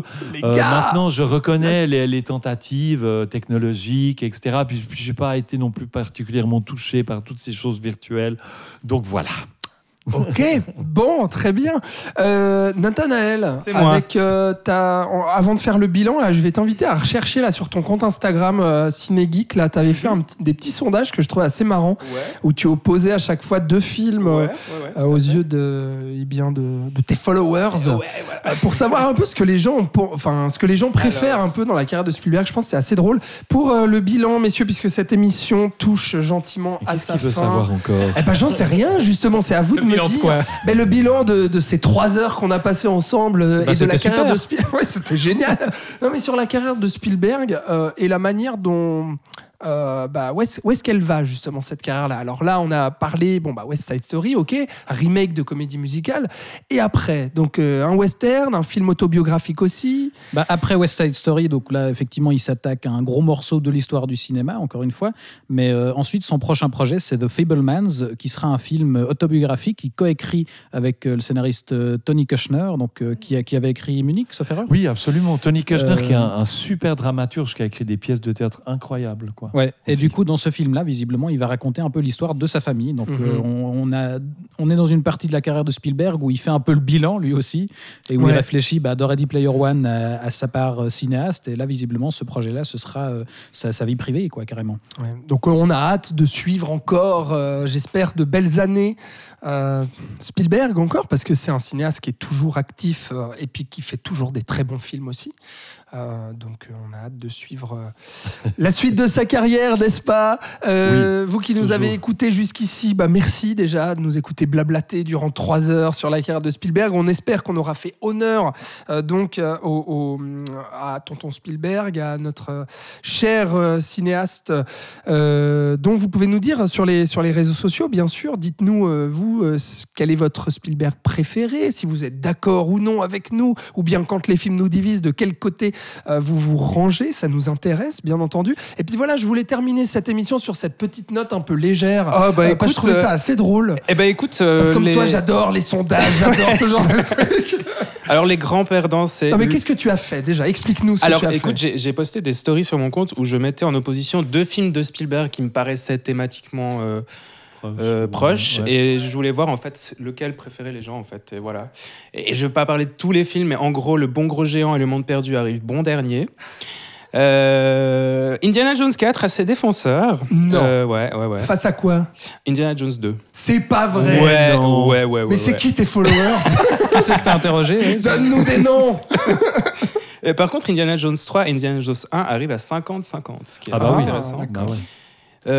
J'étais un peu triste, mais intelligence artificielle... je l'ai mis face à E.T. Donc, oui, d'accord. Il se prend 30 contre 70%, voilà. Ah, ouais.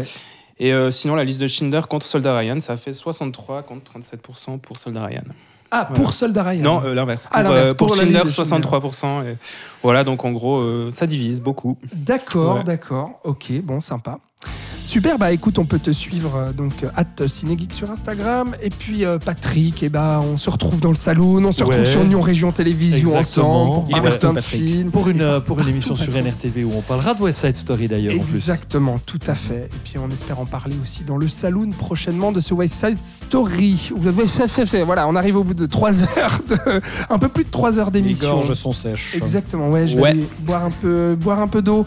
Nathanaël, merci beaucoup d'avoir été avec nous dans cette émission carrière Spielberg. Patrick, merci beaucoup. Mais merci aussi, plaisir. À très vite. À très vite. Et Titi, ben, merci à toi. Très vite, voilà, on aura enfin parlé de Spielberg et je pense qu'on peut s'arrêter là. Tout est dit. C'est ça. Qu'est-ce qu'on va avoir dans le saloon prochainement ? Est-ce qu'il y a des choses sympas qu'on peut annoncer ? Oh bah, je sais pas, il y a quelques grosses sorties d'ici la fin de l'année quand même. Un certain Matrix notamment, voilà, un Spider-Man qu'on n'attend pas vraiment, mais je pense qu'on fatalement on en parlera aussi. D'accord, et un prochain flashback aussi pour janvier. On prépare tous les deux. Mais je ne sais pas si on le grille déjà. Oh là là. Gardons la surprise. Teasing, parce que je sais que tu aimes ça, tu aimes le mystère. Oui. Très bien. Merci à vous qui êtes chez vous, qui avez écouté cette longue émission sur Spielberg. Si elle vous a plu, eh bien dites-le nous en commentaire. Et puis n'hésitez pas à partager, bien entendu, cet épisode et abonnez-vous. On est sur toutes les plateformes de podcast. On est sur Apple Podcast, Google Podcast, sur Deezer, sur Spotify, et puis voilà, SoundCloud, YouTube, tout ça. Et on est sur Facebook, sur Instagram et sur Twitter @lesaloonpodcast. Merci beaucoup pour votre fidélité. On vous dit à très vite pour un prochain épisode. Salut!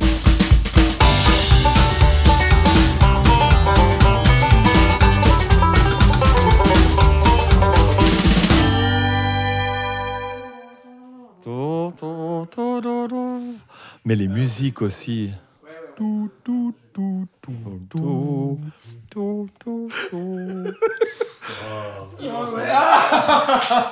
Allez, on y va.